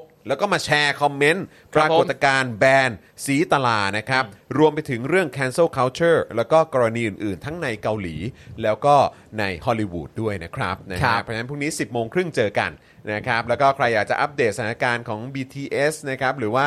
เอ่อวงการ K-POP อะไรต่างๆนี่ผมว่าพี่โอ๊ตน่าจะมีสอดแทรกเข้ามาให้แน่นอนนะครั ครับผม นะฮะแล้วก็ย้ำอีกครั้งด้วยวันศุกร์นะครับนะฮะตอนเออช่วงเช้า 10บโมง ครับ ครึ่งเดี๋ยวติดตามกันได้เลยนะครับนะฮะเพราะว่านอกจากจะได้เจอกับพี่โอ๊ตใน global view พรุ่งนี้แล้วนะครับ วันศุกร์นี้ครับ วันที่ 10 ธันวาคม daily topics exclusive นะครับ จะเชิญแขกรับเชิญพิเศษหนึ่งท่านเลยนะครับ ที่ตอนนี้ ยังบอกไม่ได้ว่าเป็นใคร บอกไม่ได้จริงๆ แต่ก็อาจจะพอเดาได้มั้ง ครับผม นะครับ ดู นะ เงาก็ได้ ใบให้นิดนึงละกันว่าเป็นสาวกเลี้ยวผูลนะครับนฮ มึงจะสัมภาษณ์กูเหรอ เฮ้ย เฮ้ย คือ มึงจะสัมภาษณ์กูซะแล้ สาว วกเลี้ยวผูลคนนี้ก็จะมาเจอสาวกเลี้ยวผูลอีกหนึ่งคน อ้าว นะฮะ สบายแล้ว นะครับก็เดี๋ยวติดตามกันได้นะครับนะครับ สิบโมงวันศุกร์นะครับซึ่ง ผม ก็น่าจะมาพร้อม ๆ กันกับของพี่แขกใช่ไหม อืม โค้ชแขกก็เหมือนกันเนาะ ครับ โค้ชโค้ชแขกมาก่อนประมาณ ครับ 10 โมงนะคครั รับบ ผม นะแล้วก็ทิ้งท้ายอีกหนึ่งผลิตภัณฑ์ได้ไหมอ่ะ ได้ ได้ ครับ นะครับอันนี้เป็นช่วงโปรโมทนะฮะช่วงทิ้งท้ายรายการนะครับ เย่ นะฮะ ครับ ก็ฝากผลิตภัณฑ์นะฮะ Liquid Hand Soap นะฮะ by Coach แขกด้วยละกันนะครับนะฮะที่ต้องบอกเลยว่าเป็นผลิตเอ่อเป็นผลิตภัณฑ์ทำความสะอาด มือที่ไม่ได้ให้เพียงแค่ความสะอาด แต่มาพร้อมกับสารสกัดจากสเปียร์มินต์โรสแมรี่แล้วก็ลาเวนเดอร์นะครับที่จะทำให้การล้างมือในทุกๆ ครั้งของคุณผ่อนคลาย รื่นรม เหมือนกับว่าโอ้โหเอาสปามาไว้ที่บ้านเลยนะครับะฮะ มีคน แล้ น ก็ วดให้ด้วยไหมฮะ คุณเอง อ๋อโอเค ต้องนวดด้วยตัวคุณเองนะครับ และมอบสัมผัสที่แทบไม่แตกต่างจากที่เคยได้จากสกินแคร์คุณภาพสูงนะครับ นี่ ใครอยากเป็นเจ้าของเนี่ยนะครับ รีบสั่งหรือว่ารีบสอบถามเข้ามาเลยนะครับอินบ็อกซ์เข้ามาก็ได้นะครับ มาถามแอดมินนะครับใน Daily Topics ก็ได้หรือว่าไปสั่งซื้อโดยตรงเลยนะครับ ที่อินบ็อกซ์ของเพจโคชแขกได้เลยนะครับ ครับผม นะฮะ อุ๊ย อ่า นี่ผมกำลังคิดว่าพรุ่งนี้เนี่ยตอนคุยกับพี่โอตเนี่ยน่าน่าจะมีประเด็นเรื่อง BTS กับอินสตาแกรม ทำไมอะฮะ เขาเพิ่งมี IG กัน อ๋อที่บอกว่า หมายถึงศิลปินในวง ใช่ BTS ใช่ ใช้เวลา ใช่ เท่าไหร่นะ อ๋อ สี่นาทีมีคนแบบมา เออคน เป็น ตามแบบ มา follower อย่างไว ล้านล้านหนึ่ง เออ หมายถึงว่าสมาชิกทุกคนในวง ใช่ มีไอจี เพิ่ ขึ้น งจะ มาพร้อมๆกัน ใช่เขาเพิ่งมี อ๋อ IG กันเพิ่งมีสักสองสาม พรวด วันที่ พรวด ผ่านมา ผมว่าพี่โอน่าจะพูดแน่นอน ครับผม พี่โอน่าจะพูดแน่นอน เผื่อๆพี่โอ๊ตตามคนแรกอะ เออ ใช่ เป็นไปได้ แต่ผมรอฟังประเด็นนั่นแหละ เอ เอ อ อ สีตลา ใช่ เฮ้ย น่าก็ก็มันน่าสนใจจริง ใช่ เพราะผม ประเด็น อยากรู้ว่าในคือพี่โอ๊ตคงมีข้อมูลที่เป็นอินไซต์กับเราในแง่ของระบบการทำงานของค่ายเพลง ครับ ครับ หรือว่าความเป็นตัวตนของประเทศเกาหลีใต้เองหรืออะไรอย่างเงี้ยน่าสนใจ ใช่ครับอ่ะ ถูต้ ก็ ง รอ คบ ติดตามข่าวแบรนด์สีกลากันนะ ไม่ ใช่ไม่ใช่สีตลาครับ อ๋อสีกลาโอเคออกเสียงผิดนิดนึง คุณจอมีคุณผู้ชมถามเข้ามาคุณโอลิฟนั่นแหละถามว่า ว่า เอ่อตัววอนพริกลาบกับเด้าเดินดงเนี่ย ครับ คนมุสลิมทานได้ไหมครับ อืม เดี๋ยวสอบถามให้ดีกว่า ไม่ เช็ แน่ใจคก่อนไปเช็คก่อน อินบ็อกซ์ไปที่ ถามเพื่อความชัวร์ เพจ ใช่ โค้ชแขก เลย ครับ อินบ็อกซ์ถามที่โค้ชแขกจะจะเอ่ออาจจะรวดเร็วกว่า ได้เลย นะครับ นะครับ นะฮะแต่ว่าแต่ว่าเดี๋ยวเดี๋ยวเดี๋ยวจะไปถามให้ด้วยเหมือนกัน ครันบเพราะว่าคุณ เราจะได้มา ได้ครับ ประชาสัมพันธ์ให้คุณผู้ชมด้วย ได้ครับเพราะว่าคุณโอลิฟบอก อัปเดตครับผม ฮะ เอ่อวันศุกร์โค้ชแข่งงดนะครับ อ้าว เออ โค้ชแขก เอา โค้ช เหรอ โอ ครับ เคครับ โอเค ผมนะฮะต้องขออภัยนะครับ ครับ อันนี้ผมผมไม่ได้อัปเดตเองนะครับ ฮะ นะฮะก็อ่ะแต่ว่าเช้าวันศุกร์ก็เจอกับแขกปริศนาของเราแล้วกัน ใช่ครับ ผม นะครับแล้วก็เดี๋ยวในประเด็นของคุณโอลิฟนะครับเดี๋ยวเราจะไปเช็คให้น เพราะว่าคุณ บ โอลิฟบอกว่าเอ่อจะซื้อไปฝากเพื่อนที่ใต้ อ๋อ นะครับผม โอเค อยากอยากส่งไปให้อะไรอย่างเงี้ยนะฮะ ได้ ก็เลย ค ถารัมบ มาก่อนว่า ได้ คุณ เล มุยสลิมทานได้ไหม โอเค เดี๋ยวรีบรีบตามให้นะครับ เดี๋ยวเช็ ได้ ได้ ครับ นะครับนะฮะอ่ะแล้วก็คุณผู้ชมครับฝากไว้ด้วยนะครับ ตอนนี้แม้ว่าแถบของเราจะสีเขียวนะครับนะฮะก็คือวันนี้ก็บวกขึ้นมานะครับ แต่ว่าไซเรนยังอยู่ครับไซเรนยังอยู่ เพราะว่าตัวเลขของเราที่จะปลอดภัยจริงๆ คือมันต้องเกินหมื่นห้านะครับ ครับ นะฮะถ้า ผม คุณผู้ชมอยากจะให้พวกเรานะครับ ยังมีกำลังในการผลิตคอนเทนต์กันต่อไปได้นะครับ ครับ ฝากคุณผู้ชมมาสมัครเป็นเมมเบอร์นะครับหรือว่าสปอร์เตอร์ให้กับพวกเรานะครับจะยอดเยี่ยมมาก ๆ เลยนะครับอ่าใครที่ชื่นชอบ Daily Topics ชอบเจอข่าวตื้น ชอบ Spoke Dark TV ถกถามวาสนาอารวาสนะครับเอ่อคลิปความรู้ต่างๆนะครับโอ้ยคือเยอะมากอะครับ คือเราทำอะไรเยอะจริงๆนะครับก็อยากจะฝากคุณผู้ชมนะครับมาสนับสนุนเรากันต่อเนื่องกันทุก ๆ เดือนผ่านทาง YouTube Membership แล้วก็ Facebook Supporter กันละกันนะครับและคุณผู้ชมท่านไหนที่ตั้งแต่เริ่มแคมเปญนะครับก็สมัครมาแล้วนะครับมาเป็นเมมเบอร์มาเป็นซัพพอร์เตอร์แล้ว รบกวนนิดนึงเช็คสถานะตัวเองหน่อยว่า ไม่ได้หลุดจากการเป็นเมมเบอร์และซัพพอร์เตอร์ใช่ไหม ครับ นะครับนะฝากเช็คด้วยนะครับ เพราะว่าเอ่อบางทีเอ่อบางท่านเนี่ยอาจจะหลุดไปแบบไม่รู้ตัวก็ได้นะครับนะยังไงฝากด้วยละกันนะครับ ครับ นะฮะ อ่า โอเค คุณผู้ชมครับ นี่เราอยู่ด้วยกันมา 2 ชั่วโมง นะฮะสิบจะ 15 นาที จะ15 แล้วนะครับ นาที นะ แล้วก็นี่ก็ 2 ทุ่มแล้วนะครับนะ เดี๋ยวจะส่งหนุ่มๆกลับบ้านกัน ครับผม ใช่ครับ นะครับ พรุ่งนี้วันพฤหัส ใช่ ครับ อ๋อ พรุ่งนี้ งั้น งั้นเราก็จะได้เอ่อครูทอม เราจะกลับมาเจออีกที วัน คือวัน จันทร์ จันทร์ ครับ จันทร์นะครับ แล้วก็พรุ่งนี้ที่จะเสริมเพิ่มเติมมาก็คือสีนั่นเอง สีมา คุณไทนี่นะครับ เดี๋ยวคุณไทนี่ เอ้ย จะมาอยู่ใกล้ชิดกับคุณผู้ชม Daily Topics กันในวันพรุ่งนี้ ใช่ นะค ครั รับบนะแล้วก็เดี๋ยวคงจะได้ยินเสียงเอ่อเจียวจ้าวจาก อ่า เด็กๆนะครับ ใช่ครับ นะฮะ โอ้ย ให้ได้ น่ารัก ติดตามกันให้ได้เอ่อเขาเรียกว่าอะไรได้ได้ความ เอ่อกระชุ่มกระชวยกันไป ครับผม จากเอ่อเขาเรียกว่าคนเอ่อเขาเรียกว่าเด็กรุ่นใหม่เออนะครับที่จะมา อนาคตของชาติ อนาคตของชาติ ครับ ถูกต้องเลยนะครับนะฮะอ่ะโอเคนะครับ วันนี้หมดเวลาแล้วครับคุณผู้ชมครับ ขอบพระคุณมากๆเลยนะครับ ที่ติดตามพวกเรานะครับ อย่าลืมกดไลค์กดแชร์ทิ้งท้ายกันหน่อยละกันนะใครยังไม่ได้ ครับ กดแชร์ก็ช่วยกันกดแชร์ด้วยใครยังไม่ได้กดไลค์กดไลค์กันเข้ามาเลยนะครับกระหน่ำกันมา ถ้าเกิดแหมอยู่กันจนถึงช่วงท้ายแล้วกดแชเอ่อกดไลค์กันหน่อยละกันนะครับ ครับ นะ แล้วก็ถ้าเกิดว่าอยากจะให้เอ่อเพื่อนๆนะฮะหรือว่าคนรู้จักในโซเชียลมีเดียของเราเนี่ยนะครับเขาได้ติดตามรายการของเราก็ช่วยกดแชร์ด้วยนะครับนะฮะวันนี้นะฮะผมจอห์นวินยูคิป n นทัชนะครับ ครับ คุณปาล์มนะฮะคุณปาล์มบินมาโดนต่อย คุณ นะ ผู้ ค ช รับ มบอกพรุ่งนี้พี่ปาล์มอย่านิ่งอะครับ เอ้ยอย่านิ่งนะฮะเออ ใช่ เฮ้ยผมว่าเขาน่าจะเริ่มปรับตัวได้แล้ว อ่า เออ รอดูติดตามนะวันพรุ่งนี้นะครับ คุณปาล์มจะมีความเคลื่อนไหว แน่นอนเพราะผมไม่ เคลื่ นิ่ อง นไหว ใช่ เพราะผม ค ไม่ รับ นิ่ง ผมนะ ฮะก็เดี๋ยวเดี๋ยวรอดูแล้วกันพรุ่งนี้จะบรรยากาศเป็นยังไง นะฮะแล้วก็แน่นอนครับครูทอมมิสเตอร์ไฟเซอร์นะครับอาจารย์แบงค์มองบนถอนในใจแปลงพลางนะครับ พวกเราสี่คนลาไปก่อนนะครับ สวัสดีครับ สวัสดีครับคุณผู้ชมครั ได้ บ ครับ Daily Topics กับจอห์นวินยู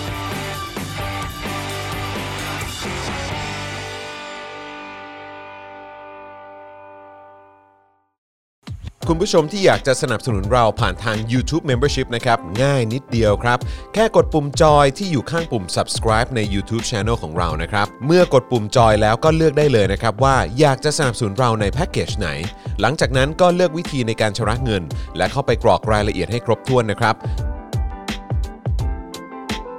แล้วก็กดปุ่ม subscribe ครับ แค่นี้คุณก็เป็นเมมเบอร์ของ Spoke Dark TV แล้วครับ สำหรับคุณผู้ชมที่อยากจะเป็น s u p p อร์เตอร์ให้กับพวกเรานะครับ คลิกเข้าไปที่หน้าแฟนเพจของ Spoke Dark TV และรายการในเครือของเราครับ แล้วกดปุ่ม Become a supporter นะครับ หรือกดปุ่ม support now ใต้คลิปรายการของเราก็ได้นะครับ แล้วเข้าไปเลือกเลยนะครับว่าจะชำระเงินทางไหนครับ ไม่ว่าจะผ่านบัตรเครดิตเดบิต เครือข่ายโทรศัพท์มือถือหรือ wallet ต่างๆ ก็ง่ายนิดเดียวนะครับ พอคลิกเข้าไปแล้วนะครับ ก็อย่าลืมใส่ข้อมูลและรายละเอียดให้ครบถ้วนนะครับ พอครบถ้วนแล้วก็กดปุ่ม subscribe ครับ แค่นี้คุณก็เป็นซัพพอร์เตอร์ของ Spoke Dark TV แล้วครับ